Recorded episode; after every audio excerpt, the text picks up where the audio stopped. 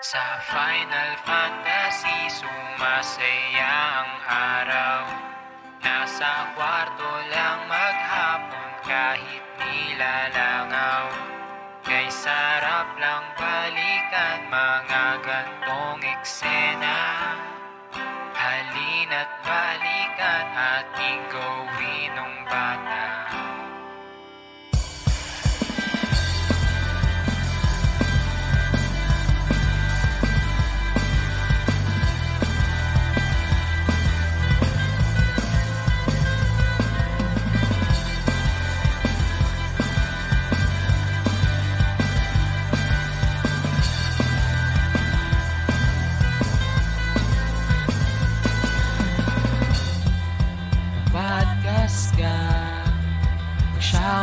Shoutcast ka Kahit isa lang ang Nakikinig sa'yo.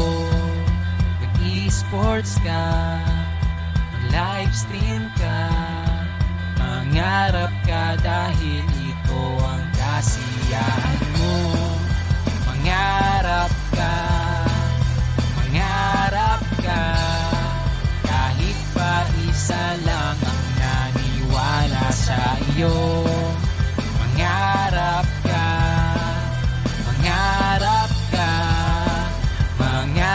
ka dahil ito ay kasiyahan mo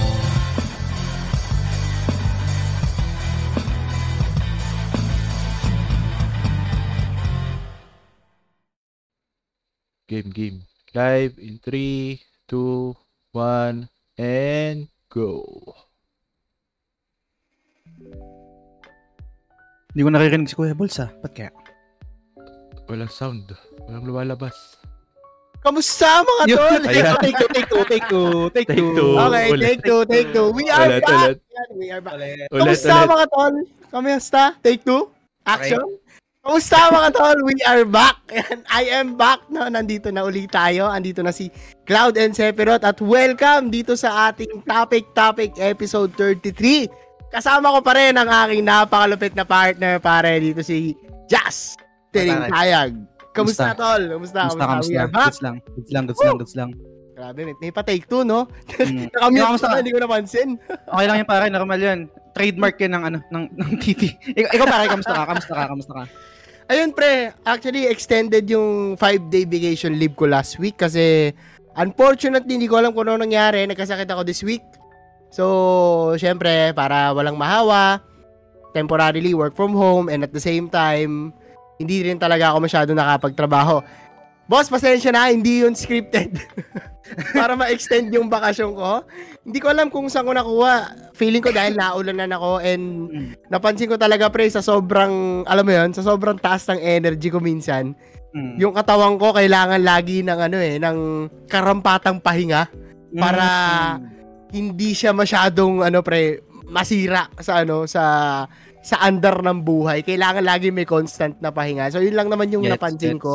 Habang nagpapahinga ako pre, natapos ko yung Horizon Forbidden West. Uy, grabe, ang bilis ah. Grabe pre, oras 80 yun? Anong oras yun? nasa, nasa ano ako, nasa 30 hours of gameplay. Something like that, 20 to 30, 30 hours of gameplay. Ah, minainline mo lang. Ang bilis ah, para sa thir- parang 30 hours, ganyan. Actually, hindi lang yung mainline pre. In terms of trophy hunting, 80% na ako. Hmm. Ah, So, mabilis parang- lang pala yun. Nakala ko mga nasa 50 to 80, ano yun, yung... Mabilis Oh. lang siya. Ang mga naiwan na lang, pre, ito yung medyo hindi ko alam kung itutuloy ko pa.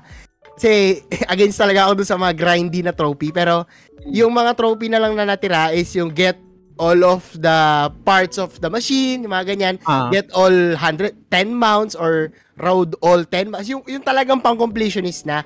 Yes. Pero, nag-trophy hunting ako for the sake of every distinct thing na kaya kong makita dun sa laro. Kung Mm. ano yung mga pwede pang mangyari, ano yung mga side quest na talagang may bura, may may buga, hmm. may bigat pre, na talagang hindi lang siya basta fetch quest. Talagang nag-enjoy ako pre all throughout. Nice. At- Medyo sa dulo na lang talaga nanapak yung game sa akin na talagang nag-hook punch.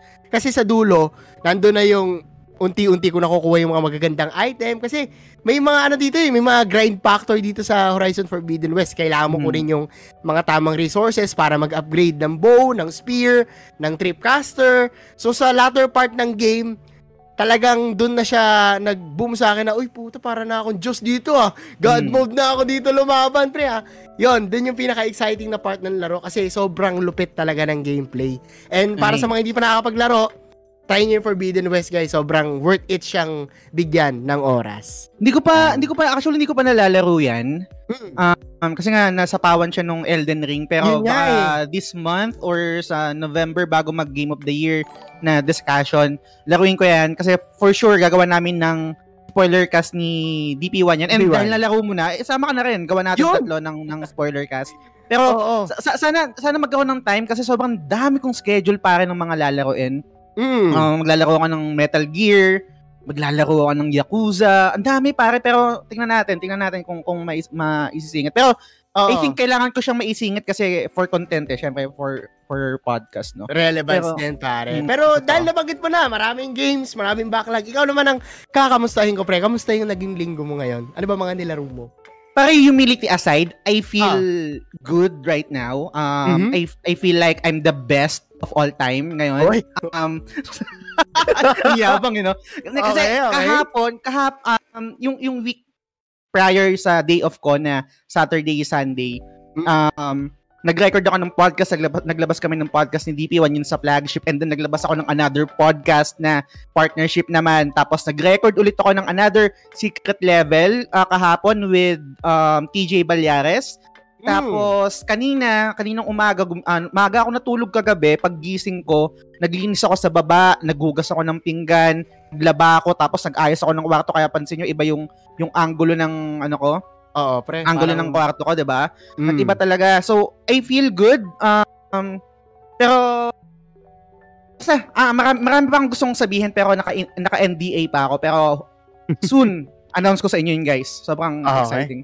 Kaya pala medyo mumiminimalist ka dyan pre sa likod mo. Parang wala masyadong clutter na nakikita. Talagang Oo, malinis wala pre. pa eh, wala pa eh. Pero lalagyan ko yan. Bala ko dito sa may likod, bala ko maglagay ng, gusto ko magpagawa nung ano, kung familiar kayo dun sa ET1 class, yung Danbam na parang lighting-lighting na keme-keme, or baka portrait ng Reply 1988 kasi yung dalawang parang yung top 1 ko kasi ng K-drama of all time is ngayon ET, ET1 class and then number 2 yung ano number 2 yung Reply 1988 medyo may hirap lang yung position ko ngayon kasi yung ilaw nasa likod ko tapos meron lang akong ring light.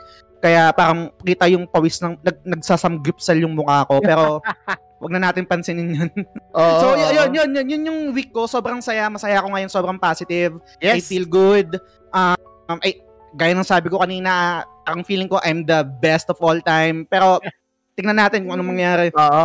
Ayan, sige pre, dahil you feel good of all time, batiin na muna natin sila, no? Yung mga nandito na sa ating comment section. Pinakauna, guys, I hope you don't mind, no? Da- sabi ko, kakagaling ko lang sa sakit, so baka minsan magkaroon ako ng, pa- iba yung boses ko ngayon, pagpasensyahan nyo na, pero tatawid ko tong show na to. Andito si Ace, pinakauna, pre, game agad, pag ganyan. Shoutout sa'yo, Ace. Di ko alam ba't may hawak kong ballpen. DJ, nandito na rin, yun, no? At si Bib, sabi niya, tambay lang ako, abang ako topic niya today. No? Parang may tanim, ah. Parang may binigyan na naman to, ah. Sabi ni Owa, Tess, ayan, dyan, dito rin si Direk, Owa, ayan. Direk, salita ka nga, Direk.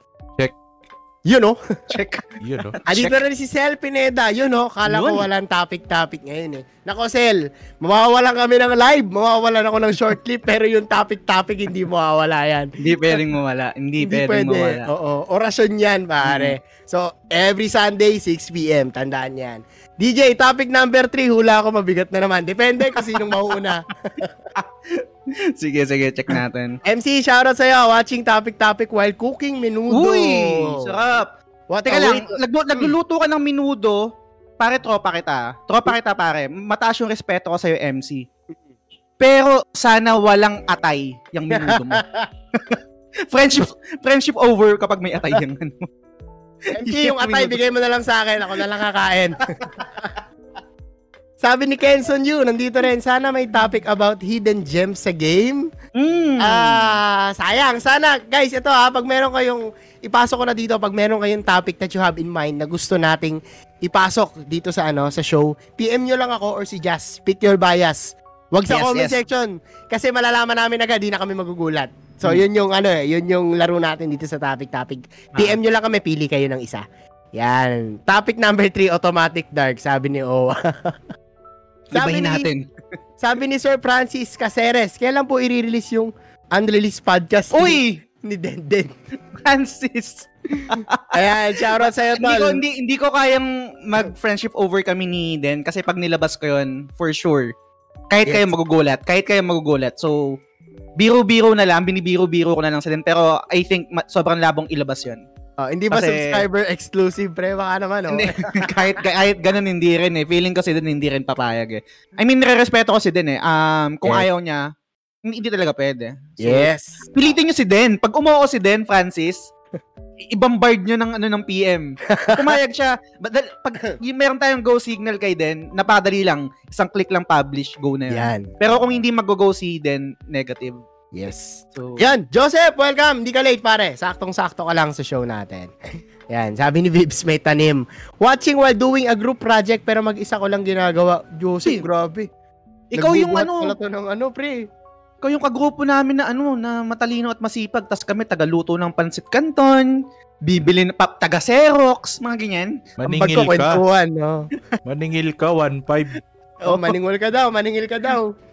Oh, yan, minudo with atay is you, sabi ni DJ at si MC. Sorry, pre, merong atay request ni Habi. oh, GG, pag may request ni Habi. Yan. Okay lang yan. So, John, mga tol, welcome ulit at ah, para sa mga bago dito sa show at syempre dun sa kabila natin, nandito na rin si Shaney, si Lexus nandito, stay well Kuya Balls pare, what's up, welcome sa show at nandito yung aking kapatid, si JD Bulinaw, the Wheel of D, shout out habang Yun, oh. nagtatrabaho. Shout out sa'yo tol, kamusta? Shout out, ah, sir. Galingan mo dyan sa trabaho kasi Sunday may ano to eh, dito anak ng Diyos sa ngayon, yung off niya, hindi weekend. Mm. Ayan, shoutout sa inyo guys and syempre sa mga nag-like din kay Jester nandito and si G. Ayan, ah, para sa mga bago tol, ano ba yung topic-topic? Ulitin ko na lang ulit, alam nyo na to, yung gaya ng palagi nating sinasabi. Yung topic-topic is a hangout show every Sunday, 6pm, kung saan meron kaming dalawang topic ni Just Bao na hindi namin alam pareho ang konteksto. Kumbaga, aside sa pagiging hangout natin to sa community, sa inyo, mga tol, eto na rin yung isang practice natin ng critical thinking, argumento, debate, at syempre, maging makabuluhan yung araw natin bago tayo sumabak sa mga lunes ng buhay natin. Totoo. Grabe. Hindi, Ganda hindi nun, yun ano pre, hindi, hindi yun sulat ha. Galing, galing pare. Lupet. Oo. I am back pre, I am back talaga. You're back. Pare. Yes. Welcome back. Skrak. Okay. So, Pare, mm, na-explain mo kung ano yung ibig sabihin ng titi, no? yes. And nasabi ko rin kanina parang I feel good right now. Ang dami kong mga errands na natapos, Yes. content creation, nakapaglinis ako, nakapaglaba ako, napakain ko na yung pusa ko. Gusto kong kunin yung yung spot ng first topic pare. Ako na magbabato. Hindi na nagtanong. Go ahead, pre. Go ahead. Sabi, sabi nga dito ni Shaney, pasok ko lang. Sana all best version of thyself. Na ngayon lang to kasi sobrang dark ko eh. Sobrang dark ko na tao. Sobrang pessimistic ko. Sobrang rare na may mga pagkakataon katulad nito na I feel good talaga. Na, kasi ang dami kong achieve na mga task eh. Parang mga side quest. yes. So, yun. Um, that being said, no, dahil sobrang saya ko ngayon, kailangan natin ng balance eh. Kailangan nating ibaba yung yung happiness na nararamdaman. Kasi pag sobrang saya ko, Mm. feeling ko hindi realistic yun eh. Hindi talaga realistic yun. Parang may mali. So, kailangan nating baguhin, kailangan kong malungkot, kailangan nating magalit, kailangan nating, ako pala personally, kailangan kong Okay. makaramdam ng, ng balance eh, na talagang, ay, ang saya mo ah. Dapat mong maging, dapat kang maging malungkot. Parang ganun, ganun ako pare, ganun akong klaseng tao eh. Okay. Ayaw mo i-maximize yung saya mo. Pressure ka? Hindi. Ayoko nun. Pag mas, okay na ako, na-achieve ko na, masaya na ako, kailangan kong ibaba yung sarili ko sa pedestal, kailangan kong bumaba, kailangan kong makatapak sa lupa. Tama na yun na medyo naabot ko yung langit ng pakonte, kailangan kong bumaba. That Okay. being said, ang gusto kong first topic natin is three reasons kung bakit hindi maunlad ang bansang Pilipinas. Putang ina no.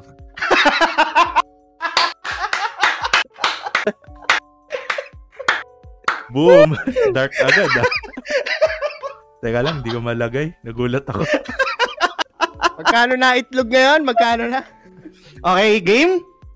Guys, alam ko medyo yung Oh. topic eh. Pero sana maging um, respeto tayo sa mga isasagot ng mga tropa natin, ako kay Kuya Balls, yung mga nakikinig, mga nanonood. Respeto lang and be minded. Kumbaga parang ilabas lang natin. So, top 3 reasons kung bakit hindi maunlad ang bansang Pilipinas. Ay, May nako. pala pag masaya ka, no? Maganda ba yung setup ko, pare? Pla- plan- planado yun, pare. Kailangan kong sabihin ng masaya ako, tapos ibababa. Maganda, pre. Nakakaulol. okay, grabe. Top 3 reasons why hindi maunland. Ay, ma- oh, direct. Maunland. Ay, Naging lupa yung... teka, teka, no. Masyado Okay, nagulat. eh. Nagulat sa dark mode, eh. Oh, ma- Ay. Natawa ko. Sorry, sorry. Excuse me. Maulat. Ay. Ano yun pa? Sige lang, take your time. Okay, okay, okay. Okay, okay, okay, okay, okay, okay. Ay, excuse me po. proper. okay, sige. ah, gusto mo basa mo ng comment? Sige, parang magbasa ka. Ah, sabi ni ano dito, sabi ni Joseph, sulat ko pangalan niyo sa one port. Basta ab- abot kayo tig 50 pre. Parang mahina yung 50. Parang mahina yung 50. Taasan mo ng konti yung bar. Uy mo 3 digits yan. Yan. Sabi ni Sel, sarap ng Red Horse, you know. Ngayon na lang uli may uminom dito sa topic-topic, no? Pass muna ako ngayon kasi alam niyo na, iba yung boses Goods lang, ngayon. lang. Kape muna tayo. Nagdasal ba muna kayo? Sabi ni Jeff. Ay, nako. Sabi ni Ace, parang bagay sa akin yung Dallas Maverick Cup ni Kuya Balls. Ako pre, yan lang ang kilala kong team sa NBA, kaya pagpasensyahan mo na. Sabi ni Jeff, ayun, let's go. Sir Ren, welcome sa show. At si. Sel Pineda, sabi niya, baka pwedeng i-move itong show nyo ng 9pm. Ah. Masyadong maaga para mag-red horse ako si Ma- Madami Madami pinagagawa si Commander. Joke lang. Chill lang, Actually- ano, pwedeng Hmm. Sunmig or Lemon Dew. Hindi sponsored yan ah. Pero, actually, dapat magle-Lemon Dew ako. Kaso medyo pricey. Kaya nag-Redders na lang ako. Depende sa budget.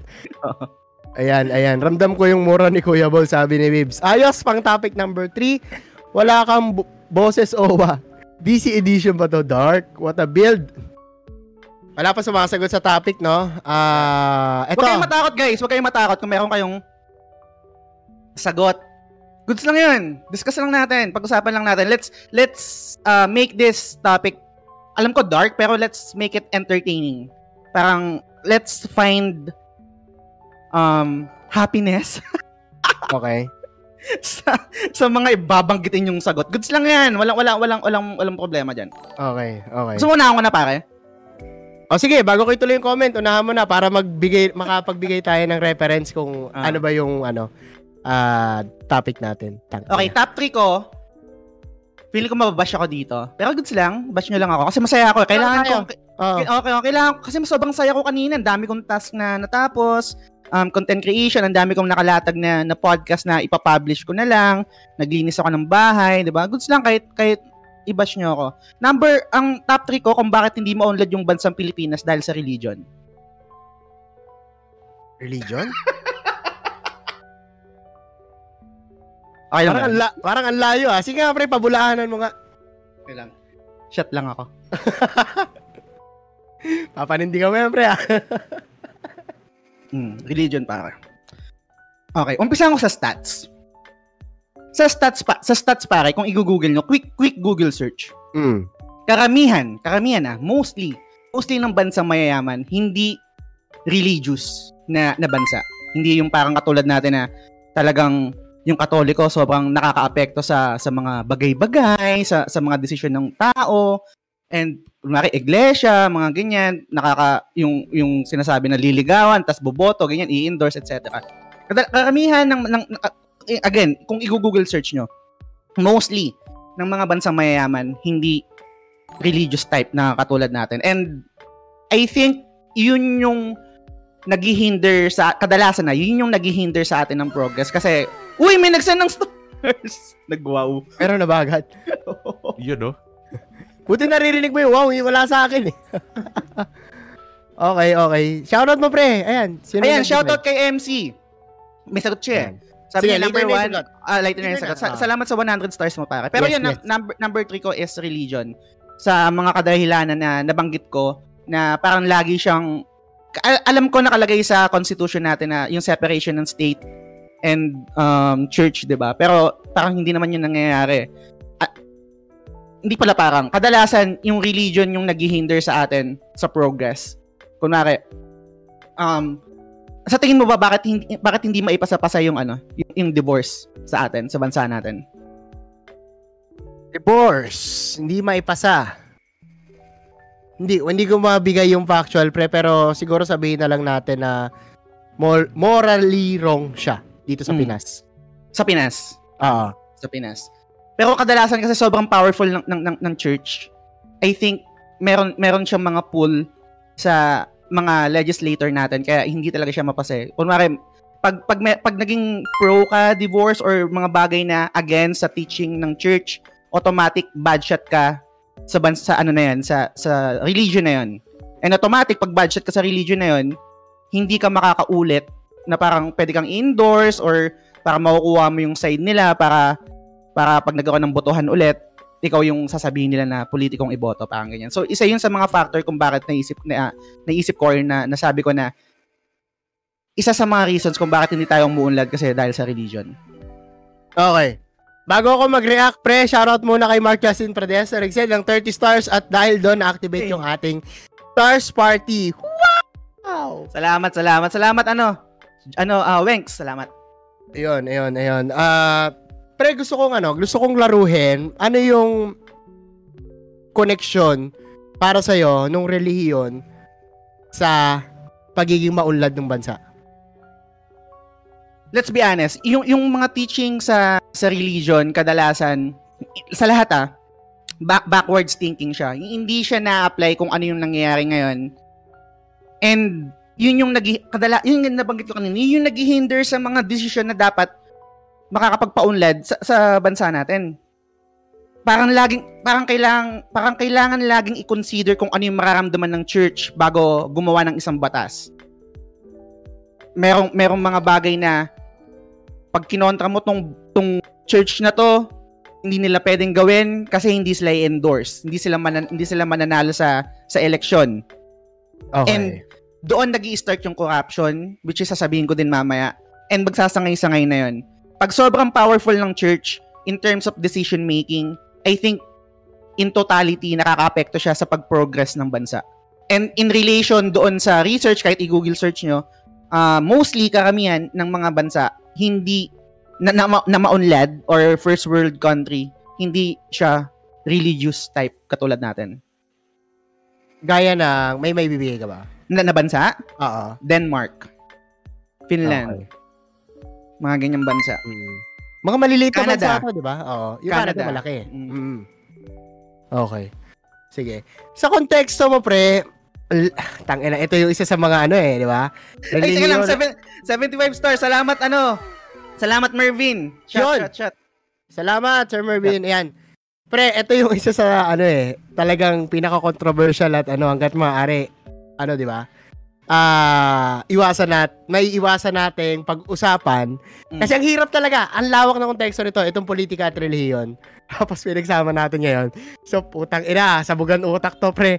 At, ayan. Kaila- kailangan ko malungkot eh, kasi ang saya ko eh. Okay. Mm. Siguro doon sa sinabi mo na tama yung sinabi mo eh na pag may ginawang batas, pwedeng may may portion na hindi sasang-ayon sa yung quote unquote isang relihiyon.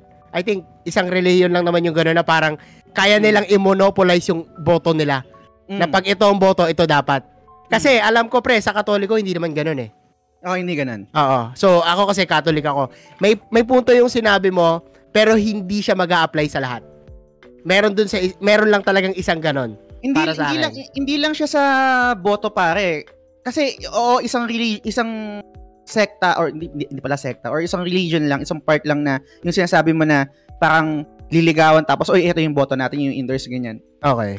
in totality pare sa lahat ng pag pag pag ang batas binase mo kung ano yung religion I don't think yun yung kailangan natin para umunlad eh. Kailangan nating mas advance. Kunwari, nab- nabanggit ko yung divorce. Napakasimpleng batas lang nun na ipat- ipasa sa atin. Bakit hindi siya napapasa? Kasi nabanggit mo hindi morally. Bakit hindi morally? Ba't hindi morally siya Moral- para sa'yo? Morally right. Oo. Oh, morally right. Ba- Sa bakit? Ah, Parang hindi ko mag- mag-gets kung bakit hindi siya morally right eh. 'Di ba? Parang ang daming ang dami, ang dami kong pwedeng ibigay na scenario na bakit na, ba- na bakit kailangan natin yung divorce. Isang example lang yun ha, not necessarily na parang yun na yung main reason. Mm. Yun lang yung nabigay ko na isang glaring um, example na talagang nakaka-apekto sa gawa ng batas. Kasi nga, kinoconsider nila yung makaramdaman ng ng church, makaramdaman ng ng, ng katoliko. Mm. And I think pag pag doon tayo nagbabase sa paggawa ng mga batas para ikauunlad natin, sobrang olats talaga. Sobrang olats yun.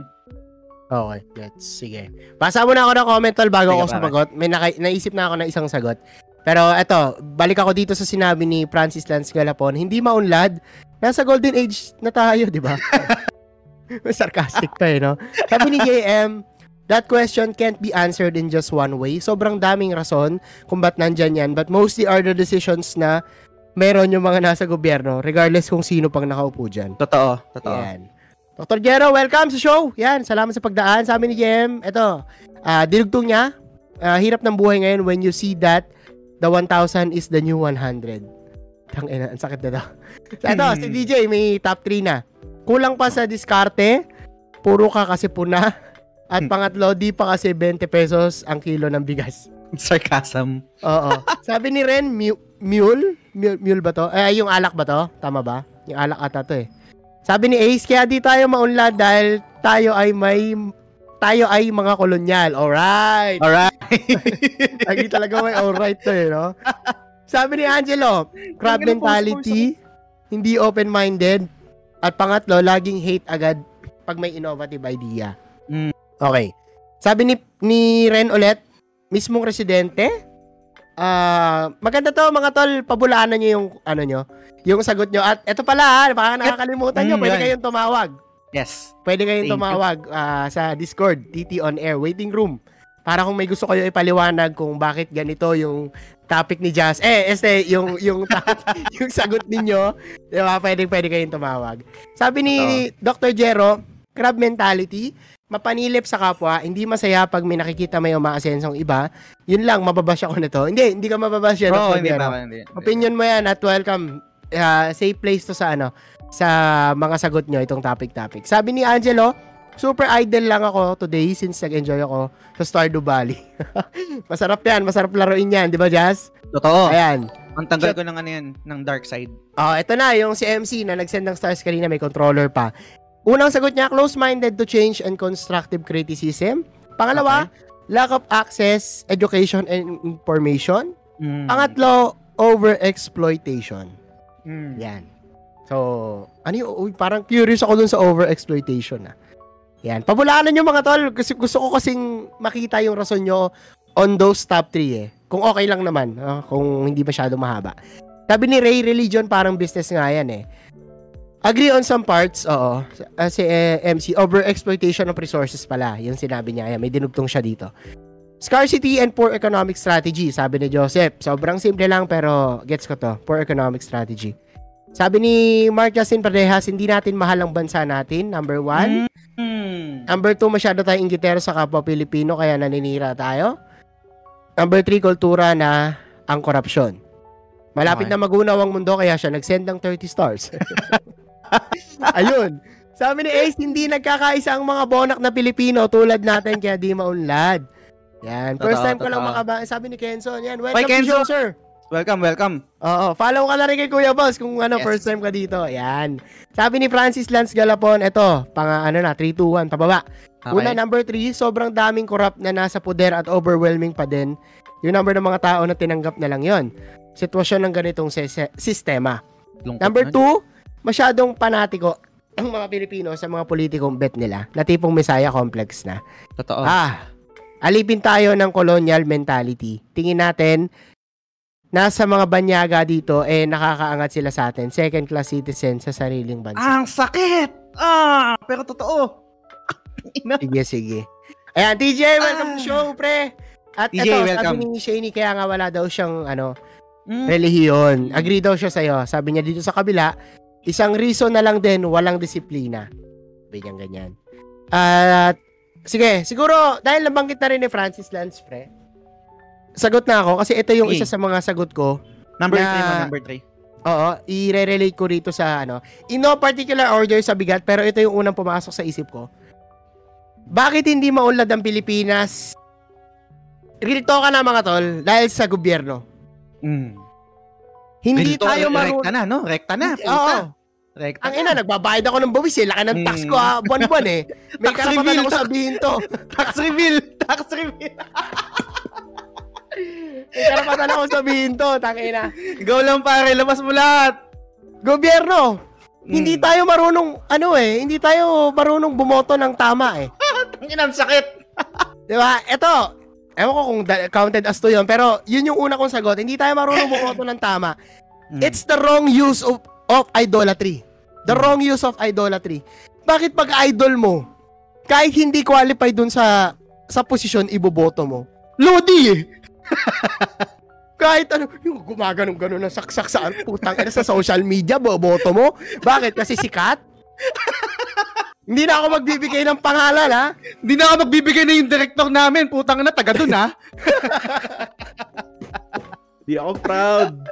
pero pero ganito pa, isa pa pre, isa pa. Meron Okay. akong ano, mer- merong kaso. Okay. Meron ng record ng Hmm. draft and corruption. Mm. Utang ina, i-re-elect pa din. Ano ba problema nyo, mga tol?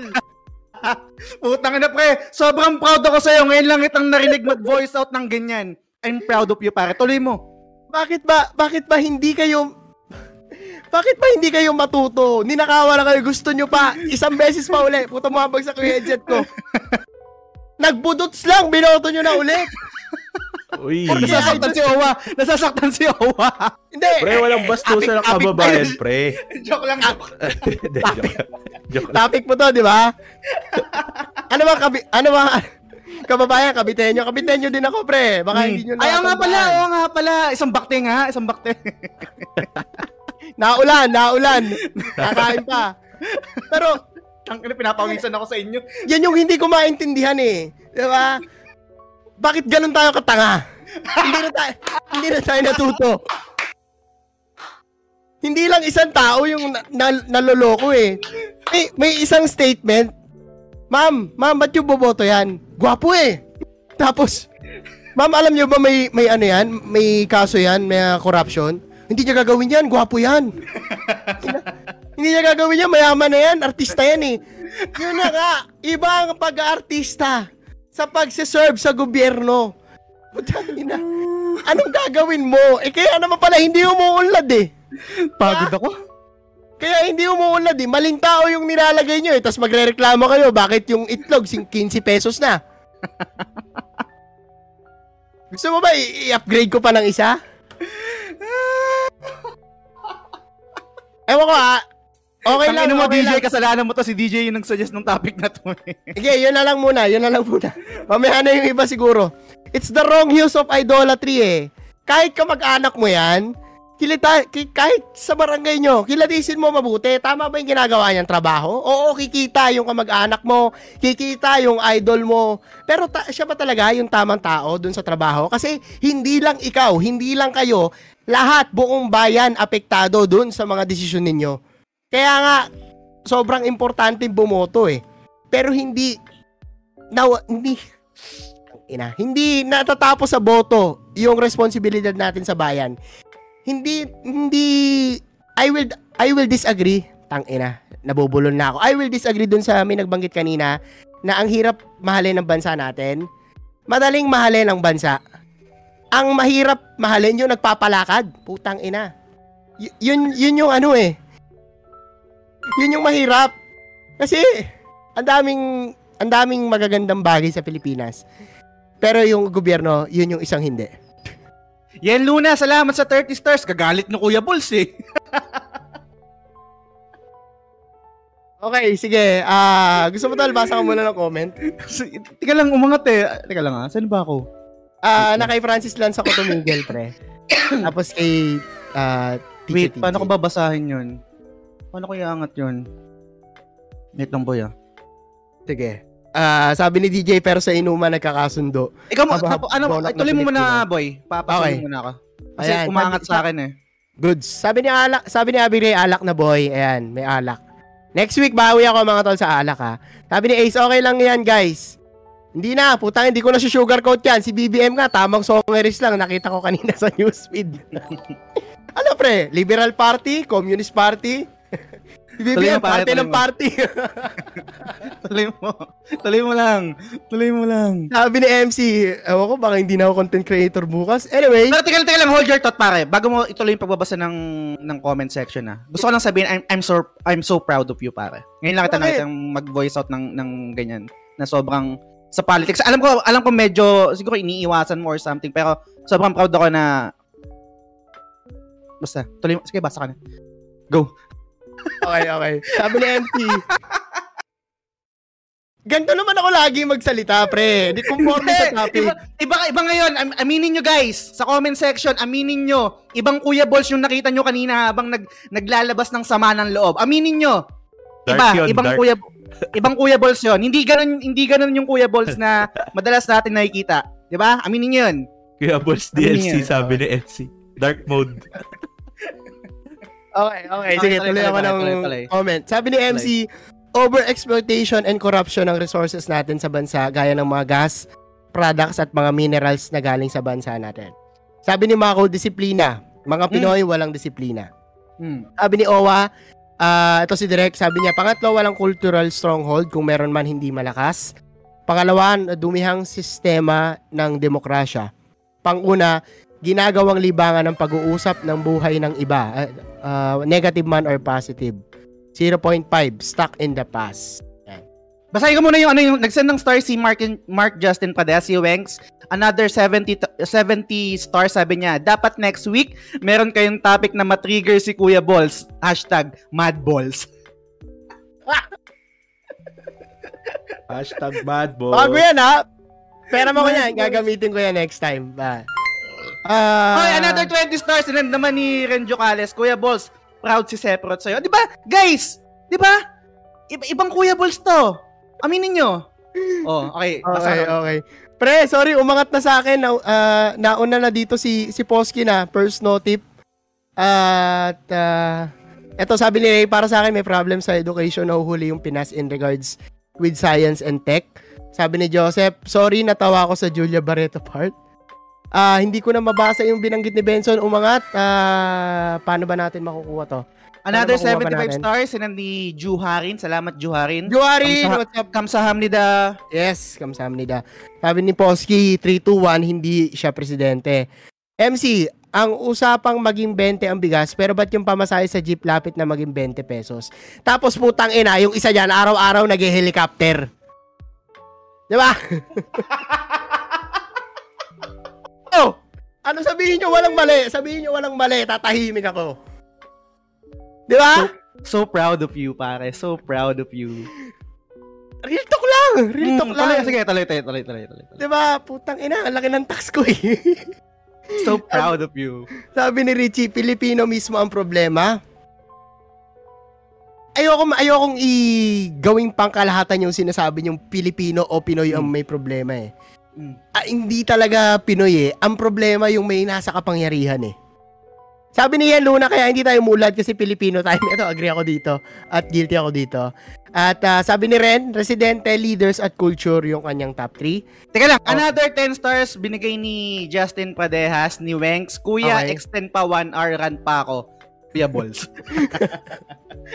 Okay, sige pre, ikaw sa baba ha. Andito pala ako sa taas kasi para masalo ko silang lahat eh. Ah, Name sige, drop, sige. name drop. Sabi ni Angelo, true lang, na si Mike Rubio, tawa ng tawa. Sabi ni Jeff, kasi bad boy siya dati at ang ganda ng rendition niya ng Wonderful Tonight. Maganda!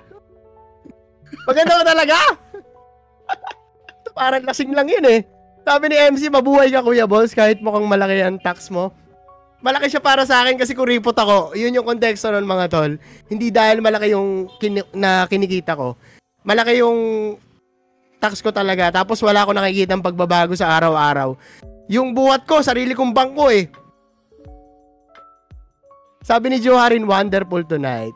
DJ, yung tax nyo pinampa-party. Putang ina.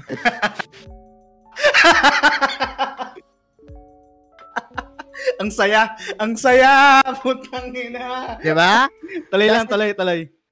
Ano yung ano, may, meron ako nabasang article, ah, non-verbatim, pero puta, na, naka isang bilyon na tayo sa isang buwan.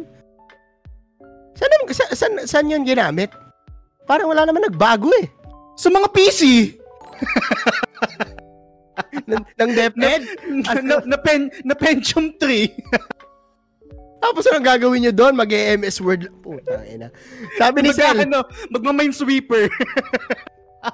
Baka Lods, pwede doon mag ano, Marvel Spider-Man. Feeling ko kaya eh, no? Kaya Feeling ko kaya. Oo. Kaya. Does it rhyme with Cavite? Sabi ni Mark Justin Padejas. Sel, sabi ni Sel, high blood na. Palitan na ang kape na Red Horse mo, Kuya Balls. Wala eh, wala akong ano, Red Horse dito eh. Sabi ni Richie, may agimat. Yan, tangin na. Budots is the key, sabi ni Francis Lance. Pasok pa din yung lack of education. Totoo. Eto. Dominador, sabi ni MC. Sabi ni Mark Justin Padejas, pakimura po mga kamag-anak. Ay, okay. Sabi ni Posky, ni-interview ko yung isang voter, usapang trip-trip lang. Binoto niya si Budots dahil daw para alam niya na kung sino magnanakaw sa kanya. Hindi ko alam kung joke lang to, pero nakaka-trigger yung ganito eh, na doon na lang tayo sa dati, doon na lang, ah, Pinoy, di ba? Mahilig magbiro. Doon na lang tayo sa alam nating nanakawan tayo, hindi na doon sa qualified. qualified, no? Hindi ko alam kung ba't mas pinipili nyo yung gano'n na nanakawan na lang tayo. Eh, nag-comment si ano, teka lang pre, oh, hold your thought. Guys, Sige. comment yung Madballs sa hashtag Madballs. Okay, sige pare, tuloy ka na. Hashtag Madballs. Sabi ni Trending Angelo, natin yan. nakakainis yung kasi gwapo. What the fuck is this beauty pageant? Totoo. Totoo. Ito, si Jokno, isa yun sa mga talagang kung usapang qualified, pasok eh. Totoo. Tapos Follow niyo siya, follow niyo siya sa TikTok, nagbibigay Yes. siya ng mga advices. Oo, oo, yung may may tawag siya sa mga followers niya no, parang uh, your arm of uh, knowledge. Yun yung binabanggit niya palagi. Tapos ipapasok nyo yung laging viral, yung laging top 1 sa YouTube. Tapos ngayon naglolokohan sila nung Wonderful Tonight about sa about sa mga batas nila ngayon. Hindi ko na talaga maintindihan, tol. Nakakasuka yung mga balita natin lately. Manonood na lang ako ng Bubble Gang. Sabi ni Benson, combination din kasi ng pagiging close-minded dahil sa religion and lack of education. Plus yung dami ng political dynasty. Ito, ito, maganda sagutin to political dynasty. Ah, totoo. Hindi mo matatanggal ang apelido. Totoo. Another 10 stars binigay ni Ja. Pare, isang send mo na 100. Huwag nang paisa-isa. Pag nyo, move, on, move on na kayo. Work from home. Troll agent. Hashtag madballs. Andiyan na ba si Drew? Wala, wala pa si Drew? Wala, Wala, wala, wala pa. si Drew, wala pa. Drew. Ah, sige, sige. Tag natin, tag natin. Nagalit ako Kuya Boss yun. Ayan, andito na ako sa mga nagsisend ng stars. So, maraming maraming salamat mga tol. Hindi, sa totoo lang, pwede nyo akong ano ah, ah, my statement is my own. Pwede nyo akong salungitan, salungitin sa mga binanggit ko. I am welcome to criticisms. I am welcome to be corrected kung gusto nyo talaga at kung kaya nyo parindigan kung meron talagang mali sa mga binanggit ko, walang problema para sa akin at ah, growth natin lahat yan pare-pareho. Pero in hindsight yun talaga yung nakikita ko eh. And I think sa edad ko, I'm old enough to think and to see that this is already wrong. Mm. Shoutout rin pala kay Maynard, no? Na-read tayo ng kaka-computer mo yan. Shoutout sa Uy! sir. Maraming maraming salamat. Salamat, salamat yan, mga retro gamers, na tropa natin yan. Si Kuya Boss baka mabinat. Hindi, goods lang. Sabi ni Rodel, di maunahan, mga Pinoy talaga walang pakialam kung sino dapat iboto o mananalo. Mahalaga sa kanila, malagyan ng indelible ink, yung daliri nila para may maipost sa FB. Mm. Okay, okay, gets. Sabi ni Jeff, bigyan ng isang case ng Red Horse yan si Kuya Balls sa Sabado. Grabe yung unlock ang Kuya Balls. Kuya Balls DLC, okay. Sabi ni Maku, walang disiplina.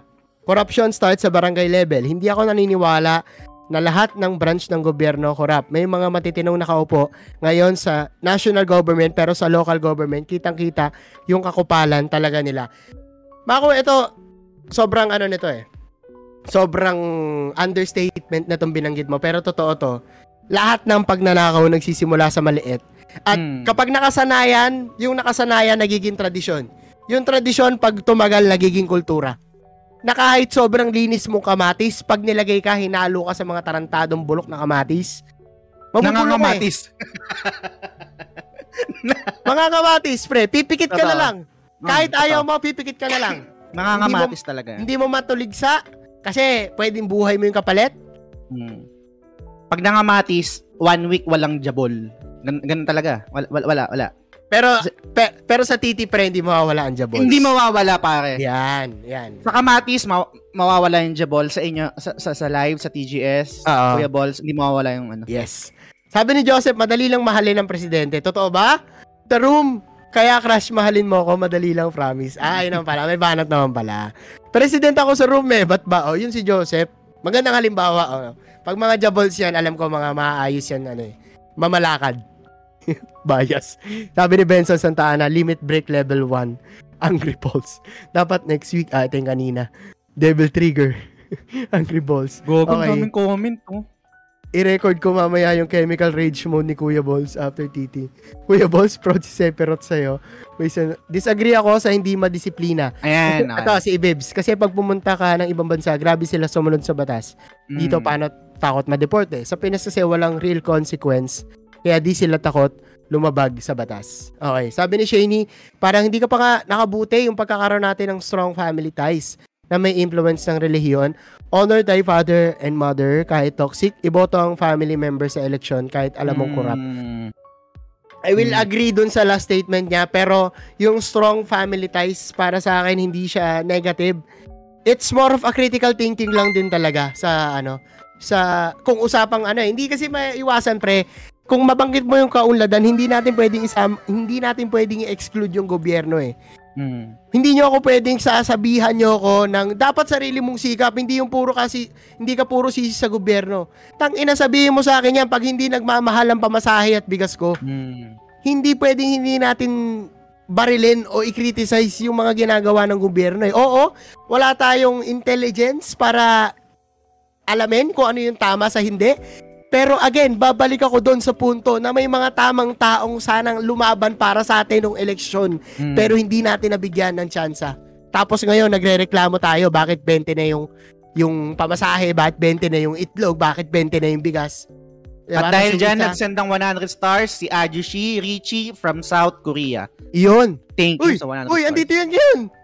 Hindi, joke lang. Ah, okay, okay, okay.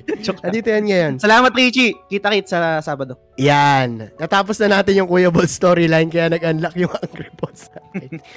Ayan, okay, okay, sige. Skip ko na yung mga Angry Balls. Maraming maraming salamat. Si Rubberman at si Chopper, sabi ni Albert, anong konteksto nito? Hindi ko na, Hindi ko na hindi ko, hindi ko gets. Ayan. Kaka-computer mo yan, na-read ka tuloy, sabi ni Ian Luna. Yan, let's go, let's go. Salamat sa sa raid, Sir Ay, Maynard. salamat sa raid, guys. Thank you, thank you. How much? Follow kayo sa The Game Silog Show. Kung di pa nakapollow sa The pala, Game Silog Show, follow oo. kayo. Kay Kuya Balls, follow kayo. Since may nag-grade, ah, ito yung topic-topic guys. Baka lang magulat kayo. Ito yung ating hangout show every Sunday. Ulitin ko na lang din para sa mga bago kung saan may mga binabato talaga kaming topic na pinag-uusapan namin ni Jazz. Pwede niyo follow si Jazz at yung flagship niya ng Spotify sa The Game Silog Show at sa akin naman sa Kuya Balls yung aking Facebook at TikTok. Yan. Short plug lang. Yan. Go. Show proper. Sabi ni Mako, disagree ako Kuya Balls sa sinabi Yan. mo na yung namumuno yung problema. Example, hindi tayo kinokontrol ng government kung ilan yung dapat maging anak natin.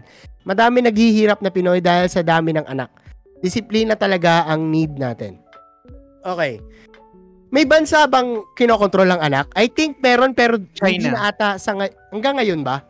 Hindi ko sure. Yung parang dalawa ko, lang China yung lang anak, yung, ganon, China, ay, oh? I think China yung last na rinig ko na ganyan na may control sa anak. Parang may limit Okay. lang.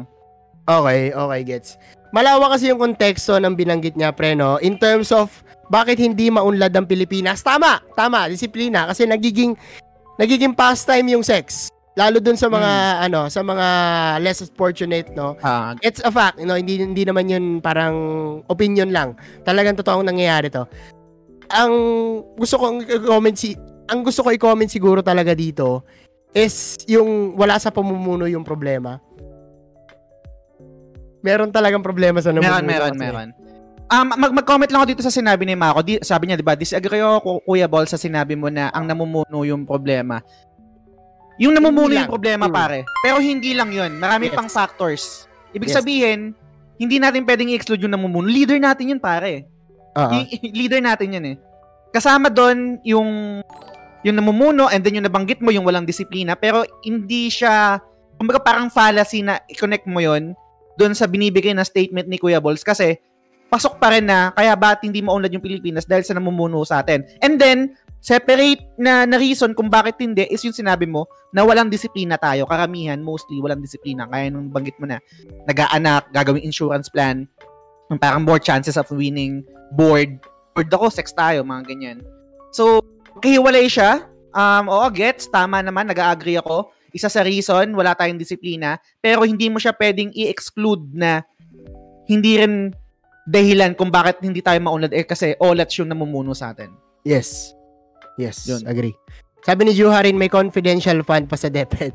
Okay, hindi ko to alam. Ko Si alam Jeff, yan. Yung nanay kasi ni BBM mahilig sa rubber shoes. Okay, okay. Mm, gets. intended. Yun pala, Okay, yun pala okay. yun. Sabi ni Ace, madami akong tropang nagbabarko, tuwang-tuwa sa 57 pesos per 1 dollar ngayon. Sa bagay, nagpasalamat pa kay. Po- Potang enang yan, di nila alam kung gaano kalugmot yung ekonomiya, di ba? Yung mga ganung part, sarili lang iniisip, basta sila nakaluwag, okay sila. Which is mali eh, di ba? Yes, may mga privilege sa tao. Sabihin natin, nasa side ako ng privilege. Mainly because hindi naman ako yung sobrang mahirap. No? Kumbaga may kaya rin ako in terms of my family and sa katayuan ko ngayon bilang individual, meron akong kinikita na kaya kong sabihin na may kaya ako. No? Sa kabilang banda, hindi yung rason o option para kupalin mo yung boto mo sa eleksyon.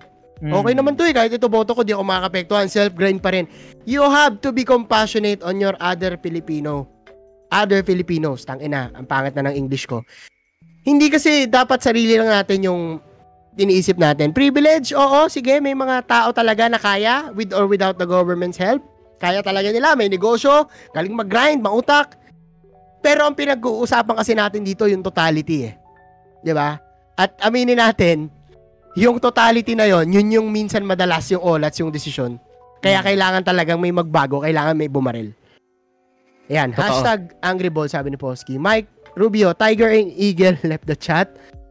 Uh, agree ako kay Joke, no? Super sayang, sabi ni Angelo. Move on na kayo, work from home, troll agent, mad balls. Sabi ni Ren, Mocha Girls is the Kimo Kauso number one. Uy! Asa na nga pala yan? Parang di ko, na, di ko na nakita sa timeline ko yan, ah. Eh, Inaanap mo ba? Hindi naman. Parang okay. Ang mahal na lang kilo ng sibuyas, ba't ganon, Albert? Di ko rin alam eh. Sabi ni 50, Teacher no? Fred, Ay, wala pa. di ako nakaabot sa mud balls, nagpakabit ako ng ceiling fan sa classroom ko. Yan, nice. May improvement. Uy! no? Ro- Roselo Reyes, salamat sa pag-follow. Follow mo din si Kuya Balls. Ayan, ayan, Roselo. ayan. Follow nyo ako, guys. Ito, ito. At yung FB ko lalagay ko na lang dyan sa ano, sa ah, comment section din. Maraming maraming salamat. At ituloy ko yung pagbabasa ng Sige, comment. para. Sabi dito ni Ren, bakit parang celebrity or VIP tingin ng Pinoy sa politician? Hindi ko rin alam. Dapat Weird, ba ganon? Hindi. Sabit sampagita, etc. Pero tayo dapat, tayo dapat Totoo. boss nila. Ay, ay, kailangan, pa, pa, ano, dagdagan ko lang to pare, no? I Mm. think, nung, nung sa botohan kasi, meron akong isang nag, nag, nag- nakakausap na kaibigan, pag boboto tayo ng, ng, ng, ng mga tumatakbong politician, ang ang mindset kasi dapat is employer tayo eh. Okay. Isipin natin na employer tayo at etong mga politician ito eh nag apply sa trabaho para pagsilbihan tayo. 'Di ba? Parang ganoon eh. Kaso hindi kasi yun ang ganun yung nangyari. Kaya doon ko na sabi kung, kung bagay na, na, nauutal ako Oh. ang ang naging re, ang ang naging start kasi nung conversation na yun is kung bakit mo iboboto si ganto, bakit mo iboboto sa ganyan. Parang kunwari ang binoto ko si Lenny. Tapos tinanong niya ako, bakit si Lenny yung iboboto mo? Ang sagot ko doon kasi kunwari ako employer, ano ba yung titignan ko sa aplikante na to? Syempre titignan ko yung pinag-aralan, experience, 'di ba? Yun yung history Pinaglalaban. pinaglalaban, history, plataforma, and kung kung employer ako sa HR ako at kung yun yung pagbabasihan ko para i-hire yung nag apply yun yung titignan ko mga qualification and siya yung pinaka-qualified. So, yun yung naging sagot ko. Kaya, I think yun din yung isang reason kung bakit OLATS kasi hindi natin tinitignan siya sa ganong mindset na pag magboboto tayo ng isang politiko, hindi natin tinitignan na HR tayo, na tayo yung mag-hire sa mga empleyado na to Mm. binoboto natin sa mga kadahilalan na sikat, pogi, artista, apelido. Eh, pasim- pasimplihin ko yung ano ah, yung idea mo. Go. Naghahanap ako sa negosyo ko ng treasurer. Mm. Utang ina, i-hire ko ba yung dating nagnakaw dun sa tindahan ni Aling Nena? Exactly. Di ba hindi? Eh, ba't ginagawa natin yun? Hmm. Ba't ginagawa Hmm. ng iba yon, di ba? Kahit Hmm. kapatid mo pa yan, ba't ginagawa nyo yun? Di ba, hindi ba Dila- ako malulugi doon? Dilawang ka ba? Ako? hindi ko, pre, wala akong ano, wala akong, wala akong kulay. Ang kulay ko, Pilipinas. Okay? Nat- Natitrigger ka ba, pre? Natitrigger, natitrigger ka ba? Let's be honest, natitrigger ka? Trigger saan? Sa topic? Oo, sa topic. Hindi. Iba Natitrigger ako energy sa... mo ngayon, pare. Iba yung energy mo. Pero I'm so, I'm so proud of you, pare. Natitrigger Kaya ako. sobrang, sobrang good sa akin yung nangyayari ngayon. Natitrigger ako sa gobyerno. Hindi ko nga alam kung amplify pa ako pagtapos ito. eh. Pare, dun sa kontrata na pinirman ko, sabi doon, bawal mag... Ewan ko kung meron din ganun sa'yo. Meron bang ganun sa'yo? Meron bang ganun sa'yo? Hindi ko na matandaan. Paano mamaya, i-check ko na lang.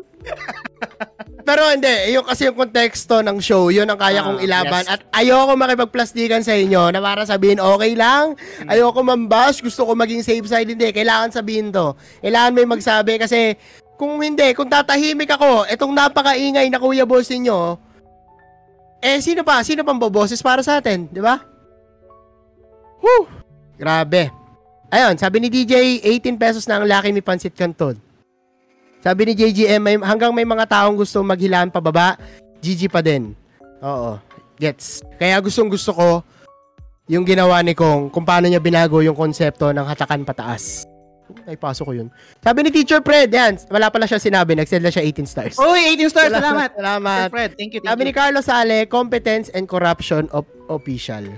Hmm. Competence o incompetence? Corruption of official, agree. Sabi ni ni ni Dr. Jero, naboboard ako arat na, sabi ni Dr. Jero, kay Commander Ann. Pasensya na ako naboboard kayo sa topic ha. Sabi ni Posky, okay sa 57 pesos sa USD. Hindi peso pumapasok sa akin eh, pero di ako makaboto. Sabi ni Carlos Sale, lack of discipline of citizens, no to slow change in government, Mm. process and policies. Totoo. Agree. Sabi ni Angelo, masama bang isipin na nawawalan ako ng pag-asa sa Pinas as long as the voting majority is still bad? Wag kang mawalan wag, wag, wag, wag kang mawalan ng pag-asa sa Pinas. Wag kang mawalan ng pag-asa sa sa tao. Um, I think sobrang hipokrito na sabihin ko to kasi nag-abroad ako, no. Um, pero kung ganun yung magiging decision nyo, kung gusto nyo ng mas greener pa- pasture, hindi ko yung pipigilan. Pero sana wag kayong mawalan ng pagmamahal sa Pinas. Sana wag kayong mawalan ng ng pag-asa. Kasi kung mawawalan kayo ng pag-asa, wa- wala talaga, putang ina. Wa- Walang mangyayari sa atin. Wag yung kung, kung lumaban kayo, nata, lumaban kayo, natalo kayo. Try try lang, try lang. Yes. Um wag yung wag yung sukuan yung Pinas. Saan natin to, guys? Wag yung sukuan yung Pinas. Para sa sinigang. At sa TP. Yan. Doubles. Yes! Uy, 35 stars! Sinan ni Juharin. Kamsahamnida. Salamat, salamat. At ayun mga tol, ah, ayun, umabot din ako sa dulo sa wakas. Pre, baka may sasabihin ka pa na ano, na nasagot mo kasi top 3, no? Hindi ko Oo, alam kung nakatutlo na ako eh. Okay lang yan. Parang na, na-solve mo na yun. Na, nabasa mo na ba lahat, no? Oh, goods na? Oh, ayan, si ah, bati na lang ako ng konti. Tatalino is the key, sabi ni DJ. At si Juha rin nagsend ng 35 stars. Si Kenson, sabi niya, time to work. Work from home ako ngayon. Okay lang, Sir Kenson. Maraming salamat sa pagdaan. If kaya mo makinig kahit salamat. audio lang, goods lang. Iwanan mo lang sa cellphone mo, tapos earphone ka. Yan. Mm. Okay. So, yan, pre. Sige, go ahead. Actually, sobrang sobrang agree ako sa lahat ng sinabi mo. Wala wala akong disagreement doon. Um, meron lang ako konti na ibabato. Hindi to popular opinion kasi nga binab binabaril nyo na doon sa comment section. No? Pero magbibigay lang ako ng example na p- pwede rin nating pabulaanan or i dagdagan pa kung meron kayong mga opinion. Pero isang Ah. reason din kasi talaga, eh, nas- nasabi ko na rin naman kanina, o nga, una, religion, para sa akin, religion, and then yung mga corrupt officials. And I think yung number one ko is malungkot mang sabihin, pero ang daming beses ko na rin, na rin kasi siya na-experience. Mostly, tayong mga Pinoy, wala tayong compassion sa bawat isa. Wala wala wala tayong compassion. Napaka ang, ang daming beses ko na-experience sa mga maliliit na bagay. Napakaliit lang na bagay. Kunwari, nag-commute ako, um, sumakay ako ng UV Express. Merong isang, meron kasi, meron kasi yung mga parang upuan sa likod and then yung sa gitna. Kadalasan sa gitna nandun yung air conditioner. Air conditioner or aircon? O, ganyan. On aircon na. may mga taong swapang, itatapat nila yung aircon sa kanila, sa, sa, sa kanila lang, not thinking na meron tao sa likod. Pero good sila eh. 'Di ba? Parang, basta ako, goods ako, wala na akong pakialam sa kapwa ko. Maraming beses ko na-experience yan sa 34 years old ko na nabuhay sa Pilipinas. Na basta goods tayo, basta ako, goods ako, goods yung pamilya ko, wala na akong pakialam sa kapwa ko. And I think isang reason din yun kung bakit hindi tayo maunlad. Um, alam ko, oh, let's mag-compare sa ibang bansa kasi parang tang ina mo, edi doon ka na, edi doon ka sa bansa na yon, kinukumpara mo eh. Pero Hmm. for the sake of this conversation, nung nag-abroad ako sa Korea, pare sobrang patriotic nila, sobrang compassionate nila sa kapwa nila. Parang Koreano-Koreano, concerned sila sa kapwa nila. May, hindi ko sinasabi na lahat, 100% hindi tayo compassionate, pero mostly kasi sa atin, napapansin ko, basta goods tayo, wala na tayong pakialam sa kapwa natin eh. Wala tayong, wala tayong kap- pakialam sa, sa, sa kapitbahay natin, wala na tayong pakialam sa, sa ginawa ko to, ano yung epekto nito sa kaibigan ko, sa kapitbahay ko, sa ibang tao, sa kabuuan. Basta safe tayo, basta nakakakain tayo ng tatlong beses sa isang araw, wala na akong pakialam sa inyo. Putang ina nyo, bahala na kayo makasurvive. Nangyari to nung nung pandemic, isang isang example. Meron akong kaibigan, kaibigan ko to ah, pero Mm. in-unfollow ko na siya kasi hindi ko kaya yung mga mga post niya eh. Never ako nag-unfollow pero ito yung rare case na nag-unfollow ako kasi hindi ko na kaya yung mga pinopost niya. Pandemic, nag-pandemic noon nung time na yun, tapos nawawalan ng mga trabaho yung mga Pinoy. Kasi siyempre, di ba, sa bahay lang stay, uh, work from home. Ako, napaka-privilege ko na tao kasi yung, yung, yung work ko, pwedeng gawin sa, sa, sa, traba, sa bahay lang. Yes. And makaka- nakaka-survive ako kahit nung, nung nag-pandemic. Tapos, merong isang status na shinare niya na parang ang kukulit daw, ang kukulit kasi ng mga Pinoy, sabi na magstay sa bahay. Kaya Ah. dumadami yung COVID cases eh. Lods, nasa bahay ka eh, nakakapagtrabaho ka sa bahay, kaya mo makasurvive eh. Itong mga tao na to, pipilian nila kung mamamatay ba sila sa COVID o mamamatay sila sa gutom. Tama. Masisisi mo ba sila o kasalanan ba nila o kasalanan ng bayan? Wala, hindi siya, kum- hindi niya, hindi niya, hindi niya kayang ilagay yung sarili niya dun sa sitwasyon ng tao kung bakit nila nagagawa yon. Kung bakit nila sinusugal yung sarili nila na papasok sila sa trabaho kahit merong um, danger na mahawa sila ng COVID. Kasi yun lang yung trabaho nila eh. Kung, kung yung trabaho nila eh kaya nilang gawin sa bahay, tang ina 100% hindi na papasok yun. Bakit nila isusugal yung sarili nila na magka-COVID and mahawa yung pamilya nila? Kaso wala silang choice eh, wala silang kikitain eh. Tapos makikita mo sa post na ganun, na parang putang ina, kaya kaya dumadami yung mga cases eh sa mga tao na ganito, kukulit ng ang titigas ng ulo eh. Tang ina lods. Check, mo yung privilege mo. Check check mo one lang, one time lang. Check mo kasi nakakapagtrabaho ka sa bahay. eh. Kaya mo makasurvive eh. 'Di ba? Yun Naman yung ako kadala... dyan, pre. Oh, sorry ah, sorry to cut you off. Dagdag ko lang. go lang. Yan yung panahon kasi nagka-COVID ako, first wave. Naalala ko yung bigat ng mga statement ng mga tricycle driver. Yung may mga, yung mga ano natin, kababayan nating may isang kahig, isang tuka, pag hindi nagtrabaho, wala kakainin. Hindi nila alam kung saan sila unang mamamatay, kung sa gutom or sa COVID. Kaya daman-dama ko yung sinabi mo. Di ba? Sige. Tapos magpo-post ka, tapos ikaw, alam mo nakakapag Starbucks ka, Starbucks, Starbucks ka, nakakapag grab food ka, alam ko sa alam mo sa sarili mo na nakaka-survive ka kasi nag, nag nag-transition ka sa work from home. Tapos makikita ko yung post mo na gano'n na tangina kasi ang titigas ng ulo, hindi nila magstay sa bahay. O sige, magstay sila sa bahay, pakainin mo ba? Bibigyan mo ba ng pera? Wala ta- kadalasan, kadalasan na hindi ko nilalahat kasi may nakikita pa tayo, may nakikita pa rin naman ako na parang yung faith in humanity restored. Meron pa rin Yes. namang ganun. Pero Ah. mostly kasi tang ina wala tayong pakialam sa kapwa natin eh. Hindi natin kayang ilagay yung sarili natin sa sitwasyon nila. Bakit nila ginagawa 'yon? Kung, kung bakit sinusugal nila yung yung health nila kasi kailangan nilang kumita ng pera. Tang ina Yes. naman. So, yun, yun, yun yung sa akin na isang reason kung bakit sa tingin ko hindi tayo umunlad. Wala tayong pake sa kapwa natin basta goods tayo. Mm.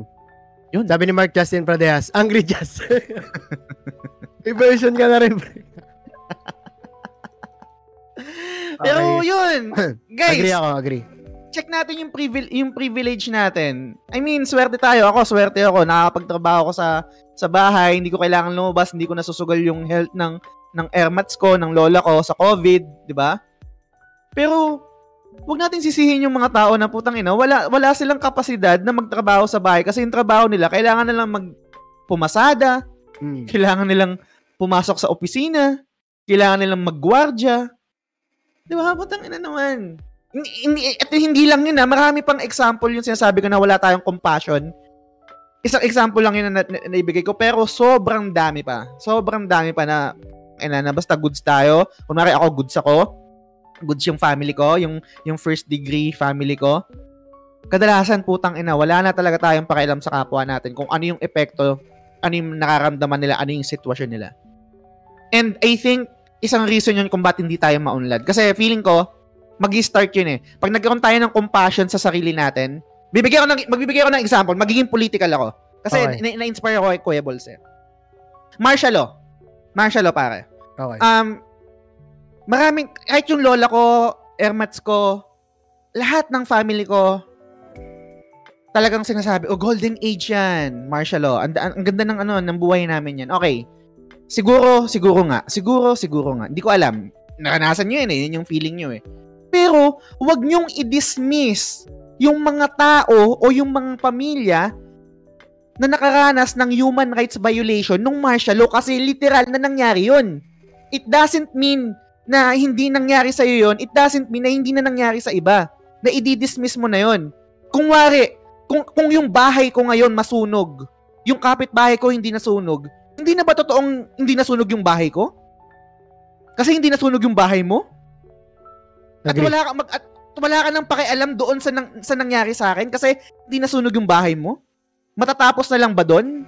Hindi naman nasunog yung bahay ko eh. Okay na 'yun. Nasunog lang naman yung bahay ni Jess eh.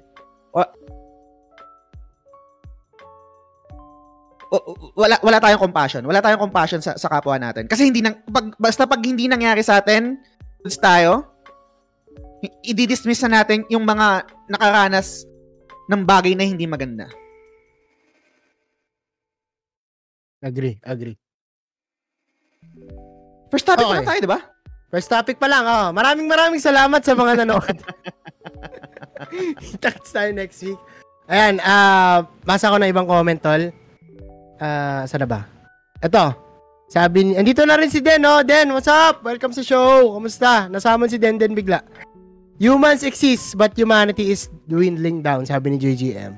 Mad Jazz at Mad Balls Fusion. Hindi na hindi natin talaga mahal ang kapwa Pilipino at bansa natin, sabi ni Mark Justin Pradejas.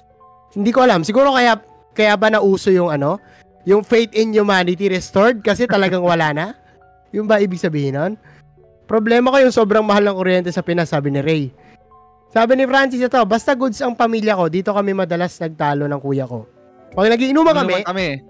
ang sinasabi niya lang sa akin, maabot ko lang yung posisyon na to, ipaglalaban ko yung pinaglalaban mo, pero hanggang nasa baba pa ako, kailangan ko muna makipaglaro sa mga hudas na to. Oh. Okay. Ang na kayo ng topic ba to? Gago ka, G- si DJ nag ano nito, eh, i-ban ko to. Baban ko to. DJ Ban. pala galing to, no? Ban. Hoy, guys, ako naman bigyan nyo ng topic. Apakaduga nyo, ha? Ibaban ko Ayan. to. Sabi ni Francis Caceres, Golden Age na ulit, guys. Mga ginto na din bilihin. Okay, gets.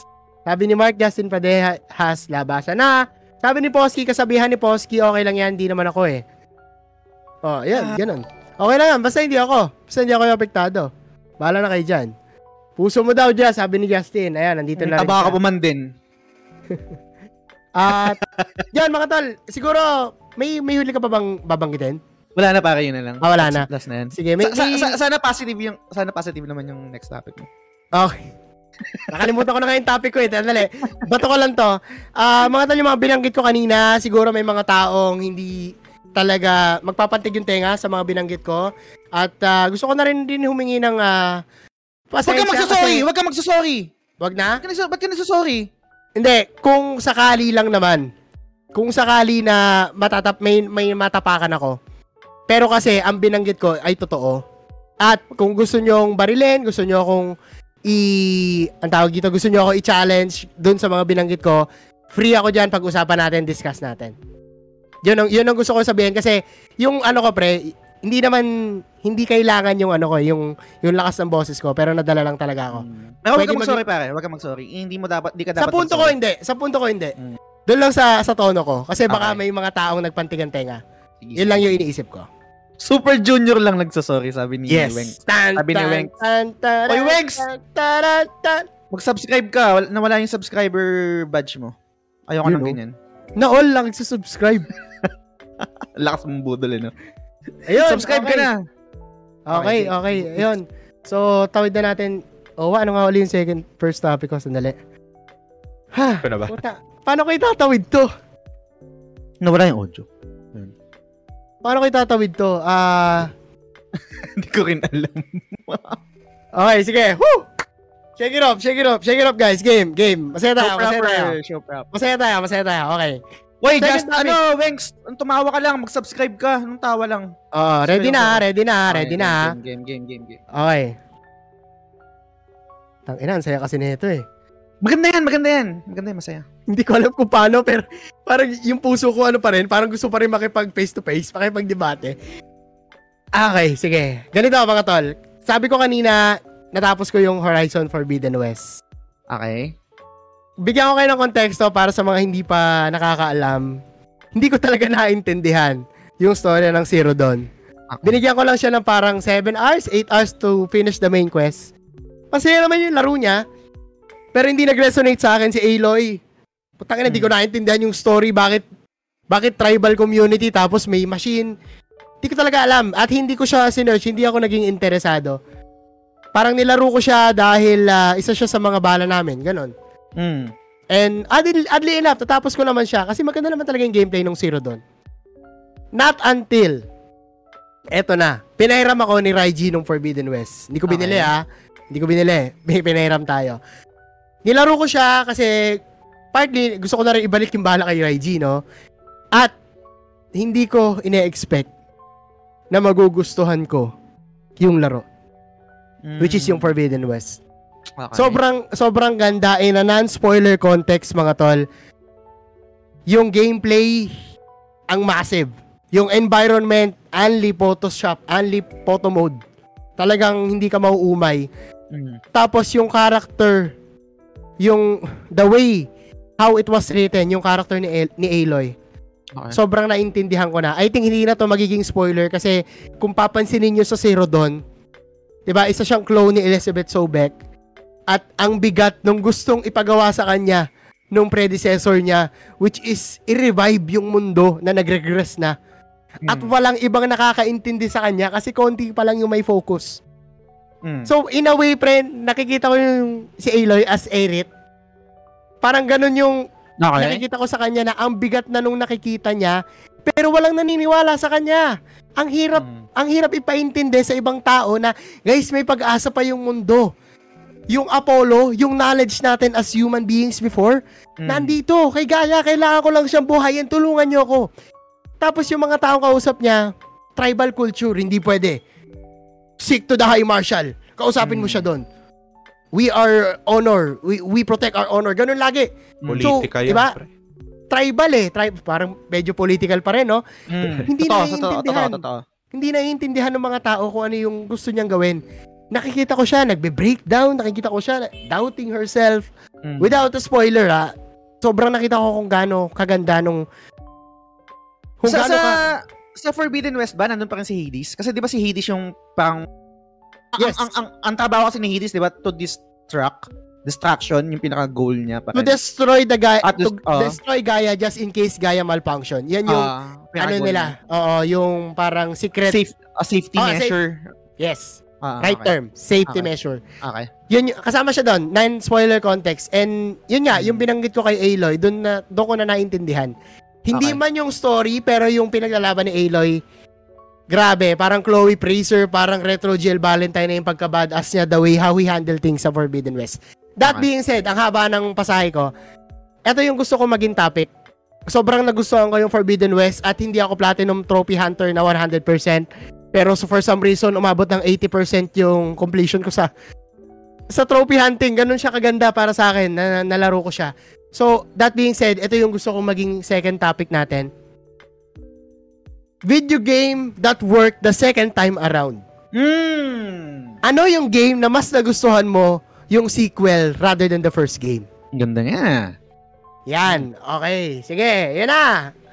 Ah, ano muna tayo? Hinga muna tayo ng konti, mga tol. Hmm. Ano yung laro na okay naman yung 1 para sa'yo, pero parang mas nag-solidify pa nung nilabas yung 2, yung sequel. Goods. Goods. Yan. Ah, low, low hanging fruit pare. Banggitin ko na kasi sobrang sikat to nung naka, last week kasi naglabas sila ng news ng ng remaster or ng remake yata. Ah, Ah, okay. unahan ko na pare. Suko din, suwi ko din. Mm. Um, nilaro ko yung 1. Mm, sakto lang. Pero Okay. yung 2, pero yung nilaro ko yung 2. Oh my god. Pre, may oh question ako sa'yo.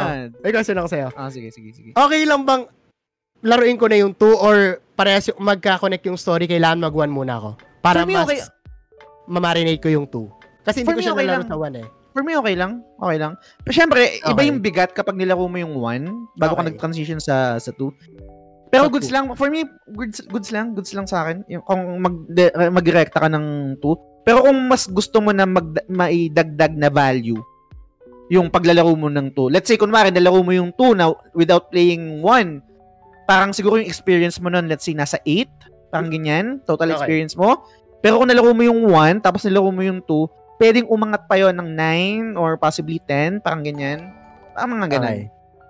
So, added, ah, dagdag lang yun. Pero I'm not restricting yun na, na wag mong, kailangan laruin mo yung 1 Okay, okay. bago mo laruin yung 2. Goods lang, kahit Sobrang- direct sa 2. Sobrang ano pre, I agree dyan sa binanggit mo na kasi Hmm. meron, eh, kung ganito kayo mga tol, meron tayong backlog sa new gen, meron tayong backlog sa retro. Yes.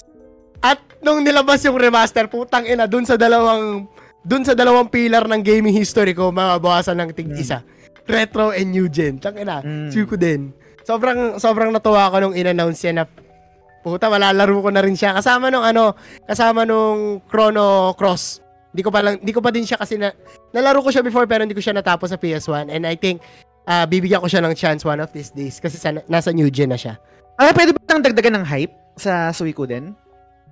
Sige, Okay lang. Dag- walang go, spoiler go, to. Di ba Go. fan ka ng Game of Thrones? Game of Thrones? Yes. Parang yung Suiko din, Game of Thrones, wala pang Game of Thrones. Putang ina, pre.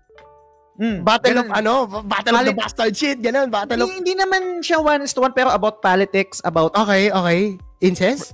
Wala naman ganun, wala naman ganun. Pero, okay, hindi, hindi. para, biro pero parang ganun yung konteksto in terms of um, politics, kingdom, tapos Hmm. bet- betrayal, mga ganyang shit. Nung Okay. wala pang Game of Thrones, su- ginagawa ng ginagawa na ng Suikoden yan. Okay, okay. And Bakit- Luca Blight, Mm, the antagonist, the villain. Oh Okay. my god. Oh my okay. god. Oh my Ano yan? god. Kudya type? Kudya oh my god level? Ay, walang Yung kakainin si Kuja kay Luca Blight, pare. Putang Walang, ina! walang kakainin si Kuja kay Luca Blight. Kung Okay, gaano, okay. ka- yung pagka siguro Kefka-esque si Luca Blight. Oh! Kefka-esque. Putang ina, ganun kataas. Si si si Seper, si Sephiroth kasi I can say na kaya gusto ko si kaya gusto ko si Sephiroth kasi iconic siya, 'di ba? Yung character design, yung story behind kung Yung bakit kanta. siya nagkaganon, yung kanta. In totality, Sephiroth pa rin ako. Pero in terms of yung pagiging villain, Mm. we can say Kefka talaga eh. And ganun Kefka. din si Luca Blight. Ganun Okay. kung gaano kasama si Luca Blight pare. Mm. Hindi ko na sasabihin yung mga reason Okay, pero okay. Luca Blight. Pre, bago ako sumagot, or bago ako magbasa ng comment, pwede ko pa kayo i-shoutout. Kasi Sino? ito yung nasa isip ko talaga. Okay. Before the Game Silog Show, before TT, Okay. konti nung library ko sa game. Putang ina, sana nakilala ko kayo nung bata pa lang ako para alam ko na itong mga games na to before pa. Ah, ano yan? Ano yung mga games? Ito, eh, si Sigo din, Chrono Cross, yung mga Legend of, ano, Dragon, Valkyrie Ah. Profile. Yan yung mga dinaanan ko lang eh, hindi ko nabigyan ng chance kasi wala naman nagkwento sa akin. Hmm. Kaya sobrang na-appreciate ko rin yung community na talagang nagbibigay, nagbabatuhan ng mga naging solid na games na pwede pwede pa rin natin i-try ngayon kasi pa isa-isa binubuhay nila yung ano yung yung mga franchise na to kaya sobrang nakakatuwa din na Hmm. nagre-recommend tayo ng mga games na ganito. So, yun lang, pre. Gusto ko lang din i-shoutout yung mga tropa natin. Maraming maraming salamat Hmm. sa iyo. Sana mas nakilala ko kayo ng mas maaga. Yan. Okay. Basta tayo ng Sabi- comments, pare. Okay. Sabi ni Owa, ito. Ay, hindi. Akit lang ako ng level. Pwede pa ba ganitong topic sa secret level? Sabi ni Yes. Teacher Fred. Ah, Pwede. PM lang, PM, PM, PM lang, Fruit sir. Hearts, Kuya Bold, sabi niya. Ito yung kanina. Akala ko mahina na paningin ko dahil dami na nainom. Nakita pa rin pala, sabi ni Mark. Umalis Okay, tuloy siya. okay, sabi ni Francis kasi Caceres, nag-isip ka ata sa side quest or lores kaya di mo naintindihan yung Zero Dawn. Oo, tol, kasi ganun ako eh. Ah, Diyan ako talaga yung mga story-driven games and the way how they story tell, pun intended, talagang tinitignan ko kung paano yung reaction, voice acting, banters, kaya sobrang importante sa akin ng ganong klaseng part na talagang sa Zero, sa Forbidden West makikita mo talaga. Exhaust ang dialogues. Anyway, sabi ni Mako, sabi sa'yo ayos story eh. Yung story, oo ayos siya, pero ang mas naging bentahe talaga sa akin nung Forbidden West is the gameplay and the end game. Kasi yung Mm. yung early game, titiisin mo eh. Wala ka pa eh. Ano ka pa eh, baby ka pa eh. Upgrade ka pa uli ng mga equipment. Sabi ni Owa, solid yung Horizon Zero Dawn dahil sa lore. Hindi magiging effective yung Forbidden West kung wala yung solid na world building ng Mm. Zero Dawn. Agree. Yan. Oy, si JM nandito. Oy, Resident JM. Evil 2 was better than RE1 except sa RE1 remake. Agree, agree ako dito. RE1 RE1 E remake di ko pa kasi nalala so hindi ako makapagbigay ng opinion pero Resident Evil 2 was better than RE1. Yes. Retro. by yes. far. Yes. By Yes. far. Yes. Ah, ito, parehas kayo ng sagot. Ni Francis Caceres, Suko din 2. Ano ba? Ay, Suiko din, Suko din. Hindi ko rin alam pa. okay, okay. Sabi ni Sel Pineda, FF4, then FF4 after years. Alam mas nag-work sa'yo, Sel? Yung after years? Hindi, hindi na, teka lang, hindi ko gets eh. Hindi nag-work, um, mas, much, much better for you yung after FF4 years. after years? Ah, kasi yun yung parang ano eh, quote-unquote, Sumunod, sequel. no? Sumunod, ah. Sabi ni Posky TC Dal, ano to? Laro ba Parang to? yung bida yata yan, eh, si McDonald. Ah, okay, okay, okay. Dun sa, ano. OMG talaga yan, Suiko din 2, yan ang pinaka-solid. Suiko din 2, Luca Blight is the GOAT, agree, 100%. Ito, si MC, Uncharted 2. Ay, yes. Ay, nagbanggit. Yes. Grabe, nilaro ko yun, hindi ko tinulung, tinulugan. And sana mag-agree si Jazz na inferior ang Lunar Eternal Blue. Oy, totoo. Totoo naman. Okay, in, in, okay, in- okay. inferior naman yung Eternal Blue sa, sa one. Sequel yan sa... Sa okay. Una, una kasi yung Silver Star Story Complete, Lunar Silver Star Story Complete, tapos sumunod yung Lunar Eternal Blue.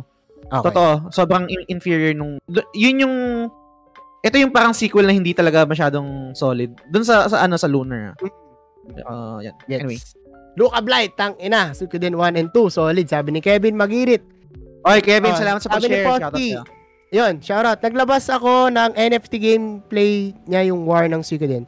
Ah! Ayos ah. May NFT game? Okay. Sabi ni Francis Caceres with issue ngayon dahil sa hype and hype ants. 400 million yen ng Okay. Eoden Chronicles. Doon lang talaga nag-release ng Konami ng remaster since na-realize nila kikita pa pala sila. Highs. Business, no? Yes. Sabi ni Angelo, speaking of FF, nagsimula lang ako now for FF14. Uy, putang ina, sing, ano time sync yan, pare? Mag-spend lifestyle, li, life, ah, lifestyle game yan. Yung FF14 na kailangan Hmm. mo mag-spend ng time kasi online yan, di ba? Sobrang, Mm. parang diyan ka natitira. Nilaro ko yan, um, luckily, nagkaroon lang ako ng, nakapag-muster lang ako ng courage to to step out. Pero kung hindi, feeling ko ikukonsumo ko ng game na yan. Sobrang daming mong gawin, gagawin dyan, community. Pero kung may time ka naman, go! Na hindi exhausting? Ano? Na hindi exhausting? Hindi ulit-ulit? Hindi naman exhausting kasi 'di ba nakapaglaro ka din naman ng MMO? Oo. Kung kung kaya mo pa sa edad mo ngayon mag MMO, MMO. yung li- lifestyle game, Yes, the yes. best yung FF14. Pero kung hindi na ay, ay, hindi ko siya mare-recommend kasi Okay. kakainin yung oras mo talaga eh. Mm, gets, gets. Sana, sana one of these days, kasi FF pa din to, sana matry ko pa din siya. Yan. Sabi ni Francis Lance, Luca Blight kasi chaotic evil. Siguro kasi dahil wala masyadong backstory kung ba't ganun ang psychology ng character niya. Okay guys, iingat uli sa spoiler ha. Napag-usapan lang natin last episode. Okay, maraming maraming salamat. Ah. Pasensya na, hindi ko pa nilalaro. Sabi ni JM, if kasama mga sequel after ng second game, MGS3 is far better as an overall game ng MGS2. I will agree. Dito, hindi ko ko eh. alam, hindi ko alam JM kung anong ginawa nila, no? Kung paano tinawid yung way of thinking ni Kojima from 1 and 2 tapos dito sa 3 na talagang sobrang masterpiece. So tatanggapin ko yung sagot mo no kahit na pangatlong franchise na to. Pa- pangatlong ano na to. Ah, oh tama, pangatlong franchise dun sa entire MGS property.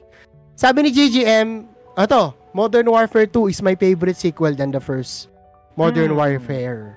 Kwento mo kami yung bakit, pre. At guys, pwedeng tumawag ha, ulit. Oo nga pala. Para sa mga gustong mag, ano, mag TT on air. Sabi ni Angelo, for the topic, Devil Superior 2, di ko masyadong trip yung edginess a bit sa Desu 1 and Desu 2. Mas amazing sa akin, plan cos plan ko si Alcor Okuo. Pamilyar ka dito, pre? Ay, Hindi, to, Hindi, familiar na, nakita ah. ko lang siya. I think laro to sa PS2. Hindi ako nagkakamali. Hmm. Um, Devil, hindi ko, hindi ko alam. Ayoko na mag-pretend. Hindi ko alam. Okay, Hindi ko alam. okay. Ko Uy, si Mike Rubio! Oy, Mike! Pre ha, iba to ha. Ibig sabihin, mas gusto niya yung The Last of Us Part 2 kaysa sa 1. Oo nga, no? Tama ba? Weird. Kasi yun yung konteksto ng game eh. Ay, nung, Oo. nung topic Guys, eh. yung, yung question is ano ah, mas nagustuhan niyo yung part 2 kaysa dun sa 1. Oo. So, ikaw, Mike, mas nagustuhan mo yung The Last of Us Part 2 kaysa sa 1? Oo. Ayan. Let me know in the comments. Sabi ni DJ, DJ pinaka the best na sequel for me is Dark Souls 2. Ayan na. mga Sarka- Souls sarcasm yan. Sarcasm yan. Ah, sarcasm ba yan? Ah, sarcasm. Putang ina, hindi ko ma... Ayaw niya yung Dark Souls makuha. 2. Okay. Eto, sabi ni TJ, Chrono Cross sa akin. Matik na, pero siguro dahil di ako kaagad na laro Chrono Trigger. Overhype game yan. Chron- Chrono Trigger. Okay, okay, okay. Game, game. Sabi ni Benson, Onimusha 2, syempre. Sayang nga lang at hindi na-release ni Capcom. Ah, hindi Hmm. na-release. So, paano mo nasabi maganda kung hindi na-release? Tama ba? Ano yung to? Available siya ah. Di ba nag-remake yan? Ah, sorry, remaster? sorry. Mali ako ng basa. Nare-release. Ah, Nare-release. Ah, okay. gets, gets. Yan. Buti binasa ko mabuti. Sabi ni Owa, uy, kakaiba to ah. Mas nagustuhan niya yung first light So, sa, ah, okay, hindi ko pa nakasunod. ng Sucker Punch rather than the in- the second sun. Direk, Gets. pabulaanan mo na rin, no? Total, nandito ka na. Bago natin sagutin si JM na nandito sa waiting room. Ay, oo nga. Ako, nagustuhan ko yung ano, yung ah, ah, first light kasi yung sa base sa experience ko ah, kasi first time ko makalaro ng game na yun. Game nun na yung sequel is yung baliktad. Parang Red Dead Redemption 2. Di ba ano yun? Parang Ah, oo, gets. Yes, events ev- events bago yung one. Yes. So, nagustuhan ko yung experience dito tsaka isa pa yung Traversal. yung story din. Y- yung traversal syempre the best kasi ito yung kasi favorite ko si The Flash eh, DC Comics. Ah, okay. Okay. So parang ito yung game na pwede maging reference kung gagawa sila ng Flash game. Kung hindi nila gagawing reference yung yung traversal mechanics dito. Hmm. Wag na lang. Mm. Wag na, wag na nila gawin yung Flash. Tama, Ayun, tama. ayun. Experience overall experience. Yes. Kaya Pre, mahirap correct. explain eh. Yan, tama, tama. Pre, correct me if I'm wrong, no? Direct, salamat sa ano, no? Sa pagbahagi ng kwento mo. Correct me if I'm wrong, yung Sucker Punch ang gumawa ng Ghost of Tsushima, di ba? Yes, yes. oo. Ghost. Ah. Hindi ko alam kung underrated, pero konti lang kasi sa inyo yung nagsasabi ng Infamous and parang natuwa ako nung binanggit to ni Owa. Guys, laruin nyo yung Infamous 2, yung bago yung Second Son, kahit yung sa PS3. Sobrang solid ng kung paano gawin ni Sucker Punch yung game na yon in terms of aside, aside sa bida na kidlat yung yung Ah. power, yung open world games niya, the way how the game and the story affects the ending sobrang solid talaga nung paggawa ni Sucker Punch ng open world game na to. Na kahit batuhin mo ng kidlat yung tao pakikiligin lang gano'n makikidlat tapos pwede mong batuhin ng kotse.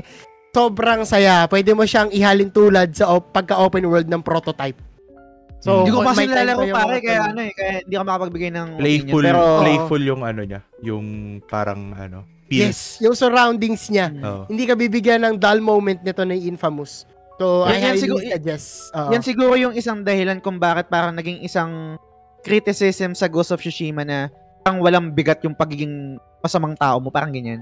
Kasi 'di ba sa mga Mm. previous games niya, parang yung yung Meron. karma yung karma system nila meron talagang Yes. bigat. Oo. Yes, Oo. exactly. Oo. Nadali mo, naalala mo yung karma system. Mm. Kasi iba talaga yung magiging ending kapag iba yung dina- tinahak mo na landas. So, naalala ko lang yung experience ko with Infamous, Infamous 2, Infamous Second Son. Sobrang solid yan, sobrang solid yan. Cole McGrath, pare. Try it minsan pag nagkaroon ka ng time. Yes, Sakto sir. Pasok na natin PS3 si JM, pare. Ay, pag ano, pagbigay sa akin ni ano, pagbigay sa akin ni RD, doon ko siya siguro itatry. Yun. Oo. Oo, tama. Oo, Ayan, si JM, pre. Si JM. Ito, tumawag si JM. Zero hour discussions, guys. Madalas kami nandyan. Go. Follow nyo siya. JM, Hello. pre, welcome. JM, pare, kamusta? JM, nandiyan ka ba? JM. GM. Basta mo na ng comments, pare. Okay, sige. Sabi ni Sabi ni JM, ito, Silent 2, how can I forget? At uh, ito, sige, tuloy ko lang. So, din 2, sabi ni Benson. Sabi ni Carlos Ale, Uncharted 2. Yes, yes, totoo, totoo. Uncharted 2. Hindi ko masyado nagustuhan yung ano, yung 1 and siguro yun din yung yung time na hindi pa ganun ka ka-experience yung Naughty Dog para Hmm. gawin yung ganung klaseng game. Pero Uncharted 2 talagang yung leap. Um, Yes. grabe. Agree. Sobrang iba. Sobrang iba. Shambhala. Yan. Mm, Sabi ni Oo. Benson, Mega Man Legends 2. Oh, ito, retro kasi mas na-refine yung game play ng Mega Man Legends 1. Oh, agree. Maganda to, maganda to. Ito si JGM. Ang Ina, wala rin nagbabanggit ito sa inyo. Batman Arkham City, a better sequel to Hmm. Batman Arkham Asylum. Story, gameplay, and the map is bigger. Agree, kasi sobrang ganda talaga ng city. Parang to the point na nagkakaroon ng discussion if mas maganda ba yung Arkham Knight than the city. Kasi Utang ko pa sa yan eh. Utang ko pa sa yan, Kuya Balls, no? Hindi ko pa nalalaro Oo nga yan. pala, pre. Kasi di ba yung pustahan natin, lalaroin ko Ah. yung Persona 5. Hindi, Elden Ala- Ring. ah, Elden Ring. Oh, lalaroin ko yung Elden Ring. Lalaroin mo yung Batman. Ah, Buti naalala ko, no? Ito, may isa pa. Arkham, Arkham Knight. Pero marami backlog mo. Eh, si JM, nandito na. JM, kamusta? DM. Robot. Teka lang, babalik ako. Una, hindi kayo naglo-load. Pangalawa, robotic yung dating. Teka lang. Sige, sige, sige. Ah, go ahead. Oo, sige, sige. And tuloy ako ng comment. Ito, si Francis Lance. Gusto ko yung mga sagot niya. Una, Assassin's Creed 2. Puta, ah, salamat. May nagbanggit na. Yes. Ezio yan eh. Yes! Ezio yan eh. Let's go, Ubisoft! Ubisoft number Go, one! Ubisoft. Ubisoft Golden Age. Let's go. Number 2 niya is Mafia 2. Ito, Ay, bi- yan. ah, mas maganda story ni Vito Scaleta kaysa kay Tommy para sa akin. At yung pangatlo niya is God of War 2 dahil sa Blade of Olympus weapon. Sarap i-wield. Saka Kratos versus Zeus for me is better than Kratos, Kratos versus Ares. Agree ako dun sa God of War 2. Magbigay ako ng konteksto dito sa Mafia 2 kasi being a GTA fan, isa to sa gusto ko talagang Hmm. subukan. Itong Mafia games na to, wala pa lang talaga rin akong time. Nagkaroon ako ng chance laruin yung Mafia 3 before, kaya lang hindi ko na sunod-sunod kasi parang feeling ko kailangan ko magsimula sa simula kasi Ah. parang tuloy-tuloy yung story niya. Ayan, so sobrang looking forward ako dyan. Sabi ni Angelo, counted ba ang Persona 4 over Persona 3? I love both pero mas bet ko vibes ng 4. Banger songs for both games though. Ah, siguro for the sake of the topic, tatanggapin ko yung sagot ni Angelo kasi una, hindi siya related totally in terms of the story eh. Pero maintindihan ko kasi talagang may improvement naman talaga each of Persona games pagpataas ng pataas. Totoo. So, goods lang. Sabi ni, eto, meron siyang suggestion. Spicy suggestion. Neko para version 3 is Yun. greater than other volumes ng Neko para. Anong laro yan? Weeb Okay. shit ba yan? Di ko alam pre. I-search na lang natin para ano. Para Baka- sure, no? Pero parang... videos mo yan, Kuya Ano Balls. na, nakita ko na. Parang ano, mga, mga babaeng naka-made costume. So, Ay, puta. Okay, gets. Kuya Balls, ano yan? Type of game. I got you, Angelo. Eternites, let's go.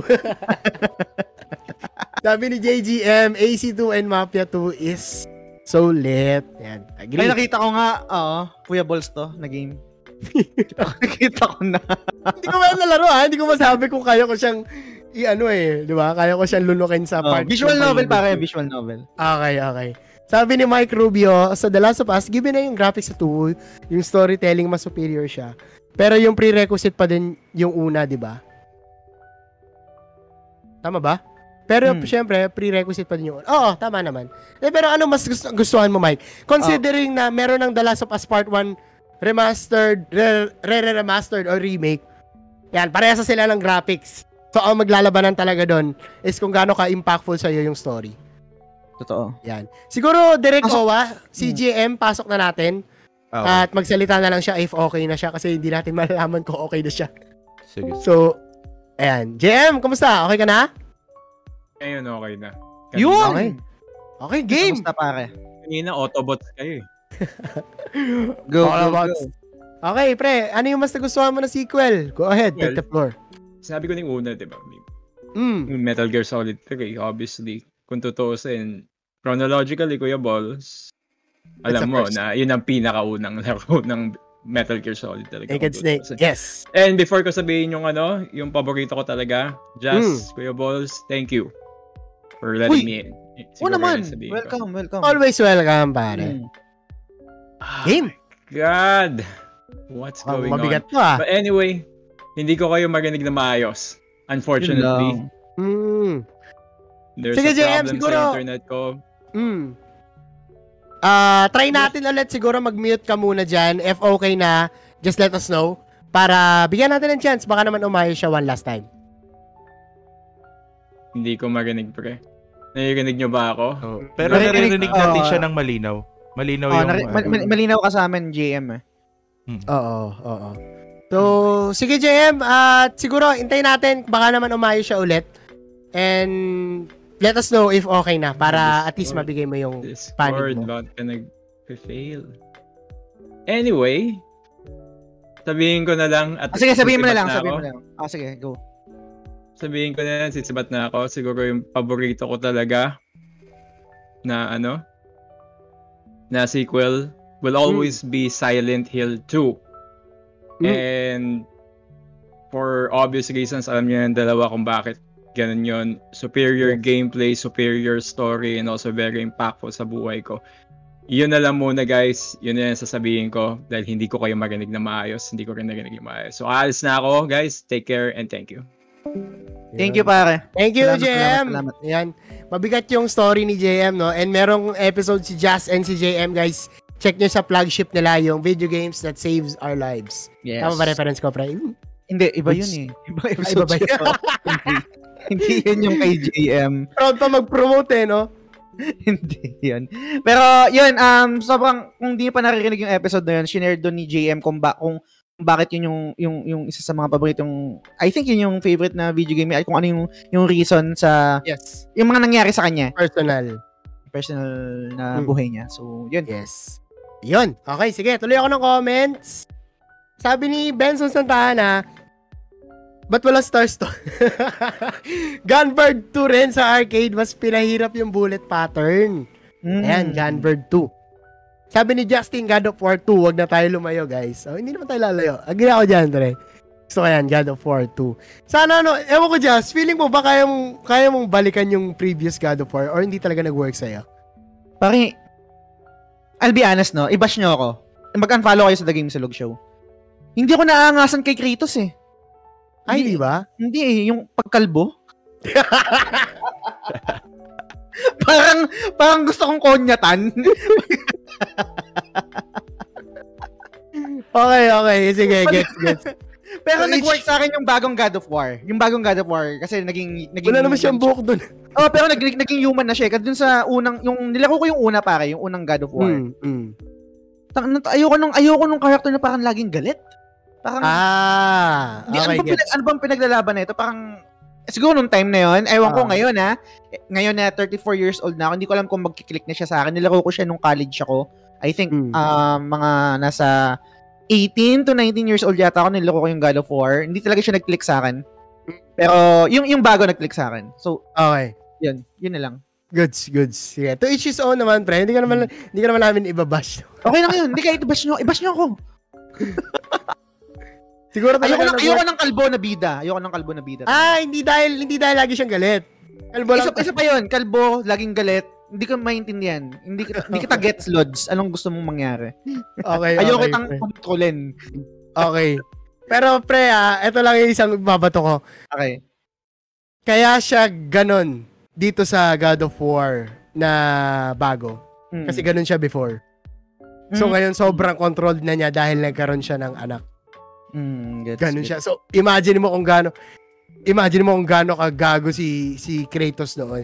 Di, Pero pero kasi- ge- ge- gets ko yung ano eh, gets ko yung reference na dun sa God of War na bago na yung parang I'm a monster but I'm not your monster no more. Mm. Ang, ang bigat pa rin sa akin nung, nung, nung linya na yon.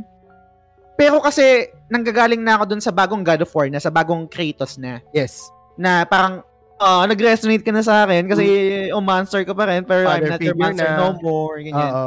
Oo. Feeling ko ang mga characters sa akin na, na talagang nag-resonate yung ni-humanize tapos nagiging um, three-dimensional. Pag one-dimensional lang na, I'm not sure, debatable to kung one-dimensional lang ba yung old Kratos, no? Hindi ko alam. Mm. Pero for me, nung nilaro ko siya, parang one-dimensional lang. Kasi, siguro isang reason din, dagdagan ko na, mabilis lang. Siguro isang reason din kasi sobrang fan din ako ng, Devil, ng Devil May Cry and yung, yung, yung God of War parang sinasabi na parang, o ito yung De- Devil May Cry killer, mas maganda to, ganyan, etc. Talaga? Okay. Yung time na yun, di ba yun yung, yung parang hack and slash, kasagsagan ng hack and slash na, na genre nung time na yun. Wala. In, sa angas pa lang eh, putang ina mas, tingnan mo, sa character design pa lang ah, wag, wag nating isipin yung kung ano yung pinaglalaban nilang pareho. Dante versus Kratos. Mas maangas ba yung kalbo?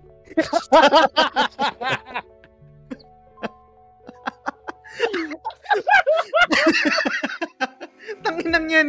Pag, guys, nagpapakalbo rin ako ha. So parang walang walang ano doon ha. Kung kalbo kayo, baka ma-offen kayo ha. Pero as a character design, pag kalbo, eto, alam ko wrestling fan ka. Hindi naangasan kay Steve, ano, Austin. Ah, hindi? Hindi rin ako Okay. naangasan doon.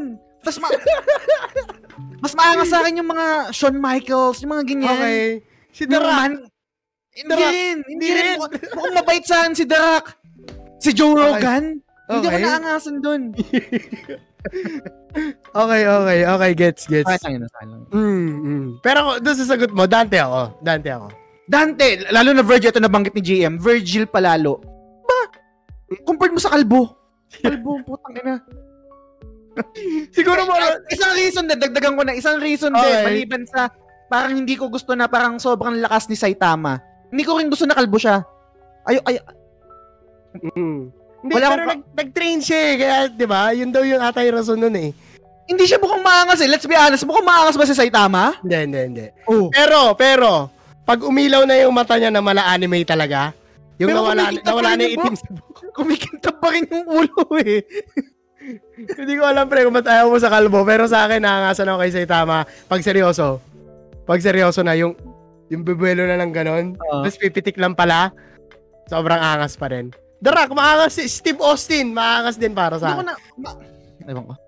Hindi dahil sa book eh. Sa dialogue, sa, sa, sa, la- sa lakad, sa bigat. siguro, siguro kung hihimayin ko, kung ititrace ko yung, yung pagkatao ko, nanggaling to dun sa nung, nung kabataan kami, pag kalbo, inaasahan, uy, kalbo. parang, parang, si Pipoy, kaya si Pipoy, si Pipoy yung kalbo, yung sa, sa Enteng Kabisote, tsaka sa Okay Cup Ferry ko.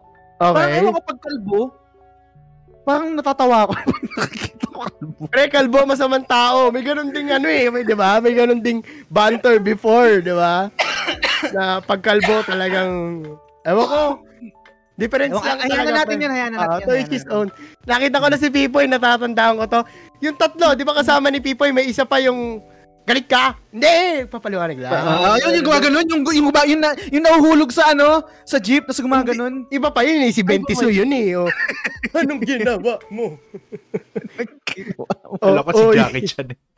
Iba pa yan, pre. Pero okay, sige, tuloy tayo, tuloy tayo. Sige, sige, Ah, ang nilalaban ko kasi sana yung how the feeling of killing gods, yun yung pinaramdam Mm. sa akin ni Kratos.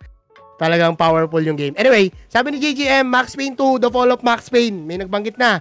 Mona and Max is one of my favorite couples in video game in my opinion.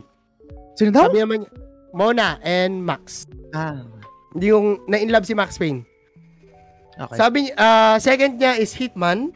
Blood Money is also my favorite sequel to the Hitman series, gameplay, and lots of ways to complete the mission. CSGO, Global Offensive. Oh, yan pa isa.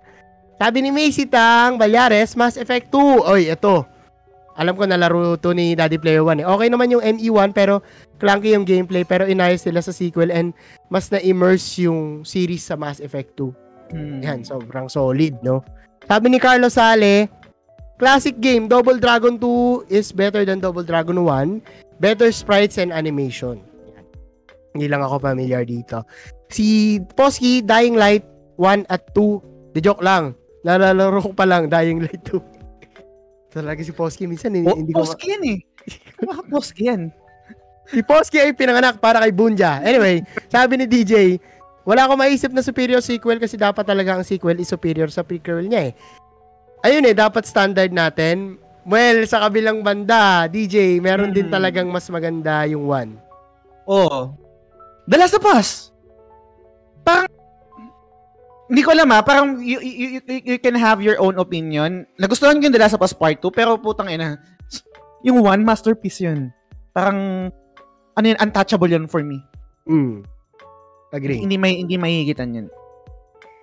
Ako debatable pa sa akin sa ngayon kasi blurry na yung nais yung gameplay ko sa ano sa Last of Us Part 1. Alam ko nag-enjoy ako siya pero siguro magbibigay ako kung ano mas maganda pag nalaro ko na yung remake para same graphics, talagang sa story and overall gameplay ako magbabase. Yan. Save ko yung reserve ko yung statement ko na yan. Sabi ni JGM, Titanfall 2 is also a way better improvement than the first one because of its story mode. Sabi ni JGM. At uh, eto, sabi ni Jeff, Diablo True. Diablo True. Diablo 2. yung Diablo retro. Alam mo yan, Kuya Balls. Mm. Agree.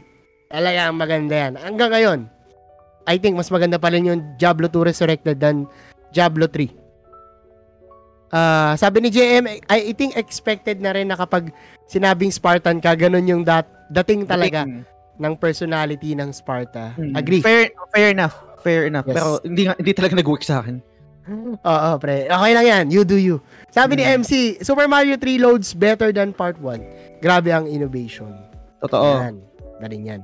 Titanfall 2, sabi ni Direct, never played the first pero super favorite FPS game ko ang Titanfall 2 dahil sa unique mechanics na makikita story mode. Yan. Sabi ni JM, one should see the story kasi Hmm. leading up to the new God of War, justifiable yung galit ni Kratos even in human level. Especially knowing kung anong pinagdaanan niya and all the bullshit na tinapon sa kanya ng mga gods. Pero siguro ba, ano ah, sorry, Hmm. nagiging usapang God of War, pero bigyan Oh, ko ng konteksto. Hmm. Kaya siya galit kasi namatay yung pamilya niya dahil din sa mga laban, sa mga gera. Tapos Ah. pinangakuan siya na parang bubuhayin yung mag-ina niya basta gawin niya tong task na to for that God. Pero hindi yun nangyari. Binalasubas pa rin siya ng gods. Yung and so on na and so on and so on. Yung story na to kailan to binanggit? God of War 1 pa lang pre. Kasi sa 1, parang, Umpisa pa lang ba na to? oo, ang alam ko na brainwash siya eh. Kaya, kaya siya kulay puti. Alam mo yan, di ba, puti siya. Hmm. Yung mga naka, yung painting na yon yun yung ashes ng pamilya niya. Nap- napaliwanag ka agad yun? Mm. Hmm. Kaya kaya malalim. kaya siya galit na galit kay Ari sa una eh. Mm. Kasi parang tang ina mo kala ko ba pinangako mo to, bakit ngayon galit na galit ka? Kasi ang alam ko siya yung ano, tama ba? Siya yung siya yung pumatay. Alam ko siya yung pumatay. Parang partly na brainwash siya ang ganun Hmm. to convince him to work with a god. Kasi nga sobrang lakas niyang soldier. Sobrang Yes. lakas niyang Spartan warrior, ganun. Parang sabi niya, "Help me defeat my enemy." Humingi siya ng tulong sa mga Diyos, pero may kapalit 'yon. 'Yon, ganun yung story niya. Kaya siya laging galit kasi namatayan siya. Hmm. Kaso kalbo eh. Sephiroth pa din, pre. Sephiroth. Sabi to. Oo, ayun yung kalbo Sephiroth. Yan. Ah, Ina- sabi ni MC, Inabot nyo ba, ako, ako, ako naman pre, baka napapagod ka na eh. Inabot nyo ba ang Dante's Inferno na kasabay ng God of War ha? Type ko yung game yun. Hindi, hindi ko nalaro. Ikaw nalaro mo ba yung Dante's Inferno? I think ito pa nga yung nagkaroon ng issue yung sa IGN kasi nagpadala yung nagpadala yung I forget kung sinong developer, kung Hmm. EA or kung sino man na parang um se- seven deadly sin tapos naglagay sila ng parang isang chest ang laban nun pera represent um greed parang ganyan. okay, okay. Tapos parang tinake tinake ng mga ng age ng IGN na uy parang mali yata to ah." kasi syempre pera baka sabihin bayad to to give good reviews parang ganyan. Anyway, um tangent lang. Sabi Yung- naman ni DJ ay sige. Go. pre, sorry, mag-comment lang ako. Yung Dante's Inferno, may template siya ng God of War. Maybe because same studio, Santa Monica. Hindi yung siya Santa way- Mon- hindi Santa Monica ang Dante's Inferno pare. Hindi ba? Hindi, hindi siya Santa Monica. Pero, hindi ko alam. Parang nakikita ko na may ano siya eh. May, siya- may part siya ng ano, ng, may bahid ng pagka-God of War siya. Na, Oh, pero hindi siya- ko yun eh. Mm, pero hindi. Ah, visceral game siya. Oh, okay. I stand corrected. Okay, thank you, thank you, pare. Ah, yun. Ay, ah, tapos sabi ni DJ, unfollow na ako, Lods. Di ko na kaya rito. Unahan na kita, block na kita, pare. Huwag mag-unfollow. Virgil's design is better than Kratos. Agree. Kahit yung kay Dante lang, pare. So, ayaw mo ng breaking bad Lods? Hmm. Hmm. Oo nga, no? Oy, oo nga, no? Hmm, Binaril ka, to, Binaril ah. ka. Oo Maganda nga, to, no? ah. Merong mga outlier. Merong mga outlier. okay, May mga outlier. Siguro si Heisenberg yun. Yes. Maganda, maganda. ka- Magaling ka, Justin. Magaling Hindi ka. Hindi kita ibaban. Oo. Okay. Sabi, nalaro ko to sa PSP. Clone na clone ng God of War. Yun nga, Ah, yan. yung Dante's Inferno. Sabi blown ni... ako to, pre. Akala ko Santa Monica siya all this time. Hindi, hindi siya Santa Okay. Monica. Tang ina. Sabi ni Zel, Eddie Boss Just, hindi mo rin trip si Saitama. Yun, kakasabi ko lang, yes sir, hindi ko rin siya trip si Saitama.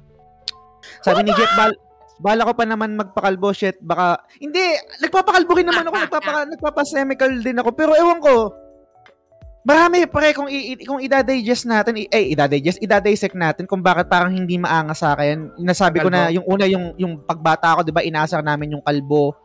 Tapos siguro pag sa mga anime, pag malakas, ibig, pag malakas ka, humahaba yung buhok mo, hindi na, hindi ka nagiging kalbo. Okay. Di ba parang ganun? Dragon yung- Ball. oo. Si, Go, si Gon, di ba, lumakas siya, humaba yung buhok niya. Okay. Ewan ko. Anyway, um, si, si Eugene, si Eugene lumakas siya, Humaba yung buhok niya. Ba't hindi naging kalbo? Sa- Sabi ni JM, si Michael Jordan kaya, Jazz. "Hmm, hindi ako naangasan sa kanya, nagagalingan. Magaling. oo. pero Yung- hindi siya maangas. Yung konteksto kasi ng angas, ewan ko, hindi, talaga ako nangangasan sa Big kalbo. show. Well, it's the big show. Tang, hindi ka matakot dun, pre. Putang ina. Kalbo eh. Sabi, kinakabahan ni Stranger Paradise. Sabi ni Owa, oo nga, ah, akala ko Dante's Inferno yung Devil May Cry. Killer nun. O, di ba? Tapos di ko inakalang God of War parang mas ma-action kasi yung DMC at Dante's Inferno compare sa God of War nun. Parang Agi type versus Strength type. Sabi ni Zel, siguro tingin mo sa lahat ng character, ham- hindi naman, hindi ko alam, parang ang, parang cartoonish kasi yung kalbo. Ewan ko, ayun, explain ko naman, di ko na kailangan i-defend yung sarili ko, basta kalbo. Ah. Kalbo. Ah. Ah, may sabi, may sabi ni JM, basta kasabihan dati na kalbo masamang tao. Di ko saan, saan, saan ang galing yun, ha? yung kasabihan na ganun. Oo, Um, mga ano lang din, bata din yun. oh. Hmm, Bembol Rocco, damit. si Koyo Kalbo. Si Niman, Niman, Eri Niman is waving. Di ba, si, si, si, si Eri Niman, mukhang, mukhang Kenkoy din eh. Di ba? Ginagawa Rasengan yung ulo. Far Cry 2 is still my favorite sequel of all of the Far Cry series because of its less uh, HUD. Mm. Gameplay, especially, you need to take pills for your sick health. Soul Calibur 2 is my favorite sequel of Soul Calibur series because of its gameplay and a lot, a lot of replayability in its in its exclusive like Link on GameCube, Heihachi on PS2 and Spawn. Oh, ito na ka ng Spawn? Nice. Shoutout sa'yo, pare. Na all Sobrang- nagka-Xbox. Sobrang fan ako ng Spawn, pero meron din yan sa PS2. Mm. Ay, Wala, hindi ako tama, nagka-PS2 eh. PS1. Anyway, um, Hmm. Bunja is heart. Yan sinasabi ko sa'yo eh. Oo. Maling ka stream. na. Maling stream. Maling stream. Ah.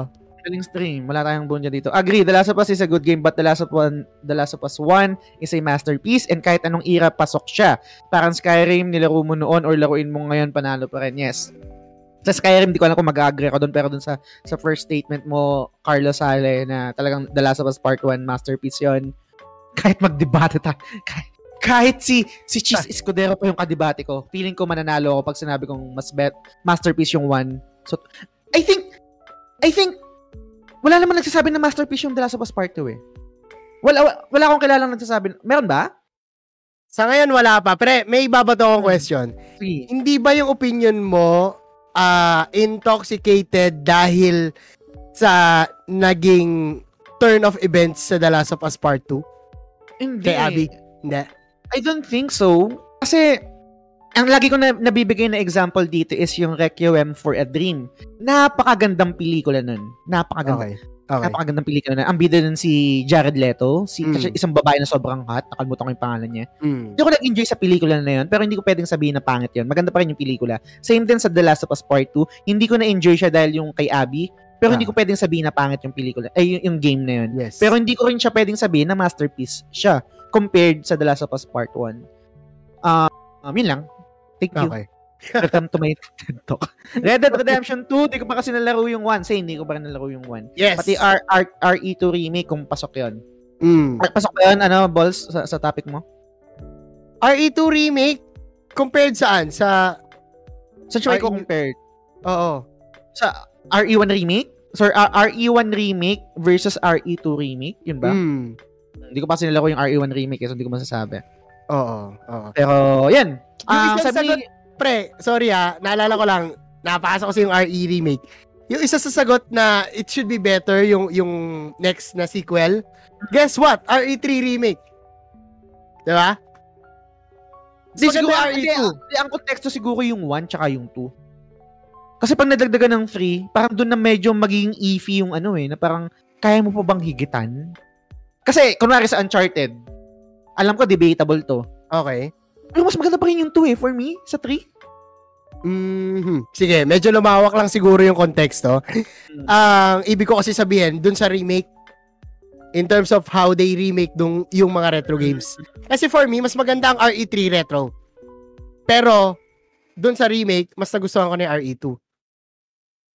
Hmm. That's on my oh, terms lang naman. I think magkaibang ano nga, magkaibang Oo. ano na ngayon. Ibang topic ang- na. oh, ibang angulo na yun. Pero sabi Yes. dito ni JGM Shadow Games, for me, Killing Floor 1 is way scarier than Killing Floor 2.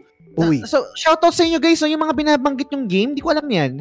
Because the brightness is way lower to fit its atmosphere and also Left 4 Dead is also way scarier, scarier than Left 4 Dead 2. Left 4 Dead 2 is only scarier when you play versus and your teammates are so trolls, dumb-dumb, and when you are a survivor and zombie team are pro. Aga, agree ako dito. Tapos yan, sabi ni DJ Visceral, sabi niya EA makers of Dead Space. Um, yan, Visceral Games which is a developer of Dead Space series. Dead Space 2 is way more traumatic than Dead Space 1. Hindi ko pa hindi ako makapagbigay ng opinion dito. Hindi ko pa nalalaro yan. Um, sabi ni Mike Rubio sa Retro Mortal Kombat 2. Ay, ay, ah, ah, ito, tanda ko to. Oh, much better nga yung Mortal Kombat 2 pero hindi ko na alam kung bakit siya much better. So, feeling ko mali kong sabihin yun. Doon Okay. doon nasimulan yung multiple fatalities, friendships, bab, ano, babality, at stage fatality. Intro ng secret characters na meron pa din sa modern version. Sabi ni Justin, ah just, ah, sabi ni Carlos Sale, na reply niya kay Justin, RDR2 is better pero dapat malaro mo RDR1. Yes, exactly what happened to me. Yun yan. Kasi Okay. hindi ko yung RDR, RDR1 eh. Sayang, Mm. no? Pero sobrang nag- nag-enjoy ko pa rin, na-enjoy ko pa rin naman yung RDR2. Kahit hindi ko nalaro yung 1. Yes. Ah, remake. ah, ano? I-remake. Sana remake. Kailangan ba? Needed ba? Yung R- yung remake ng Graphics. RDR1? Ah, graphics. Okay. Feeling ko, Sa- oo. It's time. Mo, Kasi okay. walang PS4 version yun eh. Hindi ko nga alam ba't naiwan yun sa PS3 eh. Mm. So, kung yun ang i-remake, considering na Rockstar yan, why not? Ah, Sana lang hindi maging as, ano, ng GTA. oo, yung trilogy na parang hindi daw talaga naging sobrang worth it. Mm. Yun. Sabi ni JM Comedy, si Big Show. Um, Red Dead 2 is a prequel pare ha, sequel ang RDR1. No, pero kasi dun sa konteksto na 1 and 2 kasi unang nalabas yung 1, 'di ba? Yes. Chronological Oo. order. Yun yung Hindi- parang yun, yun yung topic. Mm, hindi siya based sa story yung yung topic natin. It's based on doon sa kung ano yung release nila. Mm. Yan. Tapos, sabi ni GGM Shadow Games, Agent 47 is my favorite kabol. Kalbo, kalbo. Kakalbo. Oh, yan ba? Kapo, Hindi naka- eh. Hindi eh. si Kririn hindi siya maangas. Oo. Hindi, pero, putang na comedy yun eh. oo, comedy yun. Pero waifu yung, yung waifu niya is the key. Okay lang kahit di ko na asawa sa Android 18, at least hindi ako kalbo. Okay, Joke lang, sige. joke lang, joke lang. Sige, Ah, sige. Um, yari ka sa kalbo gama ni si ni Eri. Um, Arkham City was better than Arkham Asylum. Ano masasabi mo dito para? Hindi ko nalaro to. Eh. Ah, saan ka na ba? Ah, sino Arkham, nagsabi? Arkham sabi ni GM, um, Arkham City was better than Arkham Asylum. Agree ako, pre. Kasi yung Arkham City, solid talaga yan. And may pagka-open world na siya rather than the asylum na nasa loob ka lang nung asylum mismo. So, agree ako dyan. Ang laki ng, ang laki ng, ano pre, ang laki ng, in terms of sales, in terms of overall popularity, ang laki ng prospeto ng lahat sa Batman Arkham City. To the point na parang nag-downside pa nga yan, but ginawa ng Arkham Origins, yung iba na yung studio na gumawa na Montreal Studios ata yun, and compare it even to Arkham Knight. Hmm. Maganda yan. Isa yan sa talagang nag-solidify ng Arkham series, yung city. Gets, gets. Yan. Ang daming binibigay na example ni ano, pero mamaya na yun. Sabi ni Francis Lance Galapon, Tenchu 2 pala, nakalimutan ko dahil kay Tatsumaru kaangas. Yan. Sabi naman ni Justin, eto ayaw, tig- ayaw tigilan yung kalbo. Heisenberg, Mike, Mike, Jesse, yung dalawang pinsan ni Tuko, dagdag mo na rin si... Maangas ba yung si Tuko? Naangas ang kay Tuko? Kay Heisenberg, oo. Kay Tuko, maangas ba yun? Semi-kalbo yun. Tuko pare, hindi tuko. Tuko. Tuko. Ginawa akong tuko eh. Hindi makasama si Hector sa lamanga kasi panot lang yon. La si Okay. Hank na brother-in-law ni Walt. Puro kalbo ka sa Breaking, Breaking Bad. Bad. Mike is the shit. Fight me. Mike is the shit. He knows what he's doing. Yun ang idol talaga. Sabi ni ni DJ Cheese Escudero, am galit ka Lods dahil sa issue nila ni Art. Okay Huh? lang, goods lang. Ultimate Nag-update. crush ko si Heart pero let's see. Ba nangyari? Wag na, wag na, wag na, wag na, wag na. Sabi ni JM, no, mas maganda The Last of Us Part 1 in all ways except for graphics and Controls. controls. Mm. Malalaman natin dun sa remake talaga. Ano, yung ay, bakit, bakit, kung yung, kung yung tinutukoy mo is yung, yung, yung una, yung OG, oo, oo, mas maganda Mm-mm. talaga yung graphics ng and Kaya, controls. kaya ayokong pagbasihan na graphics lang and controls lang. Kasi may chance nating i-on par sila pareho in terms of graphics and controls eh. Which is eto nga, yung remake, yung one. Mm. Yan. Sabi ni JM, mas maganda yung RE1 remake versus RE2 remake. Di ko pa kasi nalalaro yung RE1 remake, so hindi ako makakabigay ng opinion. Ah, ikaw rin. Pebbles, hindi ko pa nalalaro, no? Hmm. Raiji, padala mo na. Sabi ni Angelo, naalala ko yung gumawa ko ng eksena sa com shop dahil sigaw ako ng sigaw sa VS namin ng mga kaibigan. Anong VS? Voice Voice VS. Victoria's Hmm. Secret? Hindi ko alam, pre. No Walang idea. sorry. Hindi ko alam, Comment, pare. pre. Comment, oo.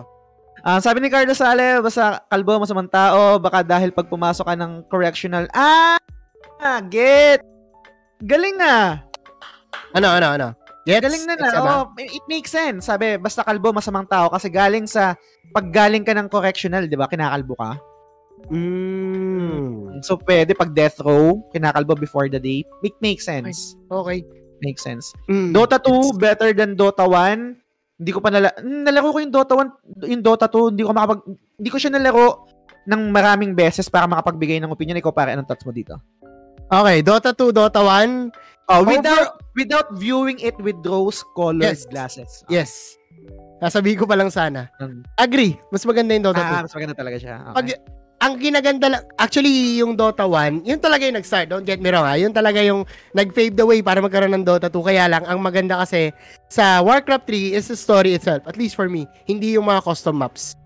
Mm. The way how they handle in an early game pa lang before, ha? Voice acting, yung yung way ng story ni Arthas, yun yung mas nag-solidify para sa akin ng Frozen Throne and Warcraft 3. Hindi lang yung Dota. Ngayon, grabe na yung meta ng Dota 2, pre. Toxic nga lang community. Yun lang. Mm. Sabi ni JGM Shadow Games, hindi mo pa yan nalaro ang Dead Space series. Reset ka ng prayers bago maglaro for your heart. Nalaro ko yung one um, nung nung meron akong access sa Game Pass pero hindi ko siya natapos na occupy ako ng ibang game. Hinanap ako ng Get Good. Guys, iba yung iba yung tama ng Get Good sa akin. Para siyang para siyang addiction. Hinahanap-hanap ko yung feeling. Kaya kailangan eto hindi hindi to kabawasan sa ganda ng Dead Space kasi gets ko kung gaano siya kaganda. Pero kailangan niyang kailangan niya akong i-hook pag naghanap ako ng get good. Hindi ko bibitawan yung game na yun. Horror ba ito, pre? Na horror yung Dead Space. Otopas ako dyan. Ito yung problema sa kaadikan ko sa get good eh. Pag namimiss ko yung feeling, kahit maganda yung nilalaro ko, Mm, mm. nabibitawan ko talaga eh. So hindi yun, hindi yun hindi yun puna sa game ah, maganda yung Dead Space. Yung experience ko doon maganda. Kaso iba eh, iba yung Correct me if I'm wrong, pre. Ganito rin yung nangyari sa'yo sa journey mo sa Forbidden West, no? Yes, exactly. Mismo. Yun. Kaya kailangan mag-grab ako nung game talaga na talagang grab itang ina. Kahit ina na, na kahit hana- hanapin ko yung feeling ng namamatay na stress. kailangan ganun kaganda yung game para hindi ko siya iwanan. So, so ngayon, kunwari wala akong malaro na get good. So eto eto siguro yung perfect time para maglaro ko ng mga games ng mga ganyan. Um, um, Arkham Origin is a fun game and its story is good. Si Dominic Toretto, maangas ba? Hindi, si, si Family. Si Family yan, di ba? Oh, Fast and Furious. Di, mas maangas sa akin yung isa yung namatay. Ang pangalan nun? Paul Walker. Paul, Ah, Walker. si Paul Walker. Paul Walker, ah. Uh, better Better Call Saul Goods. Oh, yan dami ko na nag- naririnig na ano, na reviews diyan. Maganda nga daw. Um, not as great as City but it's good on its own lalo na yung A Cold Cold Heart. Hindi ko pa kasi nalalaro eh, pero sige. Um, VS versus ah okay, versus sa L, L4 Left, Left 4 Dead 2, yung pala yun. Okay. Um, Trails of the Sky, SC, better sa first one. Tapos yung East 8, then the best sa mga nauna. Sequel ba yung FF2 at FF3? Hindi Hindi eh. kasi siya related eh. Parang persona eh. Oo. eh. So, hindi natin siya ma eh. one is to one dun sa topic. Dead Space was made ahead of its time. Ang ang, mako-comment ko lang sa sa sinasabi mo GMS yung UI. Sobrang genius ng UI ng Dead Space nung nilaro ko siya na na parang pwede napakasimple lang niya. Bakit hindi naiisip ng mga developer? Pare yung number of bullets mo, makikita mo dun sa screen ng barrel mo. Yung yung yung yung buhay mo makikita dito sa spine mo. Parang Kakaiba. na, napakasimple lang pero ba't hindi na, hindi naisip ng ibang developer? Oo. Ang ganda ng sagot dito ni DJ, oh. Hmm. Ito yung isa Sabi niya. na hindi nag-work yung sequel. Na dapat better. Ah. FF10 pare. Mm. FF-2, FF10-2. Oo. Kasi title siya as 2 eh. Diba? Hindi naman siya standalone expansion. Mm. Yes. Mm. Yun. Yung FF10-2, hindi dapat nag-exist yan eh. Ay, pre, ah, pero kailangan sa mundo yan. bala ko siyang bala ko siyang i-try one of these days kasi Mag- maganda yung gameplay, pare. Gameplay maganda. lately nag-subs ako sa PS Extra. Bumaba na siya ng kaya ko. So, tatry ko siya as retro game.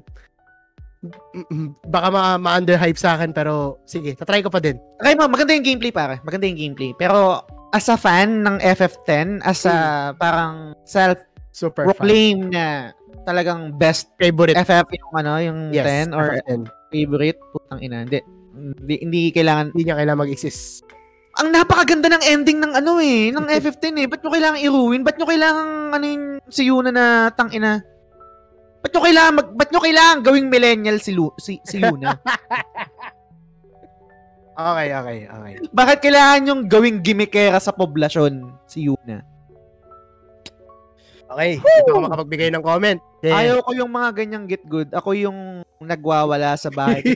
Chill lang ako sa bahay. Gets, gets, ganyan talaga. Pero iba yung epekto sa akin ng get good eh. Um, sabi ni Kuya Boss, this is my underrated favorite game among the Arkhamverse to and pinakauna nakalaro. Yan ang pinakauna kong nalaro, pre. Ah, Ako okay. pala yung binabasa mo. Oo. Yan. Sabi so, ni. Mar- sabi ni Mark Justin Fadez, sabi ni Wenks, um, nagsend siya ng 10 stars. Corrupt talaga ang mga na...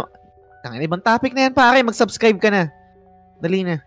Ano mag-send ng stars? Kanina Subscribe pa ka yan na. eh. Kanina pa yung topic na yun eh. Okay na Oo. yan. Oh, wala na Sabi ni balls. Oo. JM, kinopi ng RE6 yung UI ng Dead Space 1. RE6 kasi, saglit ko lang nilaro, post binitawan ko na. Sabi ko, bakit ganito to? Hindi Resident Evil to. Gigil. So, sabi ni DJ, sa Overwatch, yung ammo count nun eh nasa baril. Ah, talaga ba? Hindi ko kasi alam eh. Mas nauna ba yung Overwatch kaysa sa ano? Sa Dead Space? Kasi kung, kung timeline or yung year of release, I think sa, sa Dead Space ko siya unang nakita. So, dun yung konteksto ko. Kung bakit Okay. sabi ko genius yun.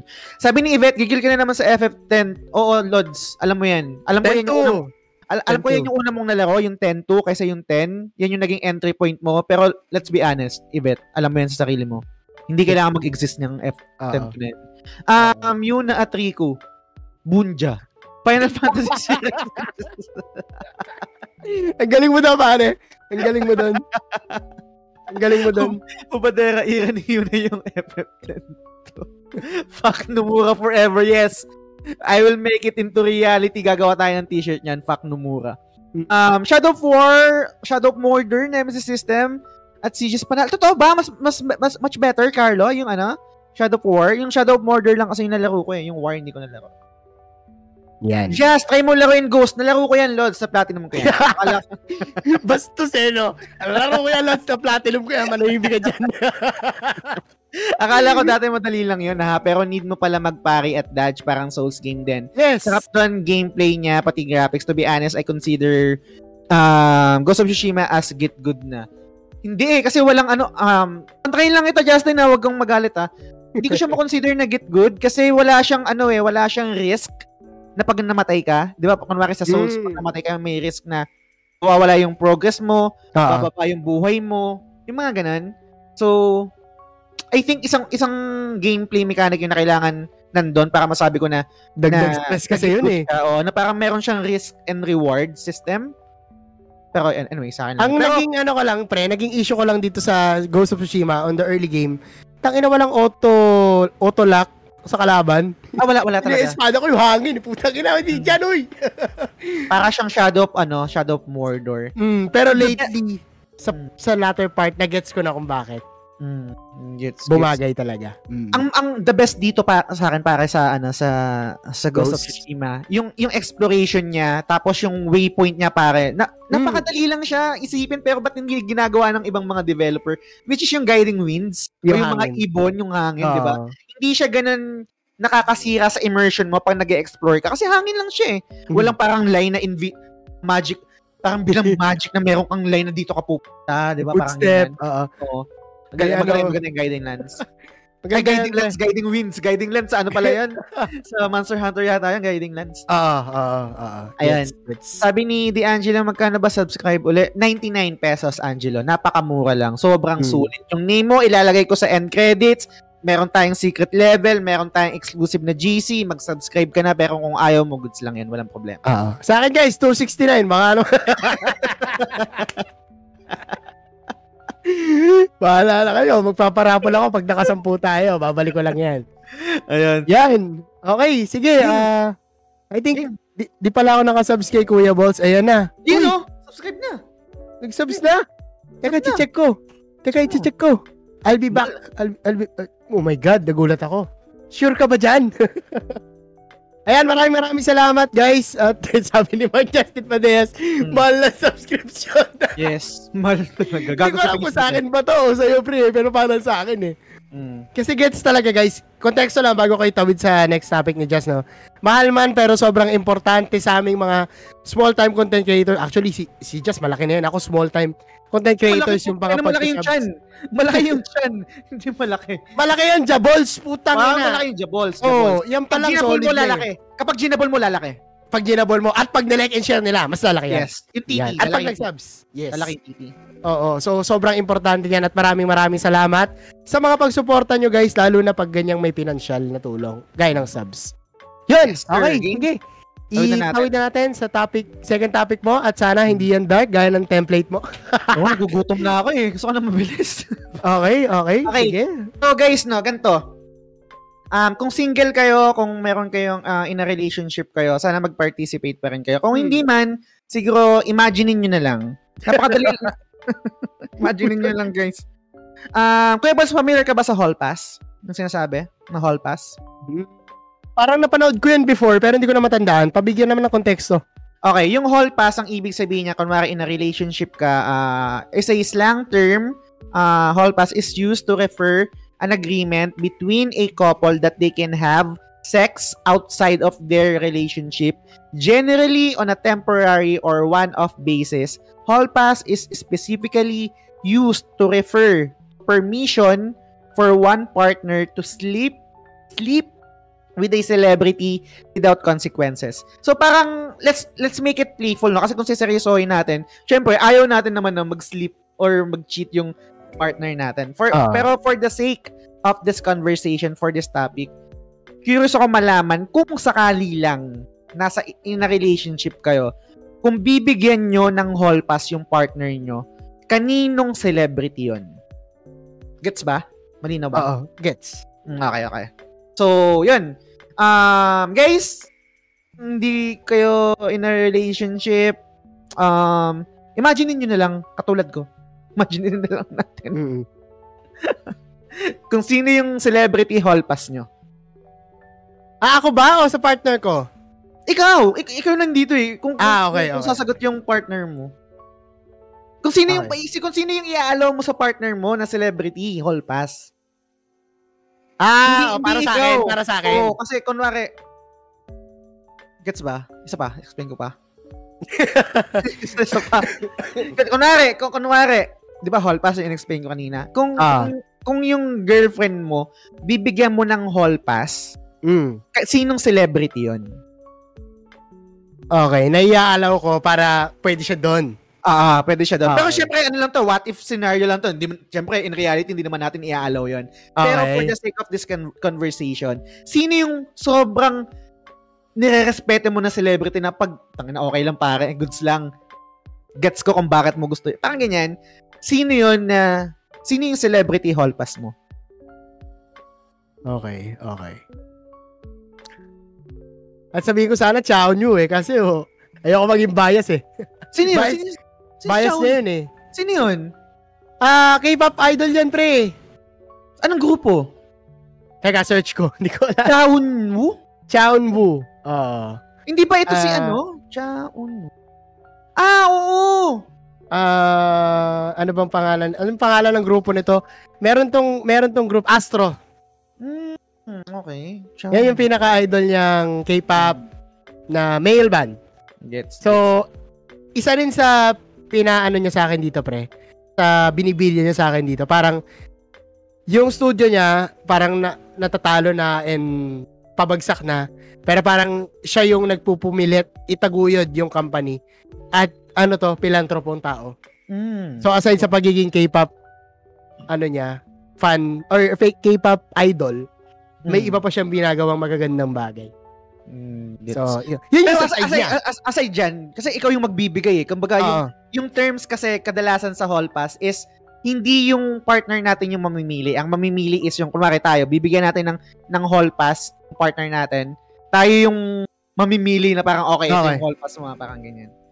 Bigay ko na, ito na. Ah, sige, Top of game. my mind. Andrew Garfield, pare. Uy! Sige, doon ka na. Do- Doon ka na. Okay lang sa akin. Respeto, no? Puta, I mean, Kwento mo Okay, after. okay, ikaw, okay, ikaw na lang, ikaw na, ikaw magkwento. I mean, ikaw yung nagsabi pare, bakit si Andrew, ano? Pre, Okay. bilang lalaki, sobrang idol ko si Andrew Garfield as an artist. Usapang globally ha. Eh pre, kung, kung mag-hall pass ka, wag local, delikado. Pero aside doon, syempre, si Andrew Garfield isa yan sa mga iniidolo kong Spider-Man. Actually, siya yung pinaka-paborito kong Spider-Man among the three.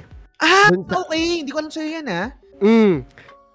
The way how he handled being a Spider-Man and as a Spider-Man fan myself and himself, nakikita ko yung compassion niya towards the character. Di ko alam nagiging usapang Spider-Man pero the way how he embrace the role Mm. and outside being Spider-Man, Andrew Gra- Garfield is a great actor. Kumbaga, kung magiging bakla ako pre, Mm. talagang si Andrew Garfield lang isa sa magiging idol ko talaga. Ito yung girlfriend niya si ano, 'di ba? Si si Stone, Emma Stone? Emma Stone. Uy, Yes. oo, mabuting ano 'yan. Ito yung ito yung counterpart ko, pre. Hall pass ko si si Andrew Garfield. Hall Ah. pass ko si Emma Stone. Goods, goods tayo ha. Y- yun ang yun ang ano namin. Yun ang yun ang magiging kasunduan namin. Magiging If terms. mangyayari yan. Gets, gets. Dali- that fantasy talagang sobrang solid, amazing Spider-Man days. Hindi ko alam ba't sila nag-break pero yun yung isa sa mga on top of my mind. Talagang ina-idolize ko na hindi lang dahil sa mga roles niya, kung kung ano yung ginampanan niya, pero kung ano siya bilang fan as at as a tao, as a person. ano yung isang movie niya na sobrang, sobrang ganda daw? Hindi ko pa kasi napapanood eh. Parang musical ata yun, pre, yung binabanggit mo, tama ba? Musical ba yun? Nag-musical din kasi siya eh. Hindi yung parang about gera ba yun? Hindi ba yun? Meron din ganon. Andrew Shit, Garfield. Hindi ko maalala. On, on top of my mind Ay, lang eh. Shibal. Ay, shit Dapat- siya. Pero yung, yung nabanggit ko na musical, yun. Ayun, Hacksaw Ridge, yun. Maganda daw Ayun. yung pare. Yes. Yup. Sa din yun. Yung binabanggit ko musical, yung Tick Tick Boom. Mm, Nasa Netflix yun. So, you can watch it if you want. sige, So, sige. is yun. Isa yun sa, ano ko, talagang on top of my mind. Hall pass yan, no? Wala problema dyan. Hindi yan yung parang feeling ko tatarantaduhin ka after Oo. na, na klase ng lalaki. Hindi. Goods, goods. Yan. Gets ko kung bakit yun. Sana may mga babae, no? Andito pa ba sila Yvette? Sila Sheen? Andyan, Sila nagko-comment Macy? nga kanina, oo. Sana dito si Macy. ah, ta- tapos nandito yung asawa niya si TJ na. Mag-asawa sila nag-comment. Gagawa ka ng Tapos topic si- sa bahay nila. Tapos si Zel, di ba? Asawa niya, asawa niya. Pero sige, basta- Juharin, ah, andyan din. Juharin. Sana Oo. mag-comment kayo. Yes. Um, Sige, basahin ko muna comments. Mm. Sabi ni Wenks, ni, ni Mark Justin Faradejas, um, Yes. kanina, panggalit yung topic ngayon, galit ulit yung topic pero di sa akin. Mag-share ka na, nandyan ba yung asawa mo, nandyan ba yung wife mo? Okay lang yan, magbigay Yes. ka ng hall pass mo. Or hall pass niya. Um, sabi ni Angelo, wala eh, mas lalo lang ako magseselos eh, di ako makakasagot here. Okay lang yan, imagine mo lang. Try mo lang pare. Kasi, di ba, I mean, yung sobrang, yung nabigay na, na yung, I, I think yung nabigay na example ni Kuya Bal, sobrang perfect nun kasi sobrang idol niya yung tinitingala niya yung tao na yun. Kasi ako din, yung yung tao na, na yung, yung yung magiging hall pass na ibibigay ko kay Amara, in- ina-idol ko din eh. So, parang, Claiming it, claiming it. Okay, Diba? okay. Gets. Sabi ni naman. Francis Lance Galapon, guys, it's a trap. No, it's not. Ta- sa atin, sa atin lang to. Oy! Nag-send ng 10 Agree, stars. agree, agree. Si Wenk, sabi niya, sa wife ko, papayag ako na ipagawa ang PC system niya. Kay, ay, po, Oh! naunahan ako. Best Naunahan answer. ako. Best answer. Henry Cavill. Cavill ba o Cavill? Cavill, Cavill. Cavill. Oh, Kuya, ka-assemble, kuya. Yan Ha? din eh. Hmm. Gigi, nagpa- pabulanan mo. Feeling ko pag si Henry nag-assemble sa PC ng asawa ko, nandun ako sa ano, mag, mag, nandun ako sa butas ng aparador para nanonood lang ako. Yamara, oo. O ni Amara. You do you. you do you. Open time. Open time. okay, okay, okay. Gets, gets. Kakul talaga. pala, no? Kakul. Yan talaga. Solid talaga yan. Yes, solid sir. geek, solid gamer Solid. talaga. Oo. And So, kung- actor. So, kung, kung sakali nandun kami sa conversation ni Amara na, o sino yung hall pass ko? Sabihin ko, yun, Henry. 'Di ba Parang good exchange naman yun eh. 'Di ba Parang hindi naman nagkakalayo. Pareho kaming nerd. ah, may alam, maalam sa PC, sa video games. I mean, equivalent exchange. Sabi Yes. nga nila sa ano sa Full, Metal, Alchemist. Alchemist. Okay. Yes. Sabi, ah, si Chow, no. Eh, Amy Fukuda? Ba't ikaw yung namili? Ba't ikaw yung namili sa sarili mo? ikaw yung mamili sa...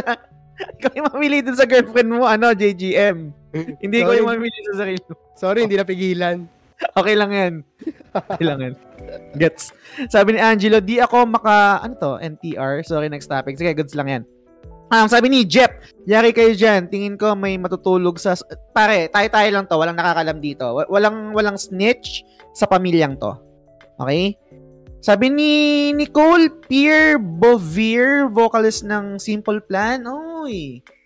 Ito si ano, 'di ba? It's not too late. And we can't go back. Up. Sorry, I just Can't be perfect. perfect. Sabi ni Direk Owa, limin ho ako, medyo magkumukha naman kami. Totoo. Almost paradise. Walang doubt, pre, ha? Totoo. Totoo. Totoo, walang doubt. Kakainin mo, Kuya Balls? Oo, Gets. kung bakla ako. Limin no, Owa. Tang ina. One is to one. Yung Yes. isa nga lang, nakatakas. Tank build. Tsaka naka-defiance. Full tank. Ang ina mo. Grabe, pre. ah. Nilak item mo na, pre. Ah. Yung item na ba yan? Na Defiance. yan eh. Piras. Takas. Putang ina. Wala lang damage. Kunat lang lahat. Kunat ang puta. Anong makunat? Yun lang. Okay. Okay, Okay. okay. Back Sabi to the MC, topic. patay na patay GF ko kay Franco. Pero understood no, eh putang ina, owa, Franco. Franco. Franco. White shirt, pre. White shirt, pre. White White shirt. shirt, white shirt, Oh, di ba? Franco. White shirt. Franco yan. Tapos, pa- pawisan akong Franco. Franco tank build din ba? Franco sang gupsal.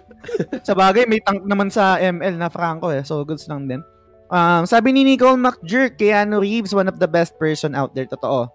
You're, you're, you're amazing yun, di ba? Ano yun? You're wonderful. Ano yung line niya? Anyway, um, sabi ni Jeff, Joshua Garcia, crush niya kasi yon kahit lamang lang siya ng 5 na paligo sa akin. Pare, local yan, papayag ka ba? May chance yan eh. Kaya kami pinipili namin puro ano international eh. Oo. So, kasi malayo yung chance nun eh. Para Joshua Garcia, pare, posible yan. Bala ka. Pwede ka pa Hmm. magbago ng sagot. Oo. oo. Bigyan namin ano. chance. Ah. Sabi ni Mark Christian de la Cruz, pero kung GF nyo tatanungin ko ang sina- sasagot niya, si Gwen Zamora. Patay na patay talaga ako doon. Matagal. Oy, Gwen Zamora. Sa Bubblegum yan, di ba? Si Gwen. Okay, okay. Sexy yan. Um, sabi ni DJ, sana payagan din ako kay sana, uy! No, sana no life, pare. Alam niyo yan? Sa Twice? Hindi niyo kilala si Sana? Okay. Anyway, ah move on tayo. Um, hack sorry, Jen, sabi nga nila. Kakainin mo, Kuya Balls. Um, sabi ni Angelo, sige, sige na for the sake of convo. Yan. Oh, yun. Same. Same ng mga sagot natin. Ito, si Ibet! Yan na. Welcome, welcome. Sabi ni Yvette, kung may partner ako, Scarjo. siguro papayag ako kung si, ah, si Scarjo or Gal Gadot. Yes! Gal Gadot, Diyos ko po. Panalo, panalo ka. Goods na ako dyan, Lods. Goods ako dyan. okay. Maraming maraming salamat. I am grateful. Thank you. Napaka-imposible pero ang sarap isipin. Oo, oo. Goods. Pero, Sabi ni TJ, mahirap yung tanong. Nako po. Nako po. Nako po. nanonood eh, oo. Oo, nanonood. Eto, nandito pala Let's si go Shane. international. Let's go international. George Ito, Clooney. okay. mga Oh, international para medyo malabo. Oo, ganyan. Michael Kasi Keaton, ganyan. pag local, may chance eh. Ah, makita mo Mm. sa poblasyon. GG. Oo. Nanonood pala ng topic-topic. Ah, ako pala yung hall pass mo, ha? Mm. Hindi ka dito sa ano. sa mahal kita in. Okay, sabi ni Shane, Amber Heard. Uy, naku po. Totoo ba? Tataihan ka Parang yan. sarcasm. Sabi kay Ray. Henry Cavill, para maisip niya pa din ako pag nagpe-flex na ng muscle. Tas for me, Anya Taylor. Taylor, Taylor, Taylor. Ng The Queen's Gambit, tsaka ng The Hmm. Witch. Ganda niyan. Solid yan. Pwede Ah, ano daw? fictional. Oh, fictional, no? Pwedeng fictional 2D waipus. Hindi, dapat ano, totoong tao, Totoong DJ. Gawin mo na lang international para mala malabo. Tapos mag ano na lang kayo, mag forevermore. Parang sobrang nag-iingat. Parang nararamdaman ko si ano si TJ nagko-comment. Magkalapit sila, magkasama sila sa bahay eh. Oo nga eh. Parang, anyway, good luck and have fun. Sabi ni Yvette, pero kung para sa akin, aba, dapat Hen- Henry talaga, no, best answer. Let's be honest, no? Parang wala, may, may hihigit pa dito. Goods yung ano, goods ako sa Andrew Garfield mo, no? Pero parang ibang level yung Henry eh. Ewan ko. Iba yun, ma- may muscles yun eh. Oo. Oh, Superman, pre! Ano, ano, tapat ni Su- Spider-Man kay Superman, pre! Wala! Oo nga, no? Wala! Lagyan kryptonite? Lagyan ko yung krypt, lagyan ko ng kryptonite yung ethics ng gago titigas ba yun?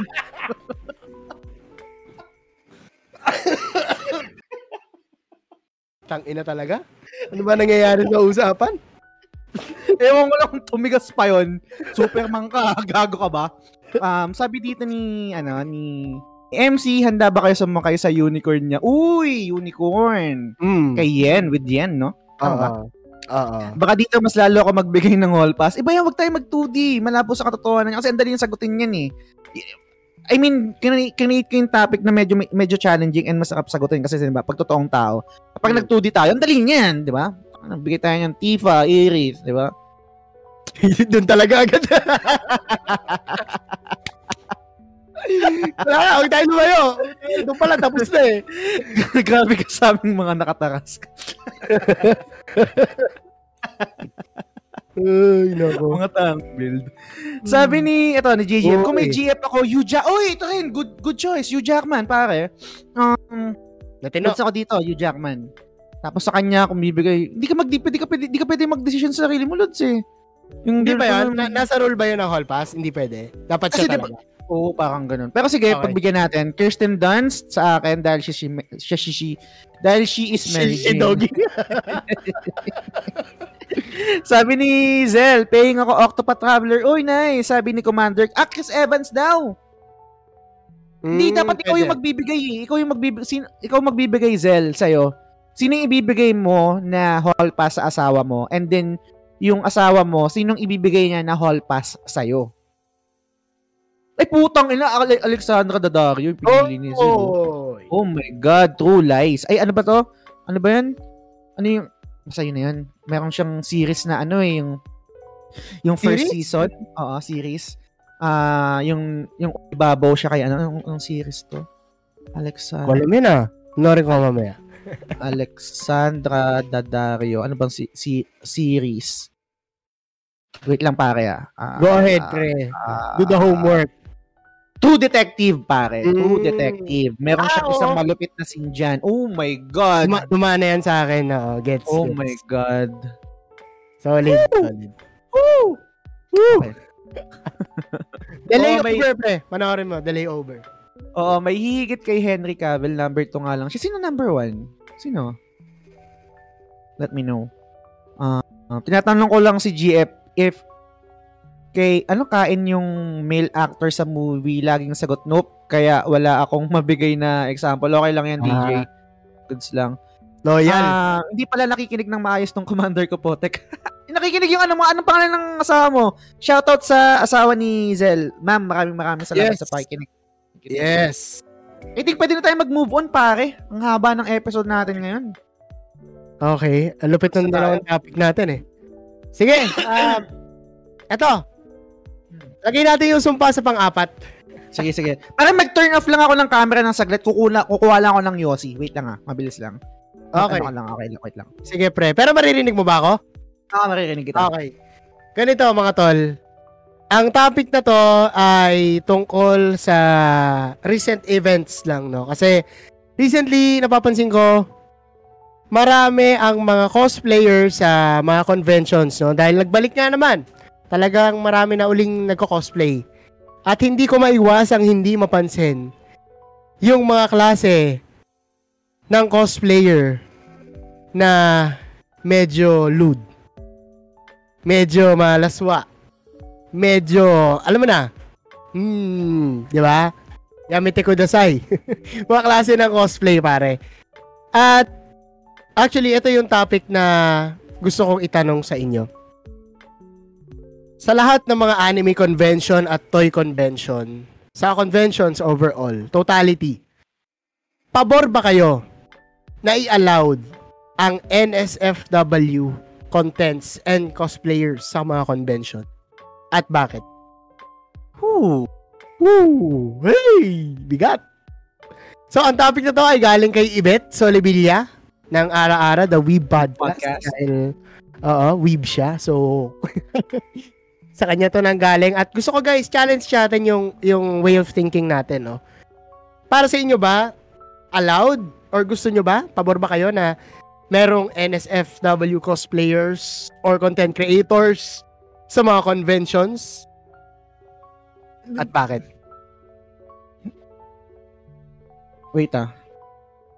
Ano ulit yung ano? Teka lang. Um, ano yung ano yung thin line na nagse-separate sa NSFW? Tapos yun talaga yung costume nung character. Yung NSFW pre, eto na yung may mga parang ikipan service na alam mo yung kabe doon? Kabi doon. Ano yun? Kabi Yung parang nilalagay nila sa pader yung yung lalaki tapos lalapitan nila ng parang fan service ano move Ah, okay. Hindi lang siya in terms of um, cosplay damit ba? Hindi lang sa damit?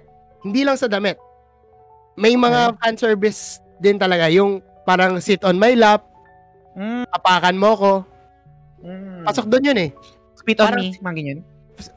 Ewan ko kung nangyari yun, pero pa- Ah, pasok okay. yun. Kasi, technically, simping yun. Technically, talagang NSFW contents yun. Eh, hindi yun, hindi yun, like, normal na makikita mo sa convention. So, pabor ba kayo na allowed yung ganong klaseng cosplays and doings sa mga convention? Teka lang. Medyo nako-confuse ako no na parang kaila, na parang categorized as NSFW yung pagtapak. Tsaka yung pagganon sa pader. ano Pasok lang siya, yun eh. Um, kasama kasi yon sa overall service. Kumbaga, gusto ko i-tackle yung topic as a totality. Kasi parang ang nangyayari, ah parang fan service siya dun sa event na parang hindi naman appropriate for conventions. Medyo medyo conf- medyo conflicted lang ako no kasi pag ginamit natin yung word na NSFW which is nga not safe for work yung yung yung yung pag-act na ganon yung sinasabi mo na sa pader parang hindi naman siya ganon ka-lewd for me Pero yung act of pagtapak din? lasciviousness yun eh. ano na May act of lasciviousness yun. Na saan parang may may ano ka, may sabi natin may may desire ka dun sa tao na gusto mo yung gaganunin ka ng cosplayer. And at the same time, alam ko nagiging joke siya sa ibang cosplays, no? Hmm. Nothing uh, against that. Pero kasi yung overall na pinapakita natin sa tao in terms of the community sa anime. Pabor ba kayo na may ganon sa anime convention? challenge to ah. Kasi, una, una, challenge yung topic as it is. Sa kabilang banda, challenge rin siya sa akin kasi hindi ko maiwasang hindi mag sa utak ko kung ano ba yung NSFW kasi mayroong mga bagay na nakikita ko na hindi ko siya kinoconsider as NSFW. Na parang oo, naughty, raunchy, pero NSFW, parang hindi. Pero sige, for the sake of conversation, sige. G. Try kong i-ano, try kong i-marinate, i-digest, i-dissect kung ano yung magiging stand ko. Oo. May mga nag-comment na ba? Ayan. Meron, Basa muna ako ng comment bago Sige, ako mag, ano, mag-react. Um, ayan na yung, ano, ayan, galing kay Bibs to. Sabi ni Chelsea, di ako mako-comment mga quiz, nag-assemble ako ng G. Oh, ayan. Okay lang, okay lang. At sabi ni Posky, yes. Something yes agad. Sabi, sabi ni Angelo, ako I agree. Basta may limited areas lang. I remember going to a closeted area booth na nagsisell ng anime sex-related stuff. Di ako nakabili pero na-amaze ako. Sabi ni Posky, yes, same shit lang para sa akin kung kulob o hindi. Sabi ni TJ, in the first place, NSFW yan. I consider na din natin na diverse ang mga attendees including yung mga minors. So no, hindi talaga pwede. Mm. Okay, sabi ni Angela, I agree with restrictions, may curtains and everything, and may ID dapat para makapasok. Mm. It's already 2022. Raunchy siya. Lol. May mga nagpapapatak na sa mga cons ngayon, extra service. Nag nagpapatat nagpatatak. Okay. Sabi ni MC, medyo double-edged sword. Hindi ko rin kasi sure kung allowed ang minor sa mga event. Yes, allowed. Mga event at tas may lewd acts sila na ginagawa dun eh. Morality wise hindi ako agree pero in a marketing or advertising wise, syempre mas okay sa akin yun. Don't get me wrong, I'm all in for body positivity and expression din. Pero syempre, every action has its limits. Hmm. Kung service na yon is consented, wala akong issue basta may restrictions or special limits. Ito rin yung sagot ko kay Kuya Boss yung pinag-usapan namin to. Sabi niya, yung double-edged sword. Sabi ni TJ, medyo mahirap sagutin yung tanong, to be honest, pero borderline safe and not safe. Sabi ni Shani, may napanood na yata ako ganyan. And yes, medyo not allowed sa minors. Pwede siguro may restricted area, tapos bawal makapasok kids. Mm. Sabi ni JGM, hindi kasi may mga bata pumapasok sa convention. Challenging to, pero ito ang sagot ko. Sabi ni Justin, maiba naman, hindi ako agree kasi for me, parang hindi naman or hindi kailangan. What if may bata or kapakan yung tao or parang nangaharas kasi yung dating ng mga posing lang or parang weird lang. Tapak pala yan yung mga step on me. Ayan. Siguro pre, para magkaroon kayo ng idea, ah mag-aano ko, sasagot na ako Sige. dun sa ano ko, sa topic ko kasi ang sagot ko para sa akin is hindi. Okay. Una, ah, gets yung mga sinasabi nyo na may restrictions na and na public na ano, na certain area. Mm. Siguro maganda nga idea yon pero nanggagaling ako dun sa sagot na etong mga conventions na to ay hindi lang para sa mga simp. Hindi lang to Okay. para sa mga matured na tao. May mga parents dito na hindi makakaintindi sa ginagawa natin, sa ginagawa nyo. Mm. At yung pinakamalupit, may mga bata talagang umaattend sa convention. It's a family event. It has and always will be. Kasi anime yan eh. Laruan yan eh. Mm. Hindi yan parang 18 years old and above lang. 'Di ba? So, Mm. pag may pinapakita kayong ganon publicly, openly, alam ko may mga nakikita na kayong video sa parang ah meron pa yung isa na parang pina pina ewan ko kung may bayad yung pinaya niyang matulog yung lalaki sa thighs niya, yung parang sa anime na Ah. na pun intended. Pero 'di ba? Okay, good isipin nakakatawa, pero sa kabilang banda, you're you are in a public place. Mm. And kaya ako nabanggit yung term na not safe from work. Kasi para sa akin, this contents, nothing wrong with that kung talagang ganyan yung trip mong content or as a content creator. Mm. Pero I think this is made to be consumed privately, Mm. not on conventions. Not on those people na makikita kayo ng bata, ng matanda, ng gobyerno na pwedeng ipasara yung convention dahil sa ganito na hindi naman nila naiintindihan at hindi mo maipapaintindi sa kanila because of our morality. Mm. So para sa akin, hindi makakatulong or baka maging kabawasan sa Hmm. indus- industry ng mga conventions, ng anime, ng toys, yung mga ganitong klaseng lascivious contents. Kasi these are made to be privately consumed. Mm. Nothing wrong with the content. It's just a place para sa akin. Kasi nakikita ko talaga to. Ang dami nito nung Toy-Con, nung Conquest meron din. Okay lang yung mga picture-picture eh. Yung mga, ah sige, yung apak, medyo mild pa nga yun. Mm. Pero yung iba talagang sobrang revealing na yung mga bunny cosplays na kulang na lang, alam mo yun, sobrang revealing na talaga. Parang hindi kasi siya appropriate on a public event. At least on my end. So gusto kong marinig yung side ninyo. May question ako pre, no? Kasi wala talaga akong idea sa, sa mga convention. Actually, first time ko lang umattend sa Toycon ba yun? Yung natandan ko? Na, na first time. Yung mga ganitong convention, sino may, sino may hawak dito? Mer- meron ba sang parang governing body na nagre-regulate ng mga to? Sino, yung SM ba yung may hawak dito? Yung, yung event organizer ba yung may hawak dito? Sino yung, yung may power sa event na to? Hindi ko sa familiar. eh. Ah, mainly siguro pre, may mga private bodies to. Yung mga Okay. organizers, Toycon, iba-iba yan eh. Toycon, Red Major, Conquest, iba-iba yan.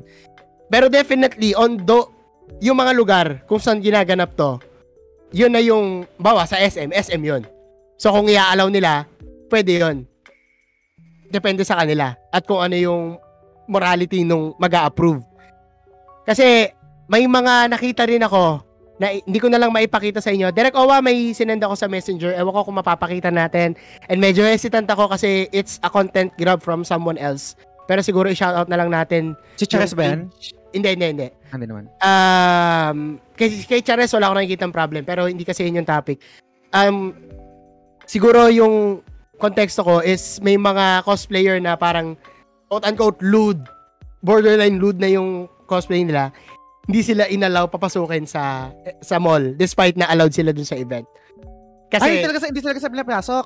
oo, kasi dahil nga dun sa suot nila. Sabi na magpalit muna kayo bago kayo pwedeng pumasok. Pero wala silang particular na character na ito ito, ito yung ito yung di ko Hmm. talaga magets pare. So, pwede niyo akong i-correct, guys.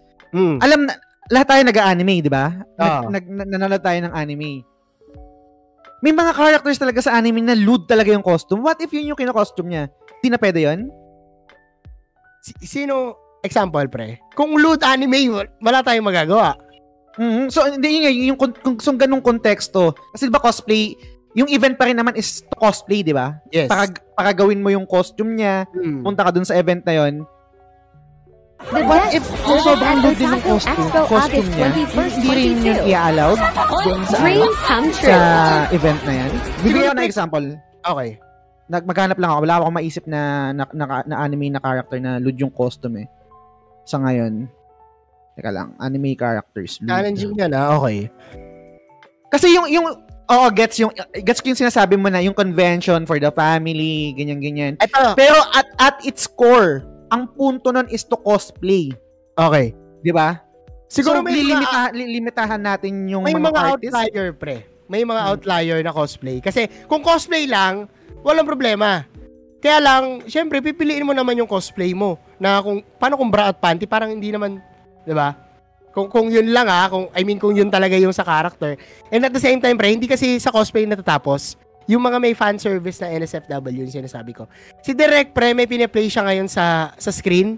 Okay. Ito yung parang apakan mo ko, tapos, parang, Ah, ito. Oh, nakikita ko nga to. Oo. ah, sit, ano, ano, sit on my lap. Oo. Nakikita ko siya as inappropriate. I have nothing against dito sa video or kung sino man to ah. Eh, yung axe lang yung gusto ko ipuna kasi hindi, hindi ko naman I have no right to even get this video pero para mas mabigyan kayo ng konteksto ito yung ibig ko sabihin hindi kasi to pag nakita to ng bata it's not appropriate for me Mm, Na parang- gets.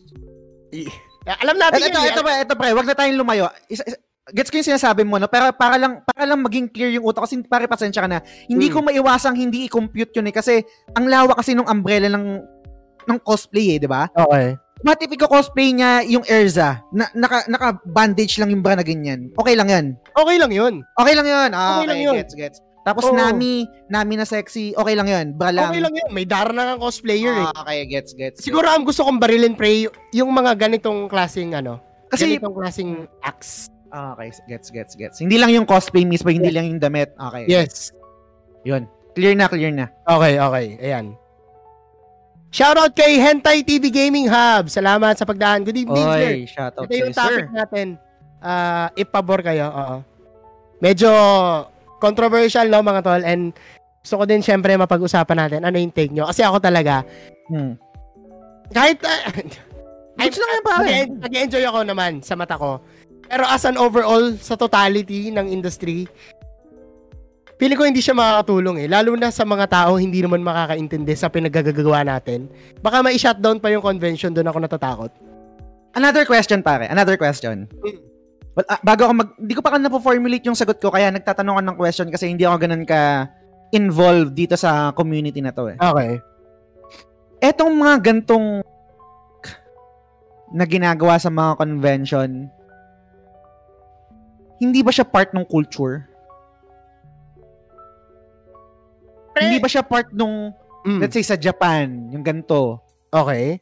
Hindi ba siya part na kaya kaya ginagawa yon kasi nakita sa anime na ginagawa yon nakita sa isang ganto blah blah blah isang content hindi content meaning hindi content na ginawa content in terms of anime culture or Japan culture di ba siya part nun kaya tinatranslate sa gantong convention doon doon muna tayo alam ko iba Okay. yung iba yung iba yung debate or yung argument kung dapat bang siyang gawin o hindi ah. pero para lang maliwanagan ako etong mga ginagawa ba nila ito yung mga step on me yung mga ganyan sa pader Mm. hindi ba siya part ng culture ng pagiging weeb shit sorry Okay. Sige.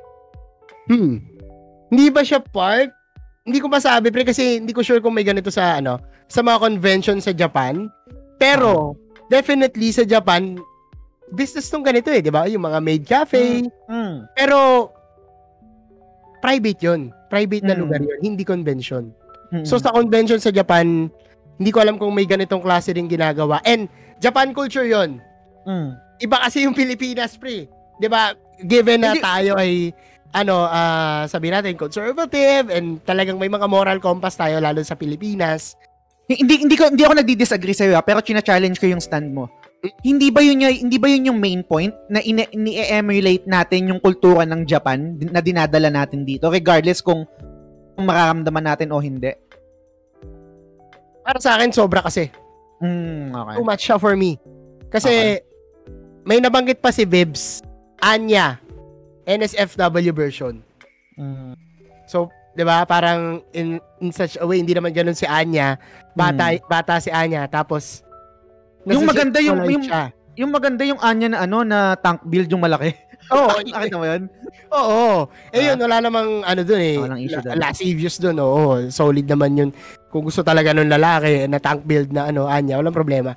Kaya lang, yun nga, may mga ganong klaseng medyo, conf- medyo confused lang talaga ako kay Balls kasi unang-una, di ba hindi nga kasi involved sa community, na- community na Ah. to. Kaya kina-question ko, kina-challenge ko yung opinion mo para mag-formulate ako. Pero hindi pa ako nagdi-disagree sa'yo. Hindi, pa rin, hindi ko pa rin alam kung ano. Kasi, Actually, pre, pwede Kasi- kang ano eh. Pwede kang maging, maganda yung magiging sagot mo. Kasi, halimbawa, ikaw yung papasok ng convention. hmm, Nang wala kang alam sa ganito. Bawa, may mo, kasama yung anak mo or kasama yung nanay mo. Papasok ka ba sa ganon? Considering that that is a family place Y- or a y- family y- event. yun, yun, yun, I think doon natin kailangan mag-start. Sinabi mo kanina, parang factual mo sinabi na ang convention is family-friendly event. Mm, Doon, doon tayo mag-start kasi hindi ko Okay. nga alam eh. okay. Ever since ba ganun talaga siya? Talagang family-oriented event ang mga convention? Cosplay, etc., toys, etc., anime before- culture, Japan culture. Oo. Talagang involved ang mga bata doon? Oo, pre. Kasi before naman, hindi ganito katalamak yung mga NSFW contents. I know kasi nag uma-attend din naman ako before. Kaya nagulat talaga ako eh. Parang culture shock ako nung Tangin na, ba't may pa ganito dito? Ah. Nagulat talaga ako. Ewan ko kung dulot ba yun ng pandemic or evolution ng conventions. Pero nagulat ako, pre, sa ganong klaseng ano, ah evolution nung, nung convention. Kasi, di ba, parang ikaw, kung ik- ikaw magpapakabe doon ka ba? Sa harap ng maraming tao. Parang ganon. Kahit nasabihin natin, idol mo yung yung content creator na yon Di ba? Parang hindi siya siya, nakikita ko siya as hindi meant to be consumed publicly eh. Mm. Gets ko yung punto na yan. Lalo na yung apakan mo, Ah. ako, medyo iffy pa nga ako dun eh. Actually, I'll be honest, no, yung mga ganyan, yung apakan mo ko, yung kabi doon na sinasabi nyo, parang baby yan sa, baby sa akin, dapat spit on. Oh, pero yun anyway. Sige, pre, lang. mag-formulate ka muna, basa Sige, muna ako sige, ng sige, comment. sige, sige. Yan. Sabi ni JGM, Cabidon is only private Ayan, yung kanina. Sabi ni TJ, may naalala ko na anime con, parang Sign Fest ata yun. Naging controversial yung isang performance number doon kasi may hinila na attendee sa stage tapos may nag-lap dance mismo sa kanya. Worse, may suggestive gestures like reaching for his private parts pa. Puta na parang inappropriate na to masyado. Parang sa bar na to nangyayari. okay. Tapos organizers and venue master, sabi ni Angelo. I asked the, com- the cosplayer to sakal me but not literally and they said okay, sabi ni JGM. Mimit siya naman si Posky. Sabi ni Angela, ako talaga may concession na lang eh. Basta may limit.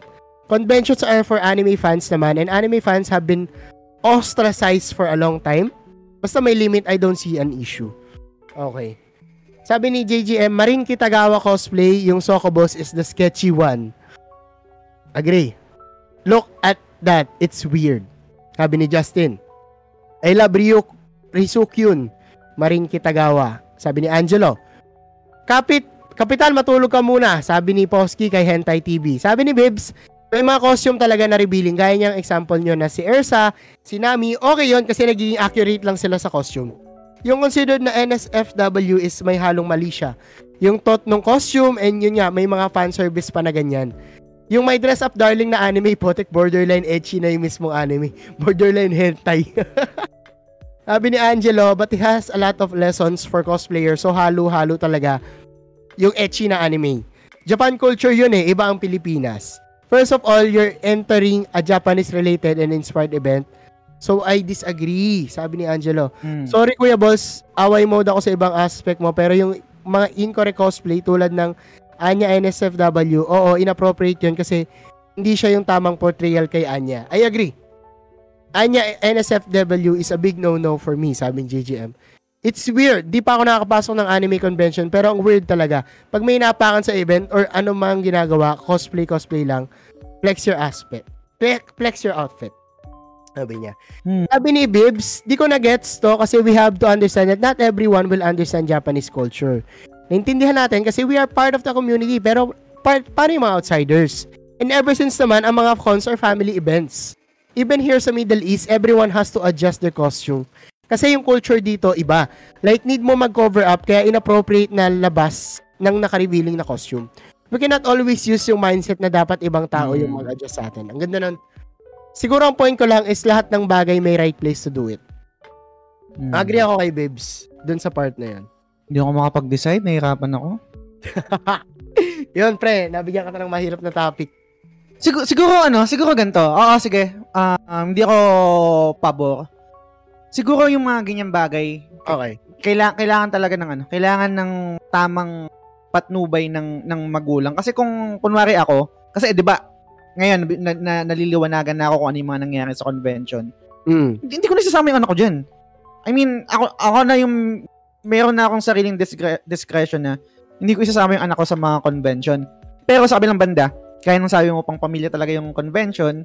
So, I guess siguro kailangan mag-adjust is yung mga mga content creators or yung mga cosplayers or even better, yung mga nasa taas. Kasi kaya ako tinanong yun, sino ba yung may power dito? Sino ba yung nag-handle dito? Kasi kailangan sila yung magpa mag ah, mag- maglaglag or magbigay ng batas na hindi pwede yan o ganyan, etc.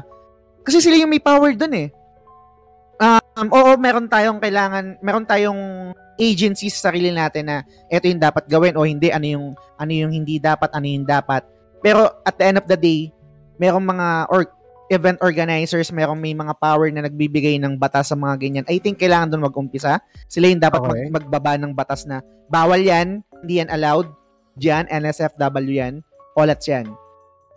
Siguro ganun yung magiging take ko na lang doon. And dagdag ko na lang din, um, I think walang mali sa NSFW. And gaya ng sabi mo, meron lang siguro tamang lugar. Or lugar, let's say, event na yon public event siya, pero may restriction. Kasi NSFW, kahit naman sa Discord, di ba? Kumbaga parang may NSFW na channel, hindi ka pwedeng sumali dun basta-basta. Kumbaga, um, kailangan 18 ab- above ka, mga ganyan. So, I Yes. think ganun din dapat yung maging convention. Hindi siya open dapat lahat. Hindi, hindi siya dapat open sa lahat. Kung magkakaroon ng ganong content, ganong acts, Mm. kailangan maglabas ng batas or mag, mag magpatupad ng batas yung mga conventions na okay NSFW to 18 plus above lang Pag hindi ka pwede, minor ka, hindi ka pwede dito. Oo. So, ay, ganun, ganun siguro yung magiging take ko. let's be honest, pre. Kung sakali yung sinasabi mo na right, Mm. siguro yung organizer, kaya niya mag, mag-screen. Pero yung may-ari ng lugar, hindi niya gagawin yun. Ah, totoo ba? Hindi siya mag Hindi. I mean, in hindsight, hindi mo iisa-isahin lahat ng vote kung tama ba yung gagawin niya. Kasi, yung NSFW is a service na, oh, gawin natin to for this time. 3 to 4. Kasi 4 to 5 may dadaan na Marshall. Diba? Hindi mo siya mahuhuli ng ganun eh. So, I agree dun sa binanggit na may nagbanggit kanina na dapat kung gusto niya talaga na may ganyan is merong room for it Mm. na ah, may bantay. Siguro, sir, bawal po kasi bata dito. May mga Ah. ibang klaseng content na Mm. hindi akma para sa mga bata. And that's the time that we meet halfway na talagang pwede pa rin silang i-allowed. Kasi yung mga Mm. cosplays na sobrang solid, na may mga boobs, yung, yung Darna, walang mali ron kasi yun talaga yung portrayal nila eh. Ah. Nagiging mali lang naman kapag meron yung mga klase ng service nga nung, gaya nung kabe doon, Ah. tapos yung apakan mo ko, nagiging pila siya ng mga ano, ng mga lalaking mga lalaki Malibog. gustong oo. Hindi ka. Yung mga ganon, exactly. Lalaki may mga fet lalaki mga lalaki may ah, let's be honest lalaki may mga fetish na ino-over ni-overpower ng mga babae Y- yun naman yung bentayan nun di ba Yes. yung mga ganyan hindi yung lang me, overpower. me. Hindi lang overpower. Yung gusto nilang may physical interaction sila dun sa idol nila or kung sino man yun. hmm. 'Di ba? Tsaka yung ano, yung ang tawag doon, yung yung sadomasochist na na genre, parang parang pasok Okay. sa ganun eh. Yung may lala, latug, latiguhin mo ako, mahal ko, parang ganyan. Anyway, Okay, okay. Gets, gets. may, may, may comment dito si Carlo, pare basahin ko lang kasi sobrang Oh, go, go. Sabi niya, dapat may screening of what's allowed, nasa organizers yan eh. There should be rules as well. Take into consideration consideration also kung anong age na attend ng convention. I think yun yung ano, yung perfect spot doon or parang kompromiso doon. Kasi ako for me, yun nga, hindi natin dapat i-limit yung yung yung mga ganong acts. I think pero kailangan natin ang kailangan nating i-limit is yung access nung makakakita nun. Kumbaga tayo 18 plus above, above automatic dapat okay na yun. Okay, goods tayo doon, ganyan ganyan. Kumbaga parang hindi ko siya nakikita na na mali eh. Nakikita ko siya mali gaya ng konteksto na sinasabi mo kasi nakikita ng mga bata. Pero kung tayo-tayo lang, meron lang restriction, 18 above, goods lang ako doon. Amara, spit on me. Di joke lang. Pero yan, pare, anong thoughts mo doon? Basta tayong comments. Nawala yung audio mo. Walang audio. Ay, sorry. Yun, pre. Gets, gets yung, ano, yung sinabi mo. Agree ako doon. It's all about the uh, the access, not the act. Kasi Mm. I have nothing against NSFW creators. Na talagang may market dyan eh. And if there's market, there's profit. Kaya lang, wal, yung lugar lang kasi wala sa lugar. So, I Mm. think ang ganda sagot nung nung private room. Sana may makaisip niyan no Ah. sa mga upcoming conventions para hindi naman putang ina may nakita kasi ako ang haba ng pila Oh. akala akala ko akala ko laruan putang ina pagtingin ko Eh, sa mga sa mga or- event organizers, pwede, pwede nyo na rin gawing business yan eh. May en- 'di ba may entrance yung convention, meron pang another entrance yung Oo. NSFW. pwede Na- pwede oh, Ga- go out. nakawin niyo yung nakawin niyo yung idea ko, okay lang. Goods lang. Okay lang, goods lang. Dito, oy, may comment dito si, si Raiden, uh, which Okay. is another cosplayer din, no? So, Ah. tingnan natin yung comment niya. Cosplays uh, conventions nowadays are getting weird. Especially NSFW. Nauso yung mga kabe doon, pin me, etc. Mm. It's like they're promoting this stuff in public as an okay thing to do. Mm. Some photoshoots are NSFW, pero know your limits sa event. It's a public event. Mm. Diba? Coming Oo. from a cosplayer. Agree. Sobrang agree ako dyan, Raiden. Sabi ni Bibs, ah, maglagay sila ng age limit, mag-allow sila ng ganyang klaseng content. Yan. Sabi ni Angelo, in the end, nasa mga organizers yan if ano gusto nilang ma-attain sa conventions na yon. Pwede. Kung gusto nilang ituloy yon, ilimit din nila yung age. Sir, Ah. bawal dito yung ano, ah, ah, hindi 21. Wag Hmm. hmm. 21 na bab lang. Dapat po yung mga makakapasok and lag, maglagay sila ng talagang paskil na may mga NSFW dito para Yes. sa mga tan matatanda natin tropa na hindi pa naiintindihan.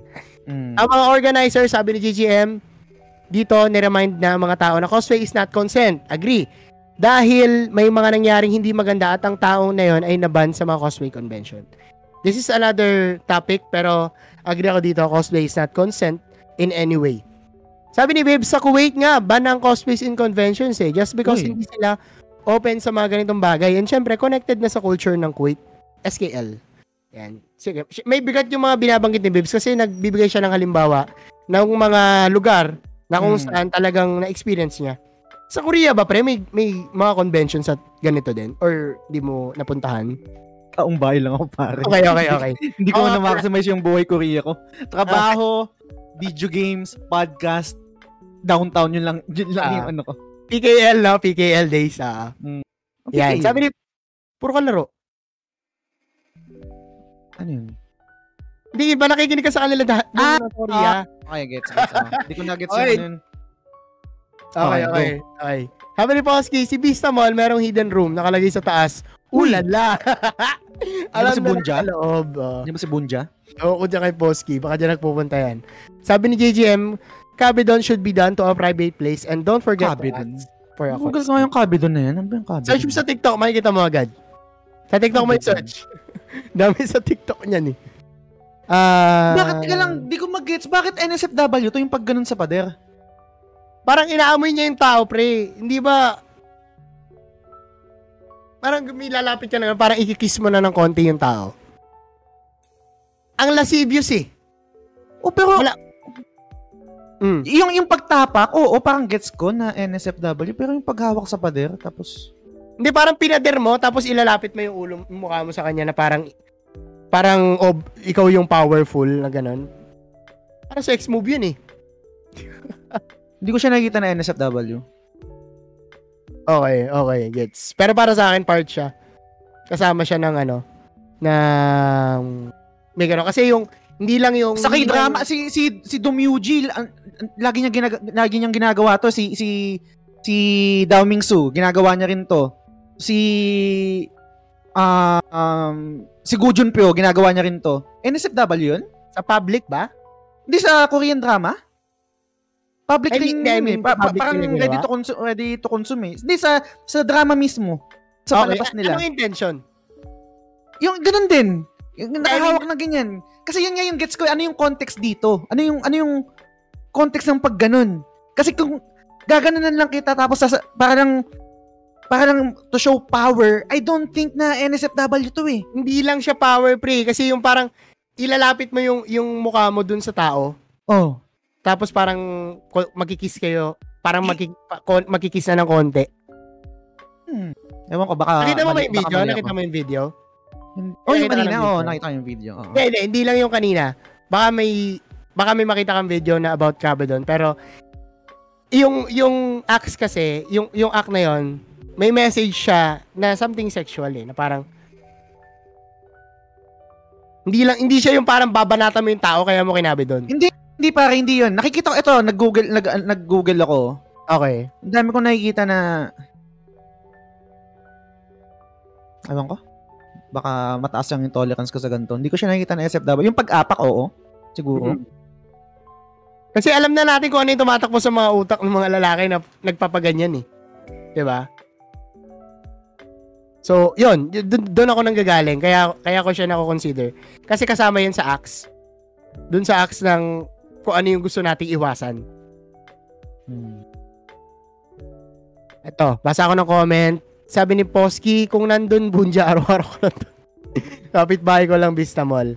Sabi ni MC, yung napanood ko sa TikTok, hinagod, hinagod si Manoy. Tang inang yan. Oh, malala na to.